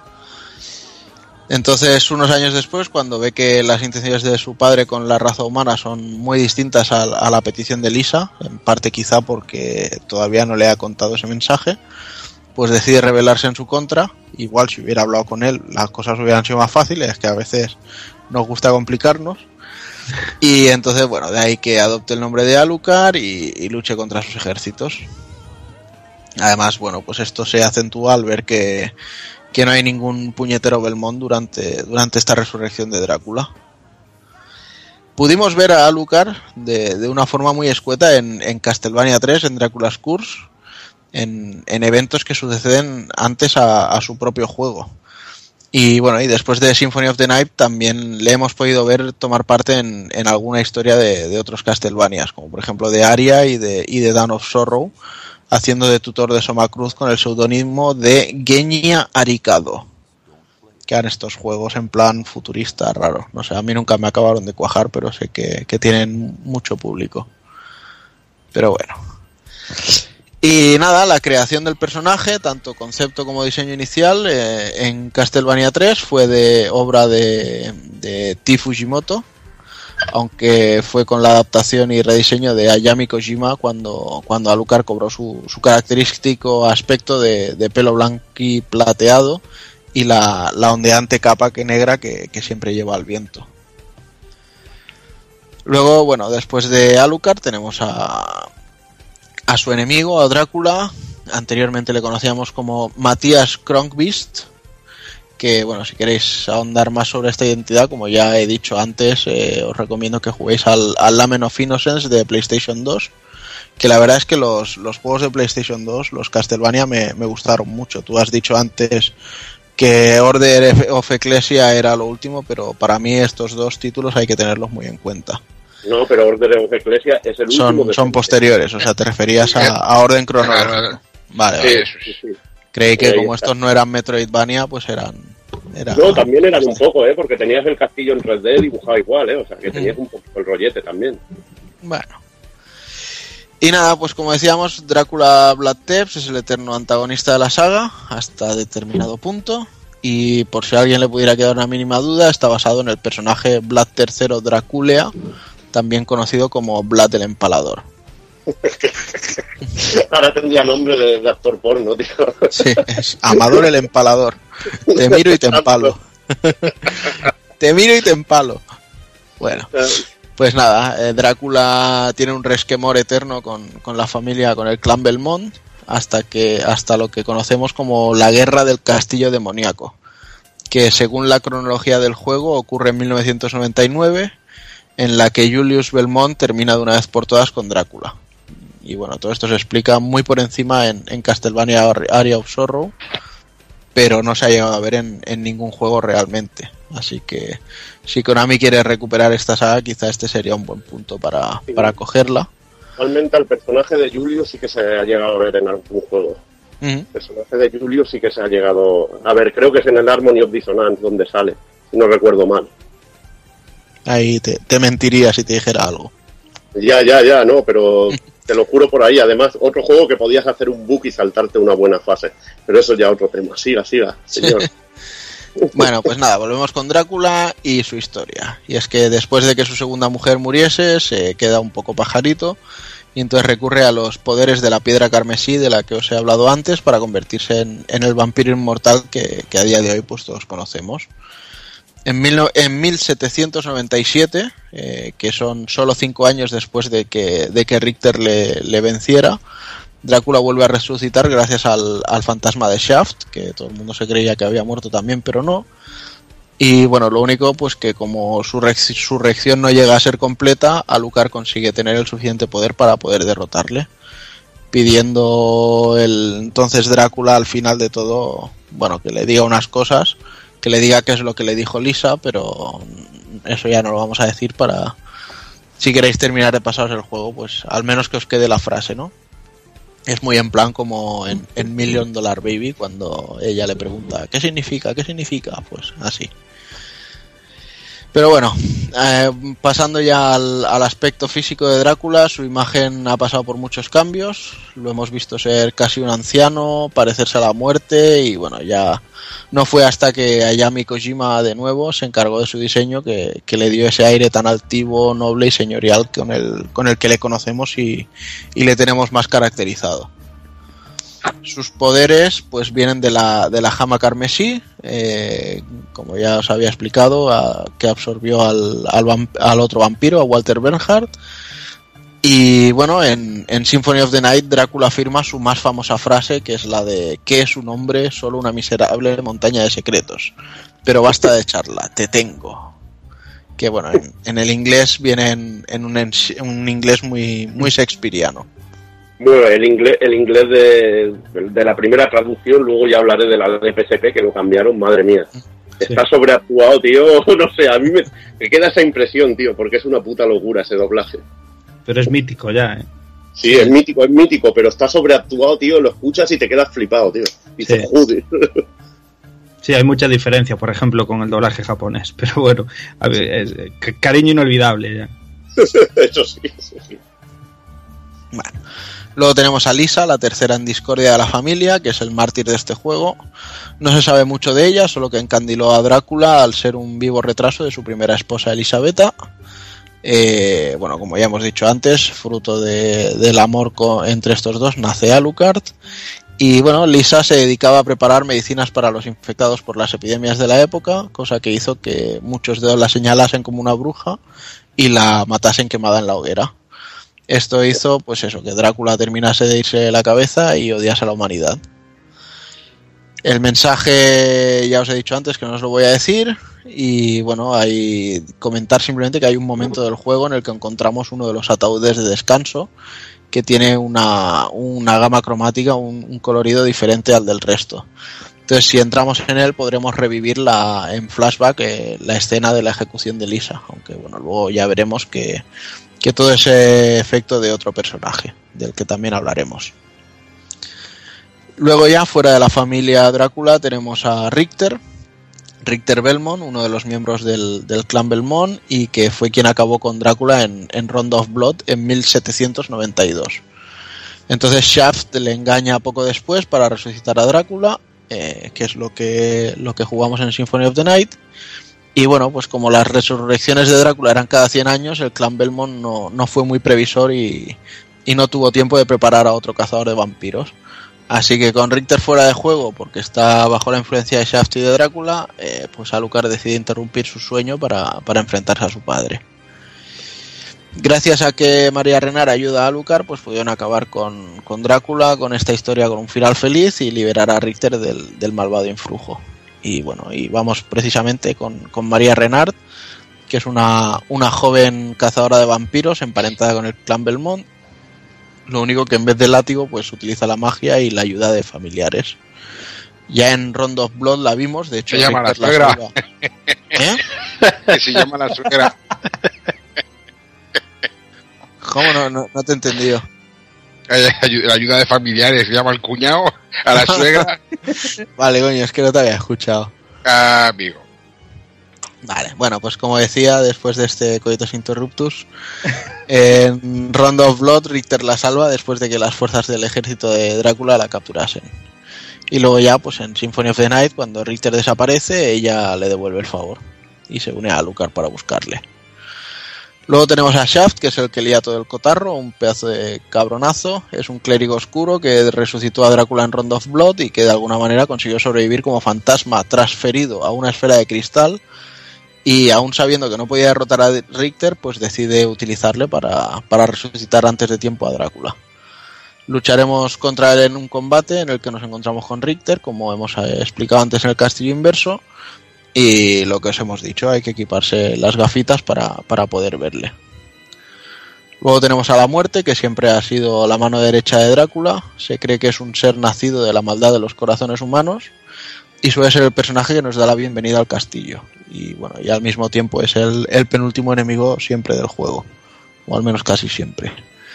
En Symphony pues nos recibe diciéndonos que esto no es un juego y que nos piremos y ante la negativa de alocar pues nos quita todo el equipo y las habilidades teniendo ya excusa para, para recorrer todo el castillo y las estancias antes de, de nuestro gran combate final. Y luego para ir terminando casi casi de personajes tenemos a la Sucubo, que es una perraca de cuidado, y la veremos disfrazada de Elisa durante todo el juego, apareciendo en, en, las habitaciones con ataúd en las que podemos descansar y salvar la partida. Y de hecho es en el, en el ataúd que hemos comentado antes que tenía un color diferente, donde después de ver la ejecución de Lisa, en realidad ella es la que nos intentará hacer creer que tenemos que ponernos de, del lado de Drácula pero bueno, le, le pegaremos una paliza con, con, nuestra espada justiciera y ya está. A mí me, a mí me chocó que la ilustración de estas, en el librito de ilustraciones que había de, del juego, esta salía enseñando las berzas. O sea, que era bastante chocante en el momento. Y bueno, y ya por último, pues nos quedaría el maestro bibliotecario, que como bien ha dicho José antes, es nuestro dealer durante la aventura y, y poco más tiene que ver. Y bueno, ya metiéndonos un poquito la harina con los gráficos, a nivel técnico, pues el juego es una auténtica delicia, que en su día pudo ser ciertamente incomprendido ante la vorágine, como hemos comentado antes, tanto las revistas como la, en, entre el público, con el tema de la vorágine de las 3D y que los juegos tenían que ser en 3D y que estábamos muy cegados en, o se estaba la gran mayoría muy cegada con el tema de los gráficos en 3D y pues eso se pudo caer un poquito más de lado. Pero es que el juego tiene detalles y animaciones increíbles, eh, diferentes en cada escenario, como a Lucas poniéndose la capa, eh, reclinándonos en los confesionarios, como ha dicho antes Daniel, y, diferentes detallitos que hacen que el juego se, simplemente sea único. O en momentos que aparecen personas, lo que habéis dicho antes de la parte del confesionario, esa parte es genial, cómo aparecen, desaparecen, cómo se está reclinado contra el, el confesionario. Son pequeños detalles que tiene el juego, pero que no son en un momento puntual, sino que son en todos los momentos del juego que realmente el juego está cargado de detalle hasta el último detalle. Y todo con un aspecto y una apariencia eh, que en apariencia puede parecer sencillo, pero que esconde algunas cosas increíbles con algunos efectos que siguen llamando mucho la atención incluso a día de hoy y que repitir y, que si el juego hubiera salido en 2016 con el gusto que se tiene por el juego clásico hubiera, eh, hubiera sido un aluvión de críticas buenas y hubiera sido como la, la, la hostia realmente. Estaríamos hablando de un juego que hubiera sido vanagloriado al nivel de juegos como Shovel Knight o estos juegos que ahora con todo el gustazo que tenemos con, con los juegos de antes un poquito. Y he leído muchos análisis y siempre he leído bastantes comentarios diciendo lo mismo. No hemos de desmerecer el juego por sus gráficos, demos más importancia a su historia, a su música que a sus gráficos, etcétera, etcétera. Eso lo he leído bastantes, sobre todo en revistas más digitales y eso, pero realmente creo que es algo absurdo porque a nivel de gráficos yo el juego lo veo cojonudo en todos los sentidos. Eh, a nivel de escenarios, a nivel de detalles, a mí me ha encantado. Y luego el diseño de personajes, tanto nuevos como el lavado de cara de algunos ya conocidos, es simplemente genial. Algo ocurre también con los enemigos, que tenemos enemigos de todas clases. Quizá lo mejor un poco en el castillo invertido se ven un poquito más reciclados los enemigos. O bueno, pero también se compensan, aunque son mucho más cabrones y mucho más divertido en ese sentido. Y bueno, y luego a nivel de diseño de escenarios, pues es, es increíble ver cómo, estando todo el juego situado dentro del castillo, encontramos una inmensidad de situaciones y de escenarios cargados de detalle hasta el, hasta el mínimo detalle, con, gran, con una gran eh, cualidad de ser el de, eh, de ser completamente atemporal, dejando descubrir cosas cada vez que jugamos una partida nueva, porque yo cada vez que he ido he puesto el juego en, eh, para jugarlo, porque también es de esos juegos que no sé qué tiene, que a lo mejor lo pones un momento para cualquier cosa y ya te picas y te, y te lo terminas terminando. Porque siempre termina enganchando de alguna manera al juego. Pero lo que habéis comentado al principio, por ejemplo, de la, introducción, de ver a Lucar corriendo entre los árboles con los rayos y saltando el puente levadizo del castillo, o los enfrentamientos, o, o no sé, mil, mil detalles que tiene el juego que hace que sea completamente único y que sea súper adictivo y súper y súper profundo. Eh, y es que creo que también mm, todo este tema del apartado gráfico tiene que ver mucho con la narrativa del juego, porque en todos los sentidos se nos va contando todo lo que ocurre en el juego, no solo con los textos, sino también con imágenes. Lo que habéis contado de los flashbacks de, de, de la madre de Alucard. Eh, el momento del confesionario, que insisto mucho del confesionario, que ya hablaremos luego las curiosidades, que es muy curioso, nunca, nunca mejor dicho. Los enfrentamientos con los jefes finales. El jefe final sí que habéis dicho antes de, de cuerpos dando vueltas. Pequeños detalles como por ejemplo que nos encontramos algunos enemigos que han sido jodidos en el, en el anterior, en el Drácula X, nos los encontramos aquí, como el Minotauro que aquí aparece hecho mierda y hecho trizas. ¿Sabes? Pequeños detalles que son, son Sí, geniales. Y que sobre todo lo disfruta, los disfrutamos, sobre todo los que hemos eh, jugado a los juegos de la saga y que dices, coño, fíjate esto. Yo cuando vi al, al perrazo ese en su momento, pues no lo di importancia porque realmente no había jugado al juego de PC Engine. Cuando ya pasa el tiempo más adelante y juegas al juego de PC Engine y lo ves, dices, hostia, ¿de dónde viene esto? Ojalá hubiera jugado en su día el de PC Engine, pero sería un mentiroso si dijera que lo jugué porque no lo jugué. Y cojones.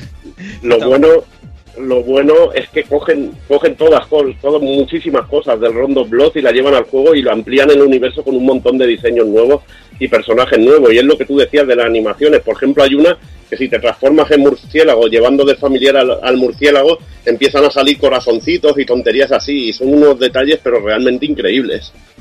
O el tema de los cuadros, que hay un montón de cuadros y todos tienen algo y todos te cuentan alguna cosa, o no sé, no sé, incluso encontrarte enemigos clasiquísimos como las cabezas de Medusa, aquí encontrarte la Clock Tower, que a lo mejor ya la has jugado mil veces tanto en Super Castlevania 4 como en el Castlevania, como en el primer Castlevania o incluso en el Castlevania 3, y ver aquí el aspecto que tiene que es simplemente fantástico y genial. Pequeños detalles como por ejemplo subir a la torre arriba del todo del castillo y mirar por la por el teles, por el periscopio.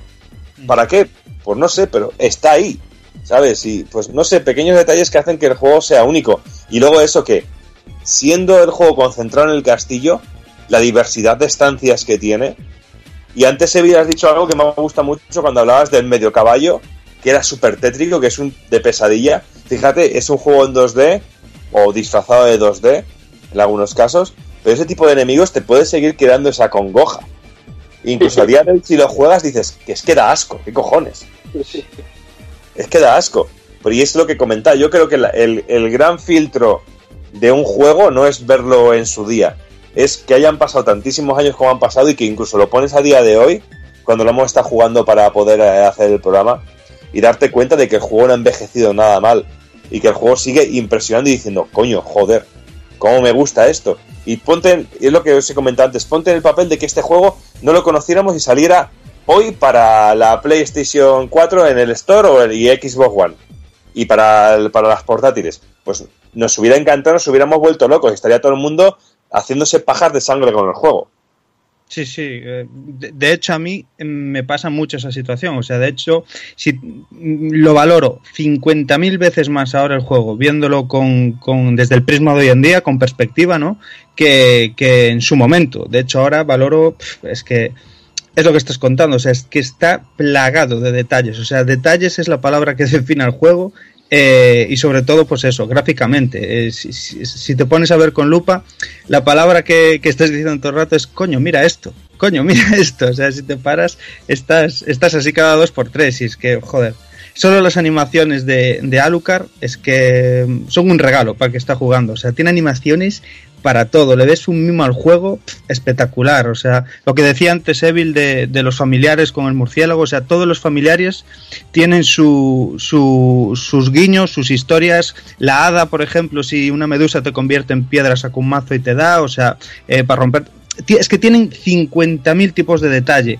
Em, se nota, cuando, el, cuando hay mimo, eh, se nota. Y los escenarios, como bien decís, por ejemplo, la variedad de escenarios y el, y el buen hacer que dentro de los propios escenarios, que teniendo cosillas en 3D en su, en su mayor parte, pues es como dices, disfrazados en 2D.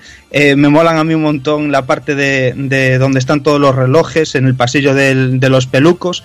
Y, y, y, por ejemplo, la- los péndulos son así como fantasmas, ¿no? Con transparencias y tal. Tiene, es que te puedes tirar mil eh, alabándolo y, y castigándote la entrepierna porque es que es brutal. Y si atemporal y magníficamente ha envejecido el apartado gráfico en cuanto a sonido, pues eh, yo creo que el juego no, no es menos. Y es que musicalmente hablando, pues Castlevania es una institución, eso no lo puede negar nadie. Lógicamente en un juego que se titula Symphony of the Night, pues esto tiene una importancia aún mayor. Eso es algo obvio. Pero es que la música yo pienso que ha sido siempre un personaje más dentro de la saga.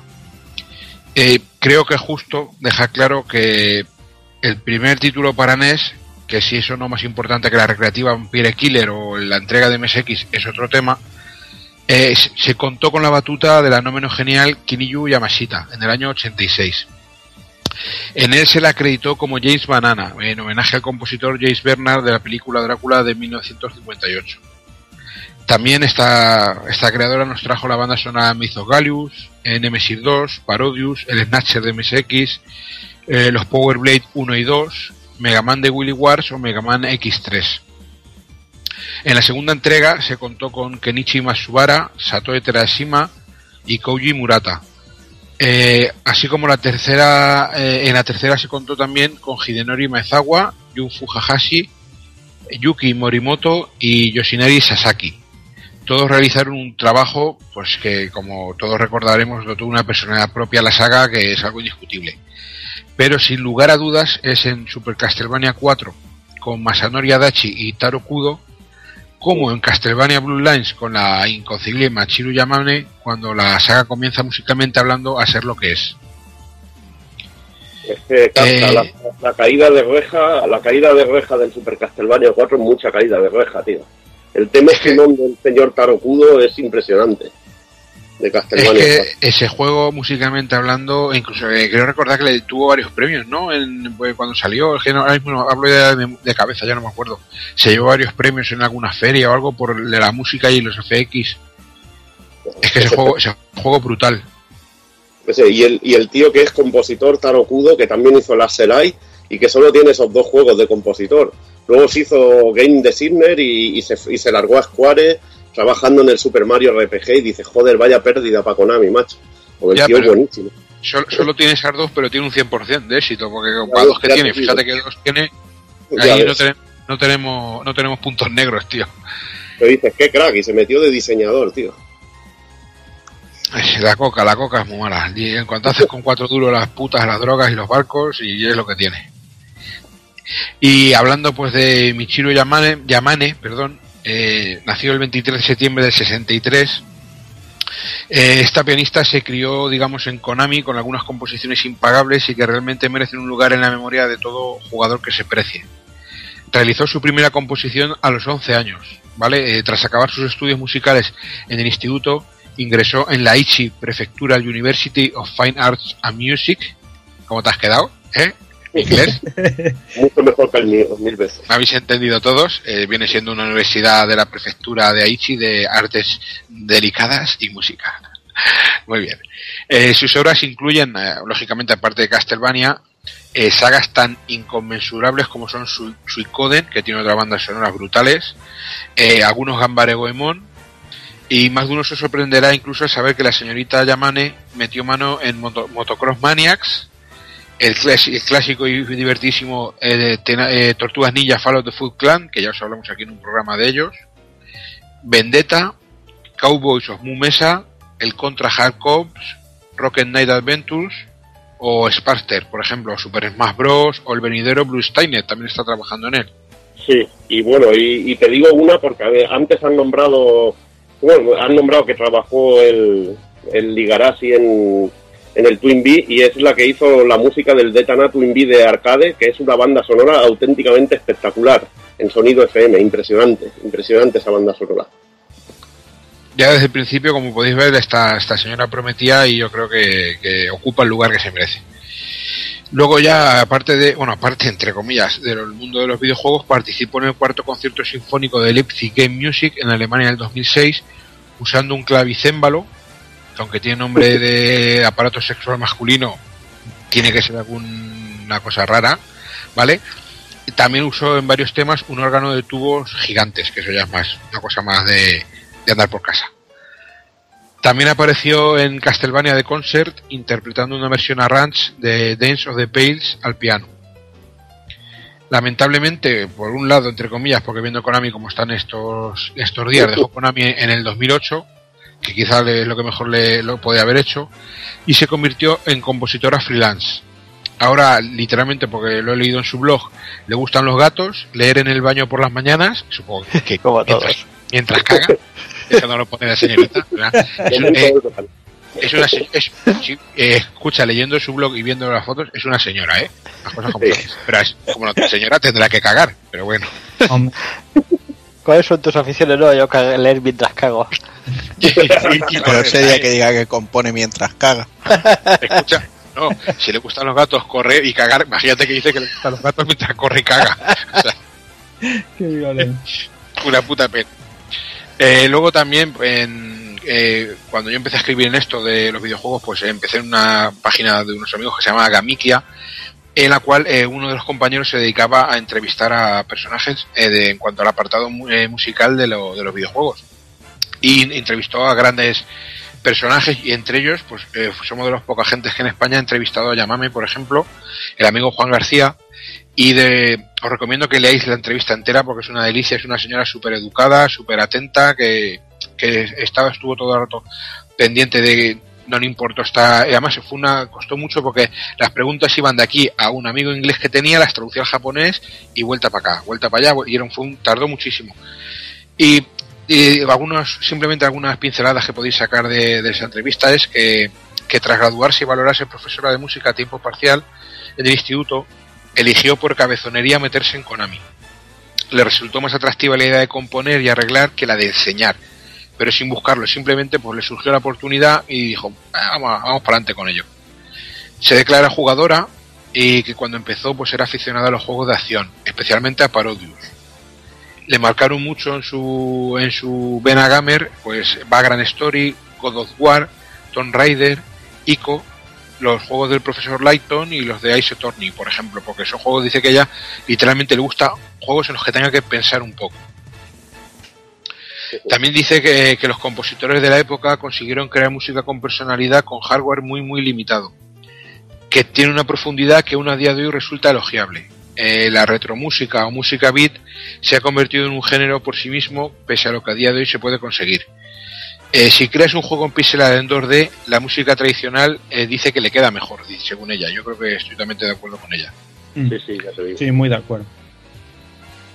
Eh, luego dice, sigue diciendo por un par de, pinceladas más, dice que con canciones como Good Carving eh, Partita o Dance of Pales sentía que tal vez eran demasiado líricas para ser música de fondo en un juego de acción.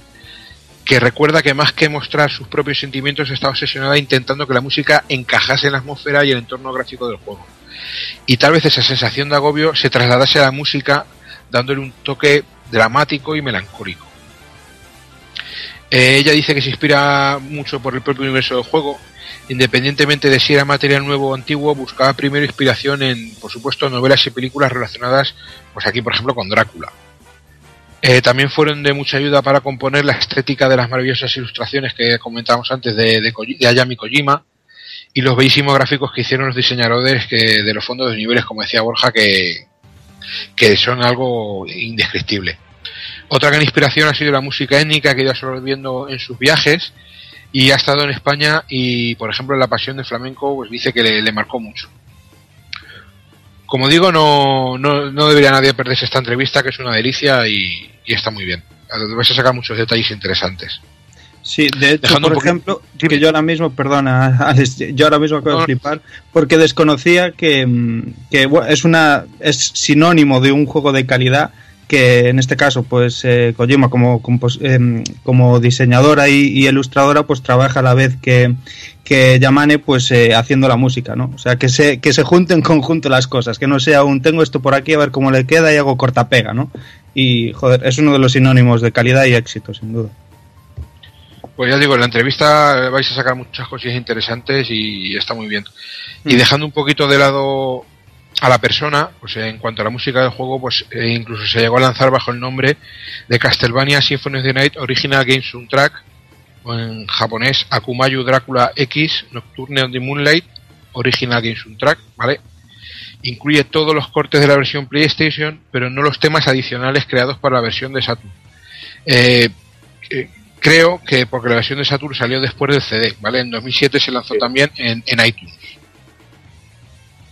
Yamane usó varios estilos e instrumentos para la, genial y magistral banda sonora para cada área del juego.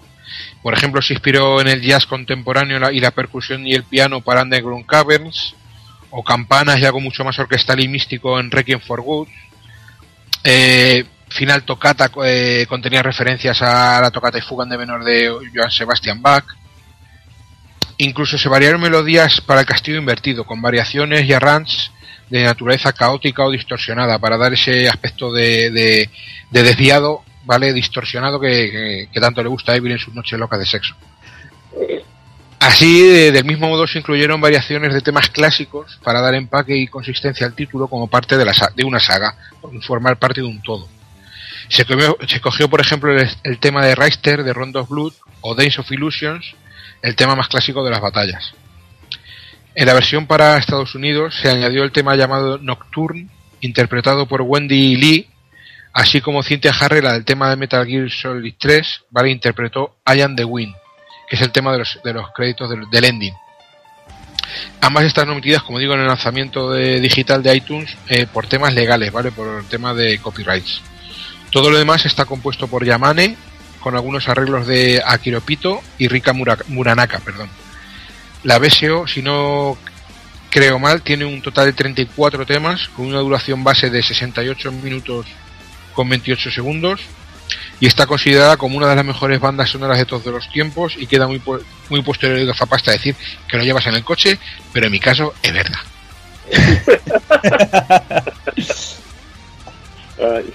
Alucinante la música. Sí, bueno, vamos un poquito con las versiones de, de Symphony of the Night.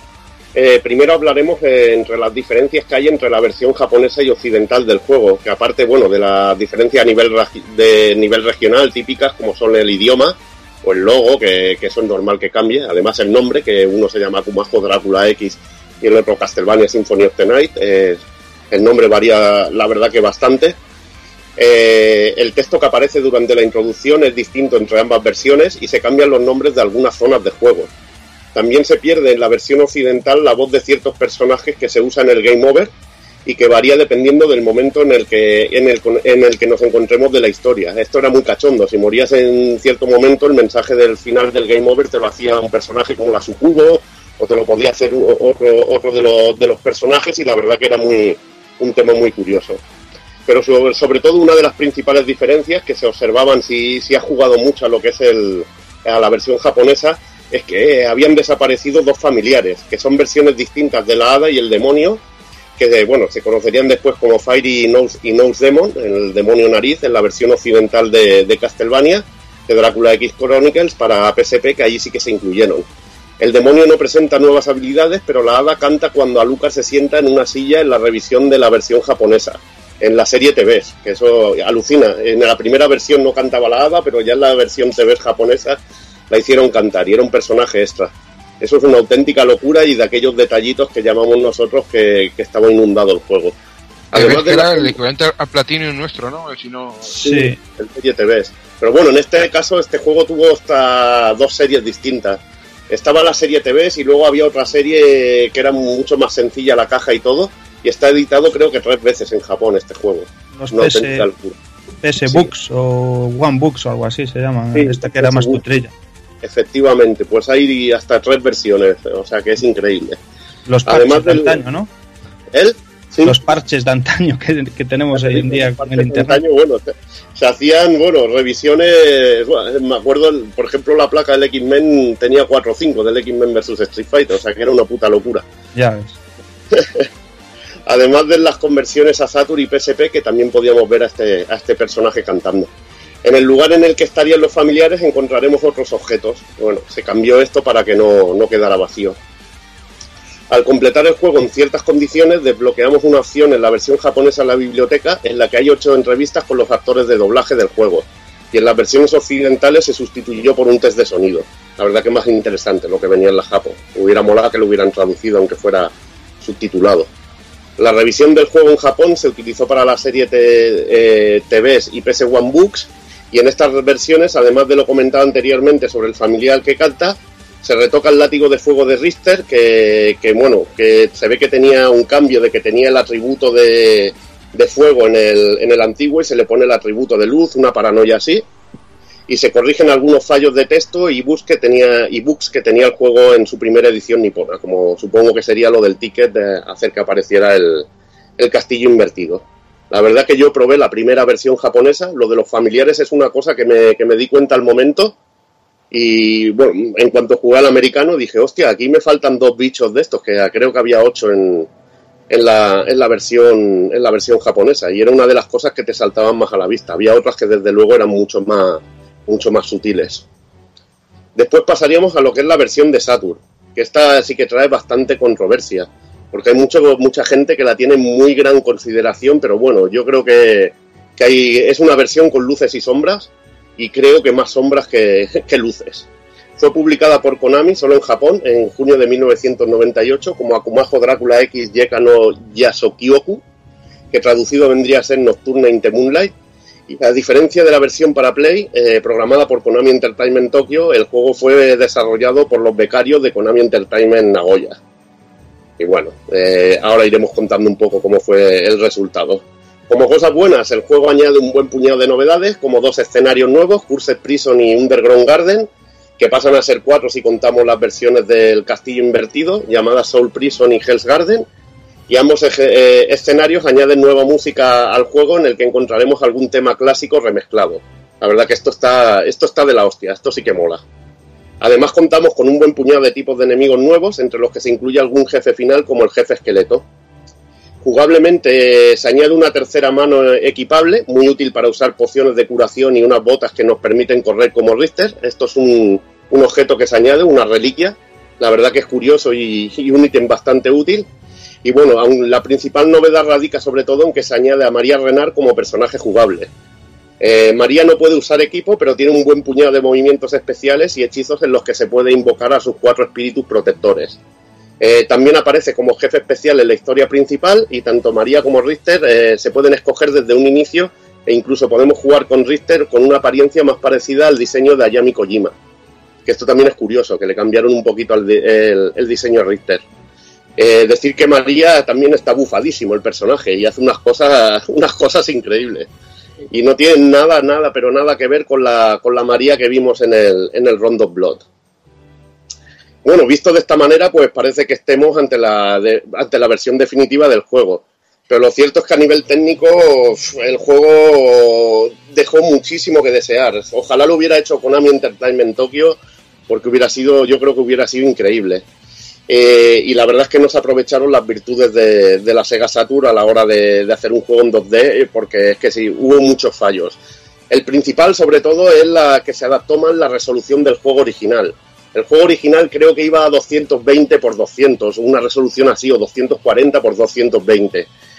Y sin embargo, eh, la, versión de Saturn se, se adaptó a la resolución de Saturn nativa. Esta resolución no la tenía la, la Saturn y se adaptó a 320 por 220, pero no se modificaron los gráficos, sino que se añadió un píxel más.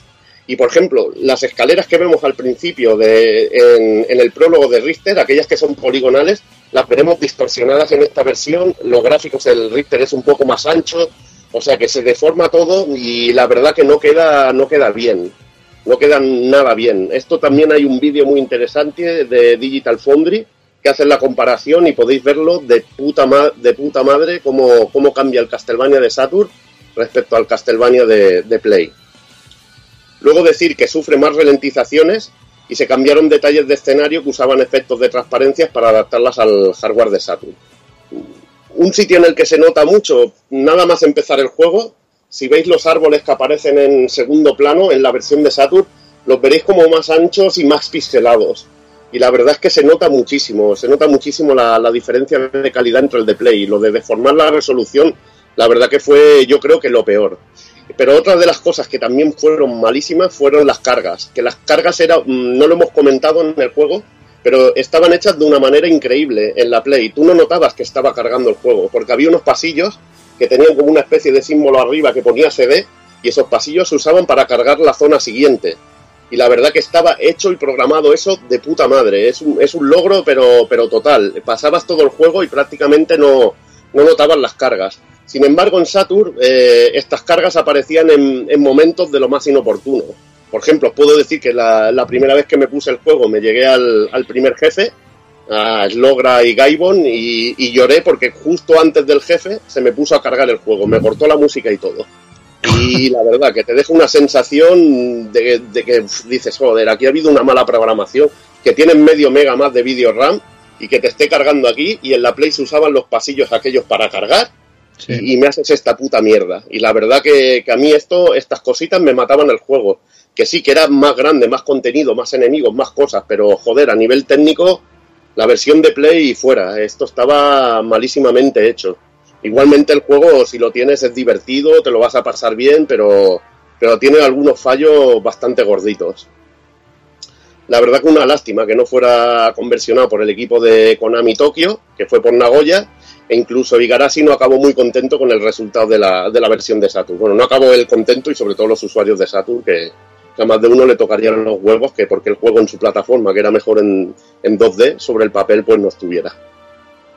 El Igual. de, de- perdona, Evil. De hecho, el, el rollo este de que se decía que había documentos y metías el disco de Saturn en un PC, eh, el rollo documentos con los propios programadores de Konami Nagoya, como que les pilló un poco el toro explicando, pidiendo disculpas, así muy a lo japonés, ¿no? De que, de que sabía que no eran lo que el público esperaba y tal, pero que se vieron sobrepasados al hacer el por y tal. Mm, Denota mucha cosa eso ya. Sí, sí. Denota muchísimo, pero sobre todo el gran problema es el cambio de resolución, que se nota muchísimo, porque a los gráficos le pega, le pega un bocado muy grande. Y luego las ralentizaciones, que no, no Sí, las mata. entiendes. Mata la jugabilidad. Sí, de ahí- todos modos, si, si la versión Saturn lo hubiese hecho Mercury Steam, os he dicho que no tenéis ni puta idea. Igualmente es un juego disfrutable y los añadidos, la verdad que, que molan. Por desgracia tiene un juego prohibitivo, que supongo que luego comentará Casca algo de, de Festival del Humor. Sobre todo últimamente se ha puesto en precio esta versión. Que Sí, ahora, ya- ahora lo hablaremos, pero es lo que decía, que yo no sé por qué yo tenía la idea de que esta versión había salido en Estados Unidos. No sé por qué yo en mi cabeza, no, No, sé. olvídate. Ya, ya, ya, ya, no, porque en mi cabeza estaba yo con que había versión USA, no sé por qué. No, mm, no creo, bueno, ya no cambiaba nada que hubiera salido la versión USA ni nada, pero bueno. También suerte que salió y lo pudieron disfrutar los usuarios de Saturn. Mira, lo que pasa- ya te digo que con la resolución que gastaba la Saturn, si hubieran adaptado bien, hubiera estado de la hostia este juego. Luego tenemos la versión de, de Xbox 360, que en el 2007 apareció como descarga digital. Eh, actualmente también es como se hizo compatible con, la Xbox One, que bueno, lo podemos ver con los pixelotes eh, a lo antiguo o con un filtro que realmente le queda como el culo. A mí no me gusta, la verdad, el, el filtro que le metió Backbone Entertainment. eh, no me mola nada, pero bueno, para verlo en televisores nuevos habrá quien le gustará, a mí me parece una real mierda, pero bueno aunque podemos disfrutar también del juego en su forma original, si lo queremos, que yo lo recomiendo, aunque se vean los pixelotes. Se puede jugar en 16.9 y fue el primer juego que pasó el límite de los 50 megas que Microsoft había puesto para, para los juegos de descarga de, de Xbox Live. Y hostia, tenemos que tener el Symphony y nos pasamos el límite de 50 por los huevos. Y bueno, y así empezó y bueno, hasta lo que hoy en día de que ya un juego de 50 megas no lo encuentran ni de milagro. Está basado en la, en la versión occidental de Play, incluye logros y marcadores online, con un ranking mundial en varias categorías, porcentaje de castillo explorado, tiempo de juego, etcétera, que le daba, bueno, son esas cosillas que le daba vidilla para picarte con la, con la peña a jugar. En Estados Unidos lo podemos encontrar en formato físico, en el recopilatorio Konami Classics Volumen 1, junto a Super Contra y Frogger. El tema musical final, I Am se sustituyó por un tema instrumental llamado Admiration of Plan, por aquello que, como, como ha comentado bien antes el amigo Kafka, eh, lo del rollo de, problemas legales y derechos, y derechos de autor. Luego pasaríamos a la versión de PSP, que, bueno, también se me olvida decir, la versión de 360 estaba en castellano, que eso era un plus bastante importante para mucha gente. Versión de PSP, en febrero de 2008 disfrutamos en el mercado europeo de Castlevania, de Drácula X Chronicles para PSP, un juego que contenía un remake de Round of Blood y como extras el mismo juego en su formato original y Symphony of the Night. O sea que era un pack impresionante. Simplemente por tener esos tres juegos dentro es obligada su compra para todo, para todo fan de Castlevania. Para poder jugar al, porn teníamos que encontrar un ítem especial dentro del juego y es una versión basada en la original de Play, aunque con algunas mejoras. Eh, se cambió todo el doblaje. Eh, yo creo que para mejor, porque la verdad, eh, el primero es muy legendario, pero si lo comparas con este doblaje en inglés de la, de la versión de PSP, la verdad que hay un mundo entre unos act- actores y otros. Aunque te, te quede esa nostalgia, la Sí. verdad que, que se nota muchísimo. Sí, sí. Y se, sí, sí. y se modifica la historia para hacerla más parecida a la del juego original japonés. Además se incluyen a, a los dos familiares que no aparecían en las versiones occidentales eh, se de, de Play, se eliminaron algunos bugs y podemos jugar como María Renard, que en este caso es diferente a la que vimos en la versión de Saturn y su jugabilidad está basada en la María que vimos en el Rondo Blood, o sea, tirando más proyectiles que, en el cuerpo a cuerpo, que luchando cuerpo a cuerpo. Esta versión apareció posterior- posteriormente en formato de descarga para el PlayStation Network y por último se sustituye el tema musical final llamado Ain't the por Serenade of Sympathy. A mí, de, por ejemplo, yo esta versión eh, es la que jugué, yo ahora no, no la conocía y es eh, la última partidilla de, de- del Symphony que me eché. Me la eché en esta versión y la verdad es que me encantó. O sea, pero es. mm, A mí me parece de las más pulidas. Aparte que va, que va a 60, ojo, que es muy importante. Lo, lo que me bueno, lo que hubiera sido ya el pasote y pajote es que hubieran metido las fases de Saturn. Entonces ya estaríamos hablando de la versión auténticamente definitiva. Definitiva, sí, sí, sí. Sí. Yo no sé por qué no lo han hecho, la verdad. Me, me toca un poco las narices, que podrían haberlo adaptado, pero, pero fácilmente. Sí, pero bueno, se mira, se mira super mi- se mira super mimada. Y decir un pero, que es que bien podían haber puesto un menú para meter el Drácula X Chronicles en la PSP y darle iniciar el juego y no tener que purular por ahí para, para poder desbloquearlo. ¿eh? Sí, no, eso sí, pero bueno, así te obligaban a jugar con un extra jugoso, la verdad. Sí, sí, sí, eso sí, Hay motivación. muchos juegos que tienen extras que te dan motivación. Dices, joder, esto es un extra y lo demás son tonterías, tío. Ya ves. También supongo que sería para que lo jugaras en el orden correcto. Sí, También. también. me imagino. Sería también. Y vamos con otras bizarradas, que las había bastante bestias, eh, porque había una versión reducida de Symphony of the Night en una máquina LCD de la compañía Tiger. Y bueno, la historia está súper simplificada y debemos recorrer el castillo para encontrar a Drácula y derrotarlo de una vez por todas.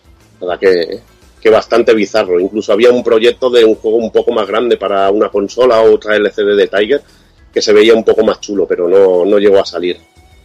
Eh, y en 2010 tuvimos Castlevania Puzzle, Puzzle Encore of the Night, el primer juego de este género para, para la saga y que incluía personajes de Symphony of the Night. El juego apareció para iPhone y Windows Phone, uno de los pocos juegos que ha salido para Windows Phone. Recuerda en su desarrollo a Columns y vuelve a contarnos los eventos de Symphony of the Night y, tiene muchísimos elementos RPG, combates y esto. No está nada mal. Este juego, la verdad, que me hubiera molado en consola, solo por disfrutar de la música mientras juego un juego de puzzles. Me parece que está de la hostia. Bueno, y de la hostia, eh, ya que estamos hablando de, de la versión de, Hostia, Saturn, Vamos a hablar de hostias. claro, ya que está de la hostia, vamos a hablar de hostias con el Ebay Festival del Humor. Aquí viene la, la musiquilla de la teletienda, que todavía no me habéis puesto, cabrones, pero bueno.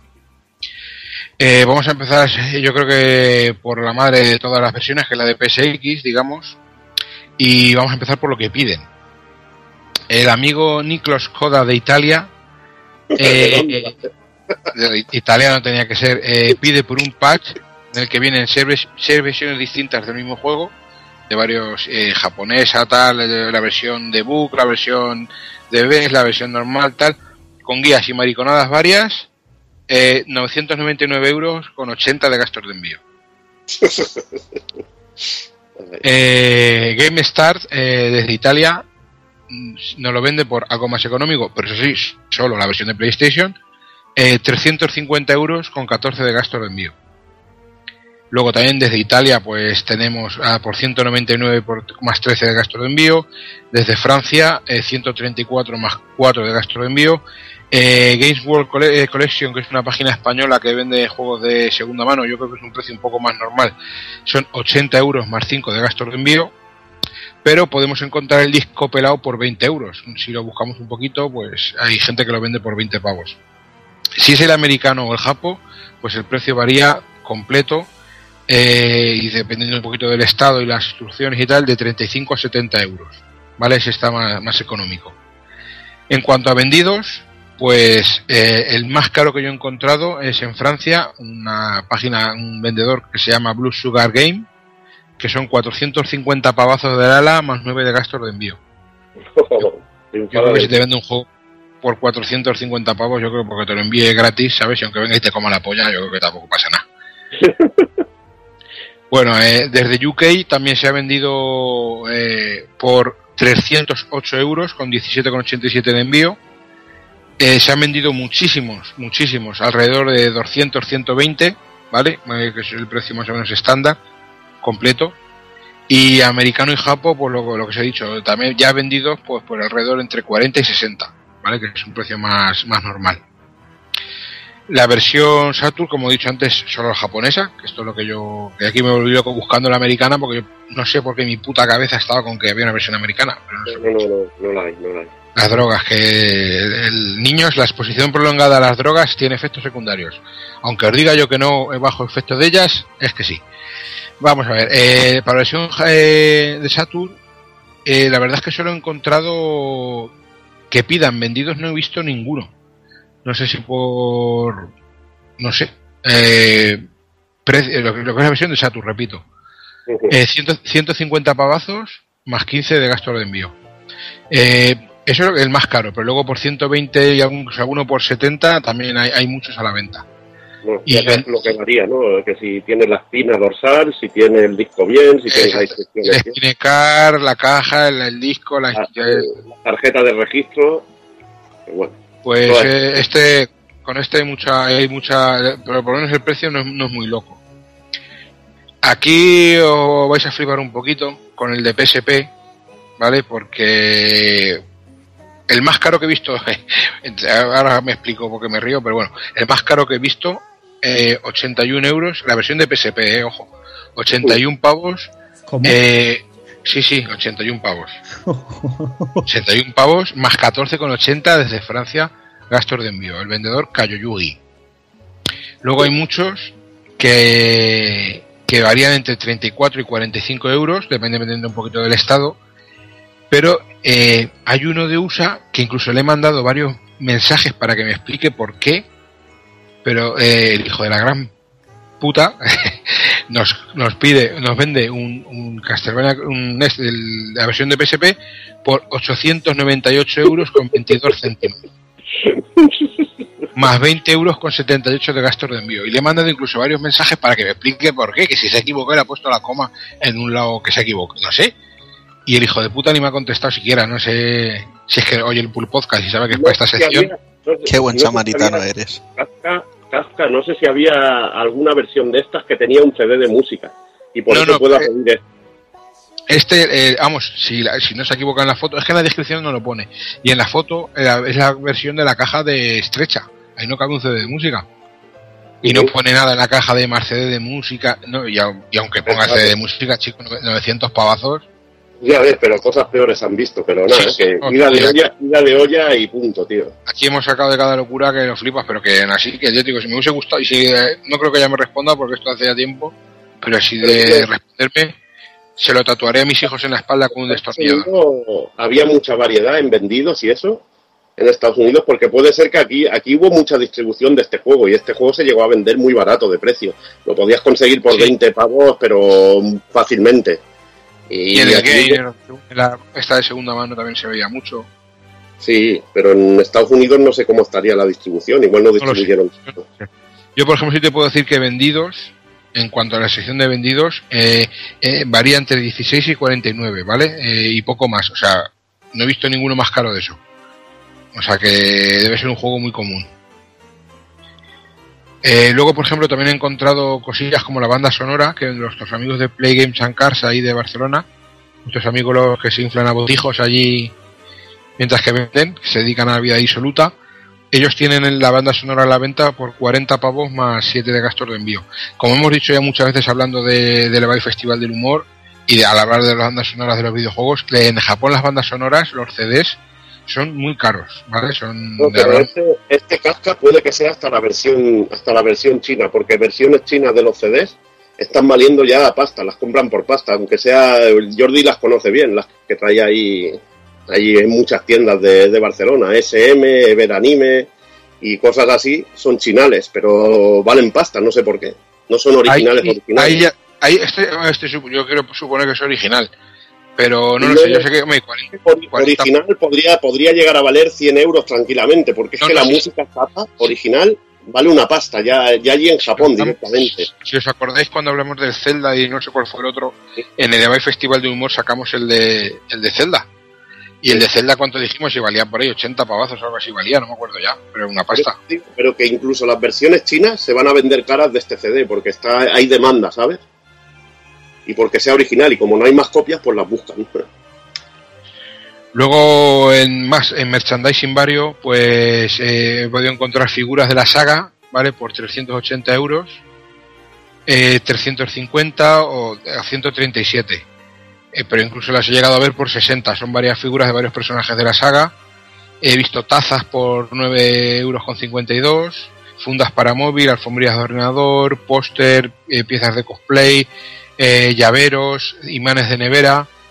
Y luego he encontrado una cosita débil, hecha que échame una mano, que no he sabido, he intentado buscar por, por internet lo que es, que es una cosa que se llama Castlevania Le Manuscrit Maudit, el Ca- Castlevania el manuscrito maldito, y pone más DVD, y lo he visto varios por 40 euros. No sé si es que es un documental o algo que vendieron con un epic drama de estos de... Es que no sé lo que es exactamente, tío.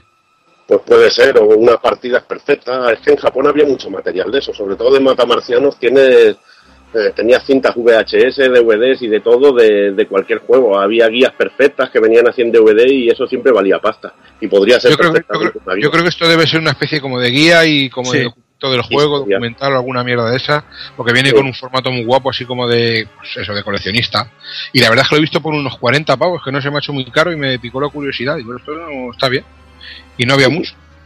Y no ya- y, y porque no has buscado las guías. Es que las guías y eso valían pasta de Symphony of the Night, ¿no? tío. De hecho, yo cuando, en la época que me quedé en paro, que vendí todas las guías que yo tenía, lo que hemos comentado antes del librito de, de los superjuegos de, con la guía esta, hubo un, un comprador francés zumbadísimo de la puta cabeza que me compró casi todo lo que tenía y se, se dejó una pasta entre el envío a Francia y lo que me que no voy a decir cuánto, pero, pero una pasta.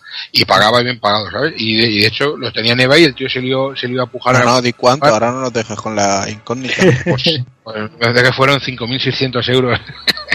no, no, no, pero, a lo mejor- pero, pero quiero recordar que fueron unos 800, 900 pavos por todo lo que se llevó. Madre mía. Sí, pero claro, me compró, por ejemplo, me compró todas las superjuegos desde la número uno, eh, todas las hobby consolas desde la número uno, eh, varias guías, eh, todos estos libritos de estos y de la de la Magazine 64 que también regalaban libritos de estos, de la de la otra revista que había de Nintendo que no me acuerdo cómo se llamaba, que se llama Games World, creo, algo así, no me acuerdo muy bien. Me Eh, llegan muchas- a decir que las hobby consolas me iban a servir para algo más que limpiarme el culo, igual hasta la guardo. Pues ahora, sin embargo, han bajado mucho porque ahora ya las venden, las venden por eBay, las ves por tres. Pero ya te digo, el francés este loco en aquella época, que fue cuando empezó el boom de eBay, la, la peña se volvió y, y me soltó 800, 900 pavos fácil. Aparte el envío, que el envío lo pagó él. Por 800, 900 pavos yo le hubiera vendido hasta mi flor, ¿eh? No, no, tu flor, que yo se lo dije, digo, dame tu dirección, voy, te la chupo y me vuelvo. Vaya. Muy bien, Vas, pues Como buen francés era mariquita y no quiso. seguramente. Pues nada, pero vamos a ir dejando por aquí. Eh, vamos a ir rematando con las curiosidades. Eh, sí que es verdad que este juego tiene curiosidades para aburrir, pero hemos seleccionado unas cuantas y bueno, empezamos explicando pues cositas que ya hemos dicho, como que por ejemplo el tema del porcentaje final del juego con el tiempo ha ido aum- aumentando a lo loco, ya que se han ido descubriendo varios bugs y glitches y se ha llegado hasta el no- 999,9%. Uno de los glitches más conocidos es el que permite salir del castillo. Para ello debemos usar el familiar espada y transformarnos en murciélago, en una zona específica de la capilla. Y tras terminar el juego, podemos empezar una partida nueva como Richter, creando una nueva partida con su nombre. Y si se coloca el disco de Symphony of the Night en un reproductor de CD y se reproduce la segunda pista, podemos escuchar la voz de Alucard diciendo: Como podrás, como podrás ver, este es un disco negro de PlayStation. Y luego se escucha un tema que no, eh, no- que no está incluido en el juego. En el castillo invertido te enfrentas en el Coliseum con tres protagonistas de Castlevania 3 Drácula's Curse, como son Trevor Belmont, Sifa Belnades y Grand Danasti, pero en realidad son falsos cuerpos con las mismas habilidades, unas malas copias, digamos, creadas por Saft. En este combate, si liquidamos a Trevor antes que Sifa, ella lo resucitará como un zombie. Dependiendo cómo derrotemos a Drácula con Richter al principio del juego, empezaremos la aventura con más energía. Si nos sentamos en el confesionario en el lado izquierdo, un sacerdote fantasma viene y puede que nos acuchille o nos tire algo de comida. Según el color de sus ropas hará una cosa u otra. Si nos sentamos en el otro lado, una mujer vendrá y según el color de su vestido nos apuñalará o confesará sus pecados. Si dejamos a Lucar durante un rato sentado en una de las sillas que hay repartidas por el castillo, este se dormirá, apareciendo los, clásicos simbolitos de Z para los ronquidos. Y como os hemos comentado antes, eh, durante, durante el programa, en el Coliseo podemos ver los restos del monstruo que nos persigue en una de las fases de Drácula X de PC Engine eh, o el- la versión que hubo para Super Famicom. Hay un ítem de un solo uso llamado Power of Sire. Eh, este hechizo invoca un retrato que causa daño a todos los enemigos que estén en pantalla. El retrato es de Vlad Tepes, eh, ¿vale? el personaje real que, inspiró la leyenda de Drácula, el empalador. Hay un escudo que equipado en la mano y al realizar atrás adelante más el botón de ataque hará que lancemos una bola de energía que es igual a los escudos, a las options que usa la Big Viper en la saga Gradius. O sea, detiene los proyectiles enemigos. Olrox, el jefe de la fase de las catacumbas, se conoce con en su versión original como Oruroku, Orlok el vampiro, protagonista de la película Nosferatu. En la versión de Saturn, María puede realizar un hechizo que invoca un dragón azul muy similar al, can- al que encontramos en la tercera fase de Life Force, el clásico matamarcianos de Konami. Transformarse en murciélago junto al familiar de la misma especie producirá curiosos efectos. Durante el prólogo, si golpeamos cierto pedrusco antes de enfrentarnos a Drácula, encontraremos un pasadizo secreto que nos irá, que nos irá de perlas para rellenar el marcador de corazones. Si esperamos un ratito en la fuente que hay en la fase de Orlos Quarters, veremos cómo el agua se transforma en sangre, como ya hemos dicho antes. El juego contiene muchísimas referencias a autores como Tolkien o Lovecraft en forma de objetos y enemigos como Malachi, un demonio basado en el monstruo Cthulhu. Cthulhu, Cthulhu, ¿cómo se pronuncia eso, tío? Cthulhu. Yo como tragar. Chulú. Esto es tragar. Tragas y glu, glu. Ah, glu. Si tenemos una de, moa. si tenemos una partida de Symphony of the Night de la Memory Card eh, de PlayStation y, son- y nos enfrentamos a Ico Mantis en Metal Gear Solid, este nos leerá la mente y te dirá, ¿te gusta Castlevania, no? En la zona de la biblioteca, en el castillo invertido, conoceremos a tres interesantes enemigos: el león, el espantapájaros y el hombre de hojalata, una referencia al mago de Oz. En Symphony of the Night aparece por primera vez la Stone Mask, máscara de piedra, un objeto que hace clara referencia al manga Yoyo Bizarre, donde esta máscara transformaba a Dio Brando en un vampiro. Pues nada, lo vamos, vamos a ir dejándolo por aquí. Vamos a dar unas pequeñas pinceladas finales, digo pequeñas porque somos muchos. Y empezamos, empiezo contigo, Dani. Eh, Symphony of the Night, no sé, que es lo que quieras añadir. Pues poco más, porque le mandamos una buena bisección, la verdad. Pero bueno, como impresión es decir que es eso, lo que decía al principio, que me parece. Siempre es difícil cuando ya llevas kilómetros y llevas eh, muchísimo vicio de juegos a las espaldas eh, y ya le tienes cariño a algunos mismo por nostalgia de haberlos jugados en su día, por juegos que salen hoy en día, pero quedarte con alguno y elegir eh, 10 juegos, por ejemplo, eh, este está sin duda entre ellos, pero sin duda, sin duda porque yo lo veo como un juego hecho con un mimo, pero brutal, brutal, y que, y que se nota sobre todo, pues eso, en lo que venimos diciendo en todo el programa, en los detalles. Eh, si no eres jugante de la saga y llegas y te encuentras con este juego, eh, flipas en colores, pues por el desarrollo, ¿no? Pues este componente nuevo en la saga, ¿no? Que, que marca un antes y un después también, una saga nueva de Castlevanias, ¿no? Con el componente de la exploración, el tracking y demás. Eh, y sobre todo, pues eso, pues eh, por los detalles, porque estás jugando y, te quedas alucinado, mm, pantalla tras pantalla, eh, cómo envuelve todo, cómo todo encaja, la música, con el diseño de escenarios, con los personajes y demás. Y si ya conocías la saga y la vienes jugando de antes, eh, alucinas igual o más aún, ¿no? Fijándote en los detalles, aquellos guiños, aquel mimo en el fondo, tal, y, es una pasada. Y la jugabilidad que te pones delante del mando y, y es que parece que lleves jugando toda la vida, súper fluido, es, es genial, la verdad. Y con- dudo mucho que no haya, que haya nadie que no haya catado o no haya escuchado hablar de él, pero vamos, o sea, le recomiendo a todo el mundo, le guste este género o no, eh, que le dé una oportunidad. Doki. Pues qué quieres que te diga, Eh, es que me voy a repetir con lo que habéis dicho ya.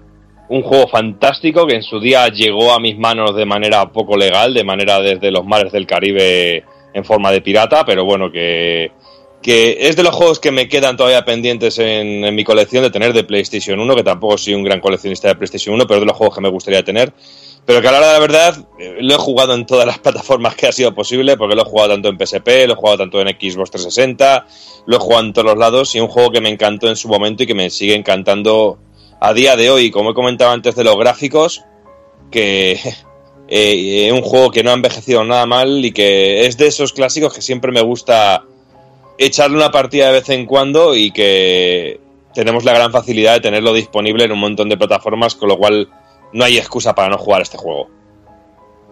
Evil. Pues nada, muchas cosas ya han dicho aquí Dani y Doki. Eh, para mí es un, todo el juego es un, en, un, en todo el conjunto es perfecto, por eso es una obra maestra, es considerado y por mí también una obra maestra. Y nada, para mí sobre todo este juego tiene el, el factor sorpresa que en una época en la que no se diseccionaban, que ya sabías cómo iba a ser un juego del todo, sobre todo ese factor sorpresa del castillo invertido que yo creo que nos dejó los huevos colgando a todo Cristo y nos quedamos auténticamente flipados. Porque si solo hubiéramos jugado la mitad del castillo hubiéramos dicho, hombre, está muy guapo, pero no sé. Pero ya al añadirle yo creo que toda esa parte del castillo invertido, con aquellos jefes, aquella dificultad y todo es que hicieron un monstruo, una auténtica obra maestra y todo en su conjunto, la música, todo, porque cambiaba todo, es que era algo espectacular y que no habías visto nunca. Luego ya se repitió la fórmula, algunas veces con más suerte y con menos suerte, pero no te llegó a ese nivel de sorpresa como es el diseño de la primera parte, que eso siempre queda, esa originalidad, el plus de originalidad es lo que diferencia a una obra maestra de lo que es una copia, a no ser que esté muy bien hecha y muy bien diseñada. Y entonces por eso son de esos juegos que se te quedan grabados en el corazón. Y el, y el Symphony of the Night a todo amante de Castlevania se le quedó grabado sobre todo por sus mecánicas y ese castillo invertido que es que te dejaba, te dejaba pero auténticamente flipado. Taco Kun. Pues nada, chicos, poco más que decir del juego. La verdad es que mm, para mí fue sorprendente la cantidad de detallitos que tuvo, la cantidad de secretos. Eh, me enfermó completamente el, el subir el nivel de porcentaje. O sea, cómo, cómo era posible que algo tan, tan absurdo como un marcador pudiera hacer que, que nos volviéramos tan locos. Y, imagino que es pues como nos pasa ahora a algunos con trofeos y logros y demás. Y perfectamente te diría, pues eso, que es el Castlevania que más he disfrutado, con perdón de- del Vampire Killer en mi MSX por, por lo que ello significaba y, y poco más, que a ver si algún día esto vuelve y, y vuelve con, con buena gloria, como, como se merece. Kafka. Pues nada, chicos, qué decir. no, broma. Eh, la verdad es que me ha sorprendido lo rápido que ha ido el programa porque yo me esperaba un programa más largo. También es verdad que nos hemos dejado muchísimos detalles y muchísimas locuras y cosillas que, que supongo que nadie no le vamos a descubrir tampoco nada a nadie porque este es un juego que creo que todos los, el público al que va dirigido el Pool Podcast el 98% lo habrá jugado y el otro 2% por lo menos lo conoce. Sí es verdad que es un juego que ya hemos dicho que tanto en lo estético como en lo técnico ha envejecido muy bien, sigue siendo igual de divertido hoy que, que hace pues eso, hace 10 o de 20 años que salió casi. El juego, eh, yo la versión a la que más horas he dedicado ha sido la de, a la de Play 1. Pues os digo que la alquilé muchísimo, lo, lo disfruté muchísimo y luego lo pude conseguir. Aunque la versión de PSP yo creo que es la, la versión más lógica a la hora de, de poder disfrutarlo. De forma legal, luego ya de forma alegal. Cada uno que haga lo que quiera. ¿Es el mejor Castlevania de todos?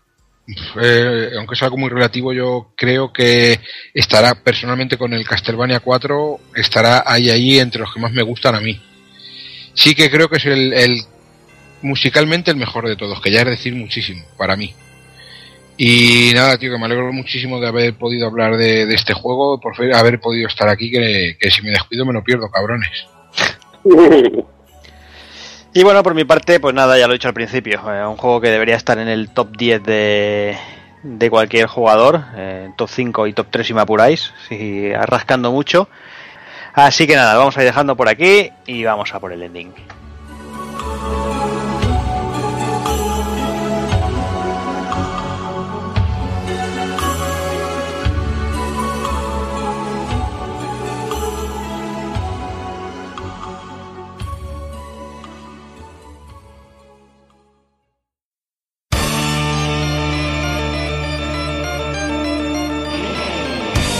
Y recuerda, si no te mola hacer un calamar y quieres estar bien informado, pásate por el blog pulpofrito.com. También puedes seguirnos en Twitter y Facebook.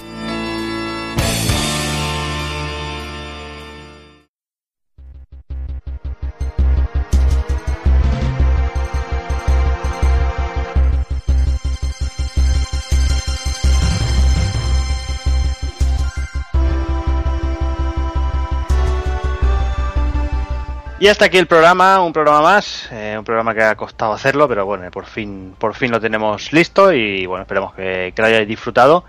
Y ya poco más me queda que despedirme de la gente. Empiezo por el señor Kafka. Nada, señores, que daros las gracias una vez más por el programita de hoy. Lo he pasado muy bien, he aprendido muchas cosillas. Eh, la verdad es que lo que hemos dicho, pues se me ha hecho un programa muy muy ameno, muy cortito, muy muy bien, una cosa bien. Hemos dado muchos datos, muchas locuras, muchas historias. Nos hemos dejado cosas también a- adrede ahí pendientes para que cada uno las descubra cuando puede, como pueda. Y nada, que el juego lo merece, merece un programa para él solo, sin hablar de otros títulos. Y no sé cuál, cuál, cuál es el siguiente que tocas, cabrón. Parodius. Parodius. Oh, qué bonito. Qué bonito, Parodius. Pues nada, voy a tocarme un poco ahí en el armario para luego poder salir de él y decir que, que he salido del armario. Muy bien, ¿Vale? muy bien. Venga, Venga, os dejo, os dejo- os dejo con esa imagen. Vale, ahí está. Venga, hablamos en un mesecito. Hasta luego, locos. Me despido, señor Talentacocun. Pues nada, señores, yo me quedo pensando en Pink Socks, que son mejores que lo que nos ha propuesto Kafka. Y poco más que decir, que un placer estar por aquí como siempre. Y nos vemos en el próximo podcast y luego a ver a quién vemos por allí por Barcelona Games World. Muy bien, Takokun. Pues venga, a viciar. Venga, un abrazo. Y me despierto en el señor Evil. Venga, pues un programica más que hemos estado aquí en buena compañía, con la becaria y todo lo que se ha apuntado y, y el amigo Dani, y la verdad que, que muy bien. Se ha hecho cortito porque te dan ganas de hablar de toda la saga Castlevania y de muchísimas cosas más, pero bueno, creo que nos hemos centrado en el... Sí, no, sí, a ti sabemos que te da por hablar. Sí, bueno, he ido a tope, pero bueno, también, joder, tío, es lo que hay, tío. A mí esto me entusiasma y me emociono ahí y me pongo a tope y es lo que hay, tío. Eh, Me compraste y ya, ya no podéis devolverme, es lo que hay, tío. El juego Nadie que emocionó a Evil Ryu. Es el Knights, el Knights que emocionó a Miyamoto. Ese me... Ya sabéis, un día lo haré hacer ese juego, aunque digáis que es una mierda. Lo harás solo. Lo haré solo. Me tendré que secuestrar un grupo cegueros o algo. Pues sí. Venga, pues, Nada, haremos Bill. parodios, haremos parodios que, que será un placer, es seguro. Seguro. Placer seguro. Hablamos en un par de semanitas. Y, y esas cosas. Venga, Venga. Hasta luego. hasta luego. Y venga, me despierto el señor Doki. Pues nada, pues aquí muy contento y sobre todo que sepas que te tomo la palabra con el tema del Castlevania 2, ¿eh? con el Simon Quest. Sí, sí, sí, sí. Ya lo O puedes por, lo apuntar. menos, o por lo menos pegar un repaso a los, la saga clásica de NES. Hombre, Bien. o eh, Es otra opción. aunque el 3 tiene mucha chicha, ¿eh? todo hay que decirlo. Y Pues nada, muy, con- muy contento y sobre todo que con ganas de pegarle otra vuelta al Castlevania, seguramente lo pegué un buen repasillo uno de estos días también la versión de Xbox, que me, que me apetece también pegarle mucho fuera de la portátil, porque la última vuelta que le he dado ha sido la portátil.